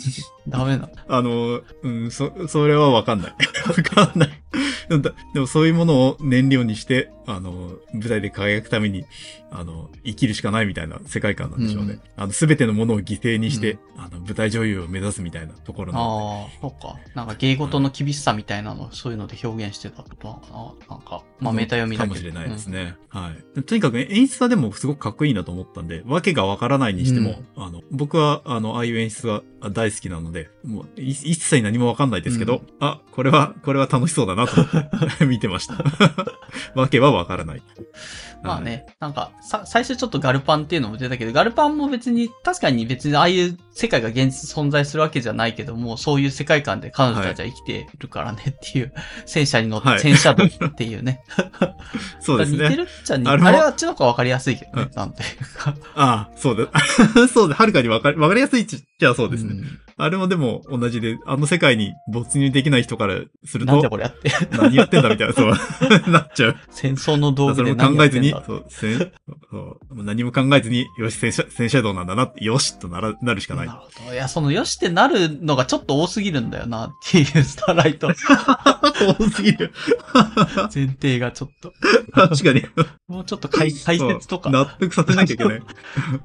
結構、まあ全然そういうアニメはあるっちゃあるけど、第1話ぐらいでちゃんとこの学園はこういう仕組みでこういうことを目標にやってるんですとかっていうのは、なんかちょっとなんかナレーション入る気がするんだけど、なんかあんまりほとんどなくアニメ、ないですね。急に戦ってるから舞台で。そう。どっかで納得をさせないといけない。なるほど。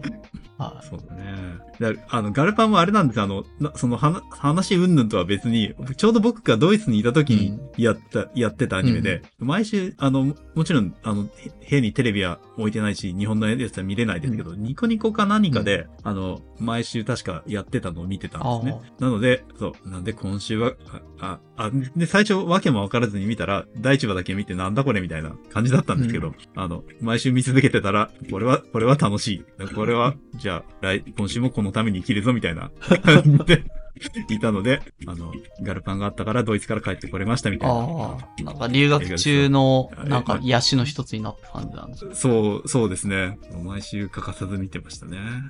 これな、何が良かったんですかね？なんか、ああいう戦車道で戦ってる様子が良かったなって。それも、それも聞かれると全く答えられないんですけど、あの、僕はあの、なんだっけ、いわゆる、えっ、と、ほら、あのー軍事物が好きなタイプでも何でもないので、あのー武器とか up 兵器に詳しいわけでも、でもむしろ知らないぐらいなんで、うんあの、別に戦車が出てくるからいいとかっていうのもないですし、で、むしろあの、1話見てすごい不安になったんですよ。うんこのアニメ大丈夫なのかなみたいなのを思ったぐらいなんで、それでも見てったら、なんとなくこう、設定はな、を納得、うん自分の中で納得、うん納得させられたし、ちょうど3話か4話ぐらいまで見ていくと、ちょうど面白いシーンもあって、あ、これは、これは楽しいなと思って、はいはい。見てましたね。そうですね。主人公の女の子が、なんか伝統的なその、なんだっけ、その戦車道の強いとこのご家庭の娘さんとかあでしたよね、そうです確。か。そうです。で、まあそういうのもあって、お姉さん、ええお姉さんだっけななんかいたりとかして。あそうです、そうです。だから、まあ最初そういうので私はせ、なんか戦車道なんかやらないみたいな 感じじゃなかったでしたっけ？あそうですなんか。うん、そうです。最初は戦車道から逃が、逃れるために戦車道がない高校に転校してきたのに、あの、お前は戦車道やれみたいな生徒会から言われて、あの、死んだ目をしてるのが第はいはい1話だと思います。まあそういうう展開から始まって、まあ徐々に戦車道のなんか才能とかね、そういう明らかにサラブレッドなでしたね。とか、まあはいそういう意味ではまあまあ見やすい、比較的こう見やすい、なんか、あ、そうですねう。ん一回、あの、納得、納得もしやすいし、あの、理解もしやすいんじゃないかと思います。はか、い。で、あの、戦車使ってるとはいえ、あの、被害はメガネが割れるくらいなんでね。血が、血が出たり骨が折れたりとかそういうのはないので。確かにで、で、あとあの、スポコン、いわゆるあの、スポコンアニメではないので、あの、今日、なんかあの、きついトレーニングシーンとかもないですし、なので、僕的にはあの、あの、響きユーフォニアムよりよっぽど安心して見れる。響きユーフォニアムの方が安心して見れなかったんだ。ああれはあの、真夏の、ま、真夏の中に外で練習し、練習して鼻血が出てくるシーンとかも最悪だったんですけど、ちょっともう耐えら、見てて耐えられなくなったんへで、ーやめ、やめましたという。いや、あの、あの、映画はすごく、映画、映画もアニメも、音もいいし、絵もいいし、いい、すごくいいんですけど、うん完全に体育会系のアニメなまあのであれば、そうですね。あの、ちょっと、はい、ちょっと辛かったですね。に。あの、ガルパンはあの、やってることは体育会系ですけど、体体育会系アニメではないので、ああ、あ、そうなんだ。ああの、いわゆる体育会系っぽいコンテンツが一切、あ、シーンが一切ないじゃないですもちろん練習のシーンはありますけど、うんあのなんか軽いっすよね。全体的に。ええ、ノリは軽いですよね。あの、もちろんあの、負けたら廃校になるとかそういう背景はありますけど、例えば練習してて、うん。あの、響きユーフォニアムみたいにこうできないなら出てってくださいみたいな、うんそういうところはない。はい。あれ非常になんかリアルな部活の感じを表してるらしいですけどね。響きユーフォニアムえ吹奏楽の厳しいとこそうそうそうろでしょうね。だから、あ ああいうのはちょっと僕は耐えられないので、耐えられないっておかしい。あの、苦手なのでちょっと見ないんですけど、ガルパンは大丈夫でした。ガルパンって相当古い作品、もう10年、もうもっとかなっもうそれぐらいになるんじゃなていですか、ね。イメージなんだけど、あのなんかまだ続いてるんですね、確か。あの、最終章と言いながら、劇場版があと、次やるのが4話なんで、6話まで予定されてるんで、あと5年ぐらいかかるんじゃないですかね。何年ガルパンやってんだっていうぐらいガルパン長いからちょっとびっくりしてるんです。で、あの、僕はまだ大丈夫ですけど、あの、本当に、本当にあの、死ぬまでにガルパン終わるのかみたいな世代の人も見てるあのあ、で、なるほど。パン、パン層が。そう。なので、あの、まだ、まだ続きますよね。今度やるのが、げあの、劇場版、あ、違う、劇場版じゃない。あの、その最終章、映画館で、あの、6、6話やるって言われてて、で、次、第4話なんですよね。それが10月になるんですけど、だいたいあの、1年半から2年弱ぐらいかな。1話作るのに。すごいな。あと5年かかる。あの、監督がもちろん他の作品も作ってるんで、うんガルパンだけってわけにもいかないんで、うんそれはわかるんですけど、うんだいたい最初は、あの、1話、2話あたりは、まあ、毎年やるのかなとか思ってたら、だんだん、ま、間が開いてって、うんもう2年ぐらいかかる、きっと。まあまあ、エヴァンゲリオンみたいにならなければいいですね、という気は。エヴァンゲリオンもすごいですよね。エヴァンゲリオンすごいっすよ。だって、なんす終わるまでで多分、どれぐらいかかってんだろう ?10 年以上かかってますよ。15年とか。10年以上かかってる。それだって、劇場版1回やってるでしょ？だって。何回やってるんですか？あれ。ああ劇場版1回作って、そうですね。新、新えっと劇場版新劇場版、そうだ。なんですよ。これすごいでうすよね。ん。だって、はい、やっぱ10年ぐらい経ってるなうんうわそう、新劇場版で、あ、これでエヴァンゲリオンの、なんか本当の、あなんか劇場版一回作ったやつでも別に謎が解けてるわけでもなく、なんだっていう感じの終わり方 だったので、まあ新劇場版でもうちょっと、なんか確信をついた終わり方になるのかなで期待して見始めて、新劇場版の最初が2007年とかなんですよ。あ、それ2007そう、それが毎年作られるんだったら、多分3部作とかだったら、まあ2010年とか11年に終わんのかなとかって期待そう思いますよね。出たら、新劇場版終わったのが一昨年だから2021年なの。長い。そうすごいなうんいや、だから、一応、なんか好きで待ってた口だけど、もう、なんか、その、新劇場版の3作目が9で、あの、最終話が4作目なんですけど、3作目から4作目まで10年かかってるから、もうその間にちょっとうもう、お待て、待てないというか完全に忘れてましたね、存在を。いや、そうなりますよ。うんそれは、それは忘れもしますわ。ガルパンの、これは、まあ、まだ2年とかで空いてるから、まだまだ、そうですね。まだまだまだ平和な方だけど、もうもし、なんかね、ガルパンは、あの、ほら、あの、あれですよ。ガルパンはまだあの、本編から10年ですからね。あの、エヴァンゲリオンの劇場版で10年じゃないので劇場。版10年、ほんと最悪でしたけどね。記憶からもなくなっちゃう前の作品とかっても。だってこれ多分2023に出て、第5話が2025年とかに出て、その次で2035年とかって言われたらちょっと絶望するんじゃない、ガルパン人口半分ぐらいになって あ、それでも半分。死んでる可能性が。いや。あたまにあれなんじゃん。たまにあの、前の劇場版、この今の最終章の前に劇場版をやっていて、うん。で、それがすごく評判がいいので、劇場版をなんか、何かのきっかけで見て、うガルパンに入りましたみたいな層が一定数いるみたいで、で、大体こういう、え、あの、新しい最終章の、えっ、と、次第4話やりますって言うと、大体ニコニコとか YouTube で一挙放送とか、うん。最終章をもう一回やったりとかってなるんで、そこでちょっとファンが増えたりするみたいなんですけど、それ以上に多分あの、寿命で、寿命でいなくなってる可能性がある。やば。こ、この世からいなくなってる可能性があります。ちょっと自分の中だと結構もう10年前くらいのイメージがあったから、なんか、え、まだやってんのってちょっとびっくりな。まだやってる。みんな、みんなそう思ってますよ。みんな、まだやってんのって思ってますよ。あーまあちょっと、わかんない。ファン、ファンは待ち続ける、待ち、待ち、僕は待ち続けてるんで大丈夫ですな。るほど。あありがとうございます。まあ、アニメ、はい映画の頃かな。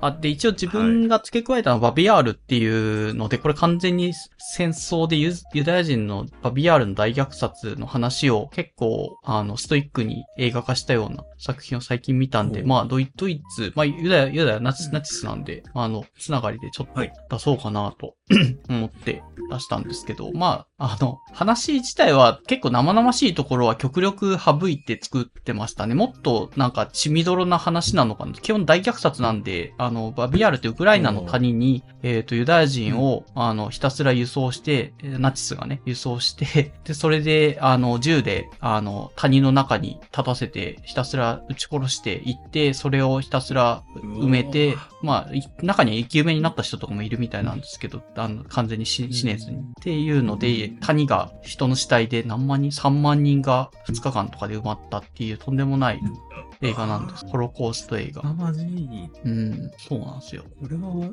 ああ、あ、知ってます？この、ほいやナチスの歴史とか。全、全然知らなかったっていうショああ、そうそうか。結構でも、ここで、この監督自体はそんなになんか色つけてドラマチックに描こうとしてなくて、まあ描かれるとそれできついし、あんまりなんか、あの、結構重い話、すごい歴史的にはとはい。んでもない重い話なので、なんか物語めいて、なんかいい話とかに仕上げられてもなんだかなって、あの、けなるじゃないですか。だから、あ極力そういう、なんかストーリーメーターのは省かれてて、ただただ当時あったであろうバビアールの谷の景色であったりとか、えーっと、なんかもともとロシアが、あの、ウクライナを、あの、ロシア、まあソ連か、ソ連が当時はウクライナを、えーっと、あの、支配していたのが、ナチスのドイツに変わうん。ったタイミング。グで、ウクライナの人は結構ナチスドイツを歓迎しているムードもあったみたいな、結構当時の歴史的な、な事実を、まあ、はい。ソ連の、あの、スターリンがすごい散々ひどいことをウクライナにしていたみたいなので、それに対して反発するって意味でも、ナチスのヒトラーが来た時にヒトラーの像とか、その看板みたいなのをすごい英雄みたいな感じで掲げてたっていうようなあのも、あの、当時の描写として、まあ事実、事実としてうんあったみたいなので、そういう映像とかが歴史資料みたいなのが流れていってたりとか、はで、虐殺シーンどうなんのかなって思ったら、虐殺シーンはかなりカットされてて、えっ、と、ももう谷だけ、広い谷が映されて、なんか暗い映像になって、こう文字だけで、な、何月何年から何月何年ここで、なんか何人が大虐殺が行われたって言って、そこから、やあっぱなんか5年とかその後で、あの、第一次世界大戦が終わり、どあの、ソ連、ソ連じゃなくて、うんえっと、ドイツが負け、負けるじゃないですか、日本とかドイツが。はい。で、負けた後に戦争犯罪者みたいなのを多分その国、まあ、ウクライナで戦争犯罪者としてドイツ軍人とかを、えっ、と、まあ、裁判所で裁くんですけど、その裁いた時に、はい。ウクライナとかにいた、まあ、まだギリギリ、あの、大虐殺に生き延びた、えっ、と、うん。ユダヤ人っていうのも、まあ数名、本当に少ないけどいて、その、どういう状況で生き延びたか、よ世の中にこう、あの、死んだふりをして、あの、ロシア軍人から自分のお腹の上に、こう、死んでない、ちゃんと死んだか確かめるためにはい、お腹の上に、あの、乗っかられて苦しかったけども、もう怖くて怖くてその場ではし、あの、自分は死んだということにし、することでどうにかその場をうん。逃れて、ただ、その後土をかけられていく目になったけども、あの、途中で苦しくなって、あの、片手だけで必死に土を掘って空気を吸って、その後、あの、泥だらけの中、そこから何十キロ走って、あの、夜中、暗い中、ドイツ兵に見つからないように逃げましたとかっていうことを裁判で、えーと告白している、なんかユダヤ人とかの、そういう人の、えっ、と、陳述をそのまま、多分、あの、実際、歴史の資料とかに残ってるものを、あとか、その音源とかをただ映画として流すっていう意味で、なんか作り物を極力、極端に配したような作りになっているような映画にはなってましたっていうところ。あ、とても、とてもいいですね。確かにあの、変な脚、うん。あの、脚色というか、すごくおどろどろ、おどろおどろしい BGM とか、ひどく悲しい BGM だけ流して、なんか悲惨さを、んそういう押し出し方あ、をする全ものよりも然してなかったです。本当に。えーあの歴史資料歴史、歴史資料とか映像を示して、この、この大虐殺を出すっていうのは。そうですね。だからまあ、なんか、えー映画って一応娯楽的な側面があるじゃないですか。だから娯楽映画としてはい。見るにはちょっとき、ちょっとなっていう感じで、なんか映画館で寝てる人とかい、ああ、ま退屈。あ、そうですね。な、で何かそういうこう、戦争、戦争映画みたいなのも期待して見に行った人は、そう歴史資料として見ればすごい貴重なので、非常によく、あの、うん組み立てられてるし、そんなに脚色も極力配されてるから、非常に好感がも持てる歴史資料なんですけど、あの、娯楽としてはちょっとっていう感じの内容でしたねっていうところかな。いい、いい映画って言って言葉が良くないですけど、いいものを。ああはいまあ、いいですね。そうなんですよ。で、結構これこれは、あの、セルゲイ・ロズニッツァさんっていうのは結構ロシアとかソ連関係のドキュメンタリーを撮ってる人らしくて、他の作品も一個見たことあるんですけど、そっちの方はより簡素な、なんかロシアソ連から、あの、なんですかね、今のロシア政権にどうやって移ってったかみたいな、そういうドキュメンタリーとかも見たんですけど、おそっちの方がもっと簡素な感じ。映画館で寝てる人めっちゃ淡々と出てる。人いたから、それよりはバビアールの方が、まあ、起きた事実もやっぱりショッキングだし、まあ、歴史的事実として知っておいおいた方がやっぱりね、あの、深みがあるなという感じの、とんでもない、あの、じ、事件だったので、はい、あの、見て、見れてよかった。ただこれ配信に乗らないっぽくて、これもずい、去年とか一昨年やってたんですけど、歴史的にはすごい重要な、歴史資料として重要だと思うんですけど、映画としては多分人気がないから、あの、世の中の配信に乗らないし、たまに、あの、その、名画座とかで再放送というか、そういうのをやるところでしか見れないようで、自分も先月見に行ったのはちょうどそのタイミングに、あの、今だってあチャンスでそうだったんですね。一応、来月9月に渋谷のイメージフォーラムっていうところで、あの、また再放送みたいな感じでやるみたいなんで、まあ、あの、え配信に乗らないから、配信で、まあ見れないっていうのを考えると、ちょっとそのタイミングで見るのをお勧めしたいなという一作になってました、バビアール。あ、そうします。これは、確かに、アマプラとかで出そうな感じ絶対出ない。出ないですよね。普通にアマプラとかでなんか、おすすめとかで上がりそうにないですよね。うん確かに。ねであったとして。これはそうか。ら来月あ、来月で。はい、にやります。渋谷で。おすすめですね。あありがとうございます。あと、あとちょっと見てて思ったのは、まあ、若干なんかメタな読みなんですけど、これ、これ自体は非常に凄惨な事件で、やっぱりなんか人が人を銃殺するっていう、ショッしかも大量に銃殺する機械的にね、するっていうのはショッキングな出来事じゃないですか。もう、あの、はい、はい。軍として命令されたからって言って、まあ、ロボットのように人をどんどええんどんどん銃殺していくっていう、なんですけど、なんかか、はい。数だけカウントすると、ここのバビアールで殺されたユダヤ人の数と、日本の、あの、原発の広島、長崎で殺された日本人の数って、日本人のその死んだ戦死者の方が多いんですよ、原発の方が。え、あ、あれ？あ、えそうなんですか？ただ、なんか残酷さ的に、なんかこのバビアールのなんかその、やっぱり血生臭いというかさ、人が、やっぱり、まあ機械、いくら機械とはいえさ、銃指で銃を持ってこう、明らかにあバンって撃って血を流させるのを何百万人とか何十万人とかやったのと、原発ポチって押したはい。のとで、なんかやっぱり人間の想像力って悲惨さとか、じなんか人の、死んだ人の多さでは原発の方が多かったとしても、どうだった責任とかもそうなんですよね。あの、銃をそうですね。指で引いた人も戦争責任問われたりとかして裁判にかけられてるんですけど、はい原発ってさ、はいそ。もそも なんかポチ、ポチじゃないですか、ああいうのって。そう、そう、そうですね。殺した人も殺した感じがすごい少ないだろうなと思って、なあっていう。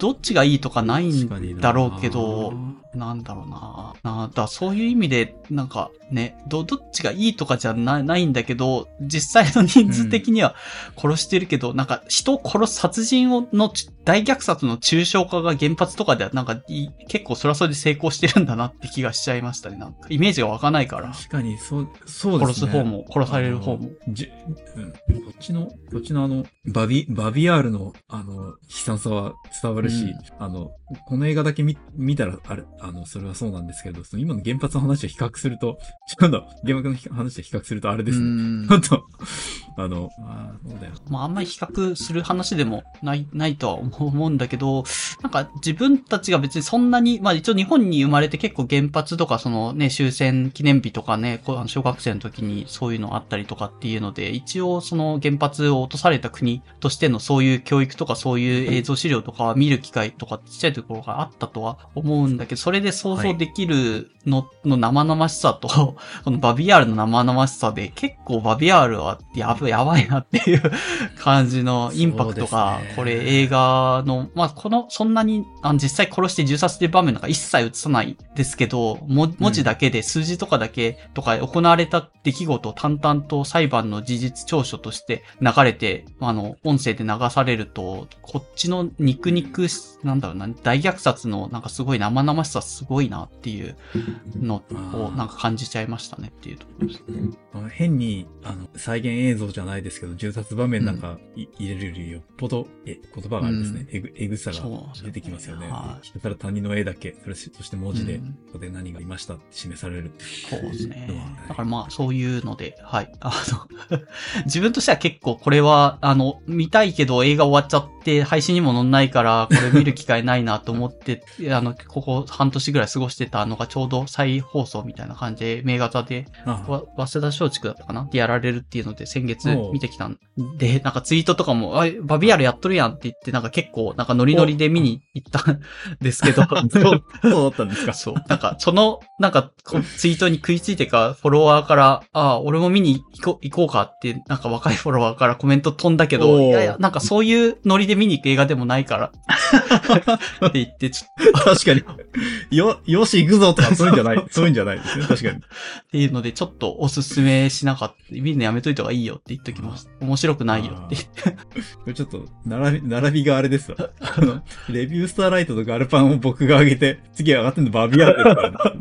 ほんと、読む、ゲスト、ゲスト、呼ぶゲスト間違ってるかみたいになってますけど、あいや、一応、ドイツつながりであげても、多分、他のゲストよりは、あの、猫人さんの方が、は、あの、一応ドイツ馴染みがあるっていうので、ナチスとか、ああ、そうだ、それは確かに。うあの、僕は本当これ知ら、知らなかったのがショックですあよ。ーあ、ぜひ、は、ないおすすめですってとこです。ちょっとこれは、はい、見に行ってみます。ーありがとうございます。。じゃあ一応、すいません。あの、最近のおすすめのコンテンツ、ゲームと本と動画をしましたってとこです。大体、どうですか、はいあの、他に、あの、これはっていうのがあれば、最後にコメントしてもらう。これ、これは、これはって、これはって多分、いうのは特にないな特。テーマえで残してるのは喫茶店っていうところぐらいだけども、なんか、喫茶店、喫茶店、あ、えっ、と、なんだっけな。あの、い言い残した、はいはい。言い残したから、うん。し死ぬ前に言わないといけないとかそういうわけではないんですけれど、僕あの、毎週、モーニングを食べに行くか、ホットケーキかシナモントーストがある喫茶店、喫茶店に行ってるんですけど、えっと、えっとですね、コロナ、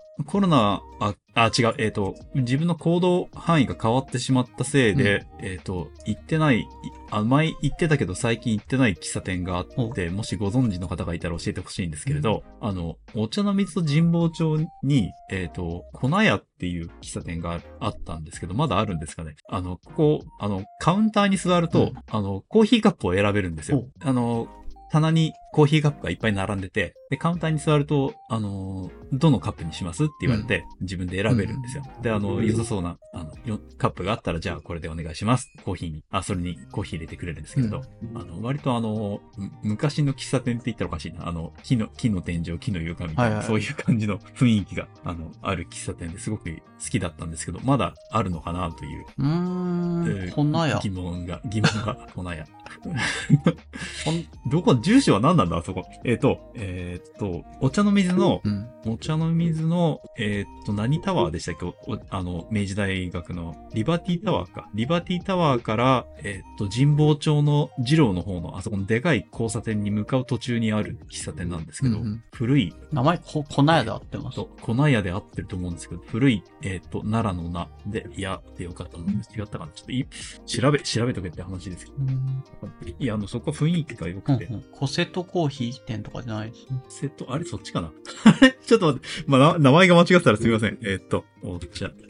Google マップ、Google マップ見よう。狛江は、カレーうどんの店。って、名古屋とか出てくるけど、じゃあ、コセトコ、コセトコーヒーだったコセトらどうですコーヒーは、古い瀬戸のコーヒー店は出てきますけど。あ、写真載ってる。こっちですわ。コセトコーヒー店ですわ。あよかった。ある、あるみたいです。あ、よかった。まだ、あ、まだあるんだ。よかった。ずっと粉屋で調べてないそれはカレー、カレーうどんの店だから、ね、見つかるわけないですよ。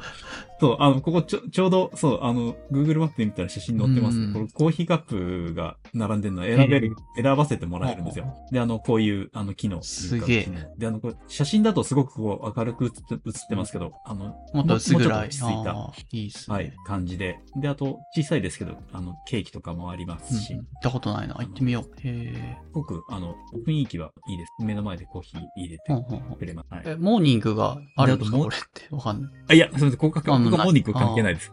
も、も、モーニングの話は別、別のやつでした。うんいや、ちょう、ちょうどあの、分かったら、わわかる、分かれば知りたいなと思ってあげたのが今の、あの、古瀬戸コーヒーと、あとは、ホットケーキが出るタムタムっていう喫茶店も長く行ってなかったんです。これも神保町なんですけど、うんうんうんあの、行動圏外になってしまったんで、まだあるんですかね。前、あの、2時間ぐらい並んでホットケーキ食べた覚えがあるんですけど、この店。な、なんであんな並んでるんですかね。なんか、ホットケーキブームだった時が、確か数年前あったから、それじゃないですか。あ、そうだったうんん。ですか今はでも、ちょっと落ち着いてきてるから、もしかしたら、もうちょっと入りやすくなってるかもしれないです。一応まだあるみたいです。ああ、あ、るイクブレッド、サボあ、あタムタム、。そうですね。この石、石窯のホットケーキこれだ。これですね。あそうです。ここのホットケーキも、えーこれは、その、並んだ、並ん、並ばされた思い出があるんで、あの、はい。そうなんで、これはおす、おす、おすすめですね。どちらも。いいと思います。今はそういうお店は特にまあ引っ越しちゃったとか、まあいろんな事情で、あの、あんまり探してないって感じなんですあ、あの、行動、行動圏、あ、違う、あの、神保町のオフィスではないので、こう、あの、なんだ、あまりお茶の水には行かなくなったというだけです。うん あの、単に。あ逆に、なんか自分の会社の近くとか自分住んでるところの近くの喫茶店で似たような雰囲気のところあんまりない。まあ確かにあんまり探さないとないかもしれない。そうでですね。えっと、前、あの、川崎に、川崎にコーヒー園っていう、あ、ありますね。ホットケーキが美味しい喫茶店があったんですけど、今もうないのかなえっ、と、ちょっとわかんない。なんか移転したと聞いて、その後わかんないな。で、あとは、あの、したわ。横浜うんに、コーヒー園はホットケーキなんですよ。あーコーヒー園、鶴見に行ったみたいです。えーあ、ちなみに隣、隣駅にあるんですね。あそうなんだ。あとは、えっ、と、あとは、はい、いつ行っても入れない喫茶店が、あの、横浜の地下街うん。に、あの、オスロコーヒーっていう喫茶店があって、ここはあの、えっ、と、ホットケーキではなくて、まあ、なんだ、えっ、と、あれ、ワッフルかなんかだったと思うんですけど、いっつも、いっつも列ができてて、一回も、一回も入れなかったんはい、あの、入れなくて、あの、感想教えてくださいとうん、なるほど。え雰囲気は良さそうなんですけど、いっつも並んでるんだよな、こー、こうーん。あんまり自分は並んでまで入ろうって情熱が ないから、なかなかないですよね。ちょっと、間、なので、いつも、いつもというか、横浜行って、この店通りかかって、空いてた、空いてたら入ろうと思って、まあ空いてないんですよ。うん はい。穴、穴場のところを極力自分は探しちゃうけどね、あんま人来てないなあそれが。はい、それがいいと思いますよ。あの、僕が、あの、よく行く、あの、東京の八重洲八重洲地下街に、うん。あの、アロマっていう同じような、あの、天井の低い喫茶店があるんですけど、うんここはあの、八重洲地下街、地下街っていっぱいあの、スタバから、あの、割とあの、おしゃれ、おしゃれ圧の強い喫茶店がたくさんあるんですけど、このアロマっていう喫茶店はすごい古、古い、古っぽい喫茶店なんですけど、ここは、ほあの、シナモントーストで、あの、大体比較的空いてるので、えあの、よく使う割と、割と東京駅、あの、八重洲地下街の中ではうん穴場だとえ思うんですけど行っ、てみよう。はい。あーあら、もうまだあるじゃん。ええ良さそう。ここは大丈夫あ、結構でも雰囲気はちょっと、なんだろうな、古め、古めな方で、なんかおしゃおしゃれなやつっていうわけではないんですね、そういう意味だと。そうです、そうです。あの、僕はあの、お、おしゃれなところにはちょっと行けないので、いいけなく、行けなくないですけど、あれなので。あはい。なんで、こういう雰囲気の、あの、さっきの、あの、粉屋、粉屋じゃねえわ。あの、コセトコーヒーみたいな、ああいう感じに近い。ーうん。あっちほ、あっちほどおしゃれではないですけど、あの、ちょっと落ち着くので、うんはい、やってますね。面白い。あんまりなんか、あ意識して、こう、こういうスタイルのコーヒー店だけを目指したことがない、ないからわかんないけど。ええ確かに探せばありそうですね。ちょっと探さないとむしろわかんないと思う。なんかこだわりなかったら多分チェーン店に吸い込まれちゃうと思うんですよね、スタバとかに。いや、どうしてもそうなっちゃいますよね。うん広いし、どこにでもあるから、まあ、まあ、わ悪くないかみたいな。そうなんですよ。で、ちゃんと電源もありますしね。うんそうか。だからこういう、はい、割割とこういうふ古いっぽい喫茶店は充電、充電じゃねえや、電源とかはもちろんないですし、普通のコーヒー、まあ、コーヒー、もちろんコーヒーの豆で選べますけど、あの、なんだし、なんでしたっけ、あの、生クリームが乗ってるようなのはまあないですからね。なんとかか、なんでしたっけ、もうダメですからよ。スタバ行ってないから、あの、なんとか、なんとかフラペチーノみたいなのちょっと置いてない。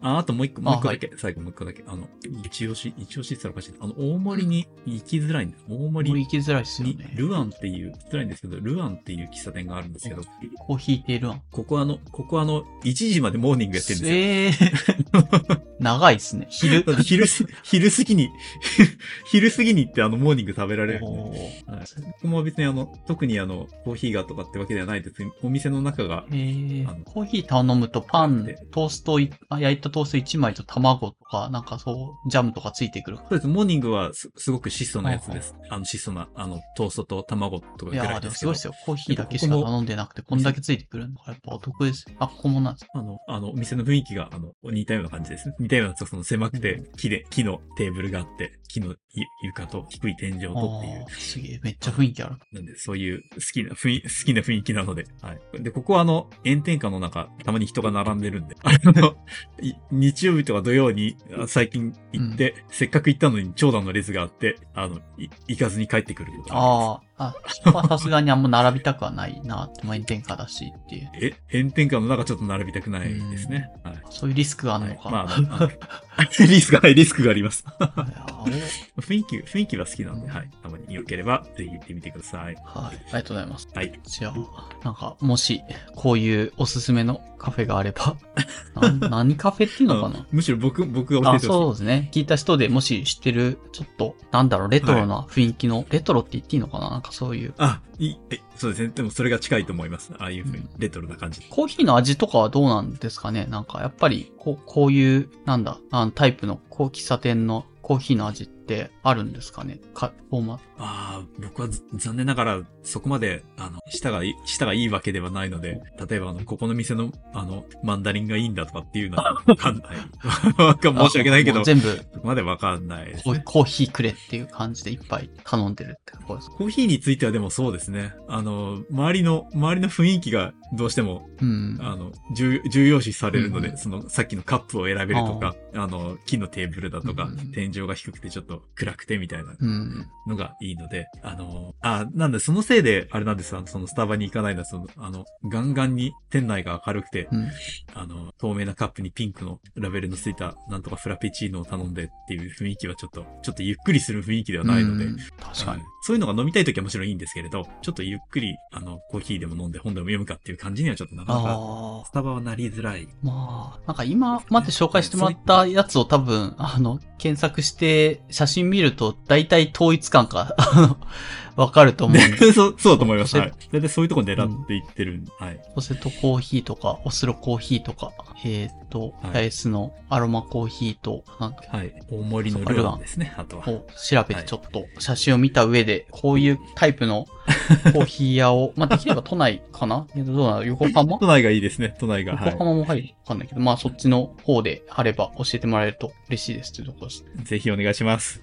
はい。じゃあ、えっ、と、最後、アナウンス、アナウンス、まあ、今のがまあアナウンスみたいなもんか。はい。ああと、このポッドキャストの、えっ、と、感想をぜひお寄せくださいというところですね。えっ、と、ハッシュタグは、まあ、ちょっとまだ、まあ、未だにツイッターとか X とかで、はい、あの、やってるので、そちらとか、まあ、インスタとか好きな SNS に、えっ、と、ハッシュタグ6文字で ARKBFM と、あの、つけていただくと、感想が追いつ追いやすいです。はい。あの、感想もらえると嬉しいので、ぜひ感想ください。今回、えっ、と、はい、初ゲストのスーパー猫かわいい人材さん、略して猫人さんでした。はい。ありがとうございました。ありが、ありがとうございました。とても楽しかったです。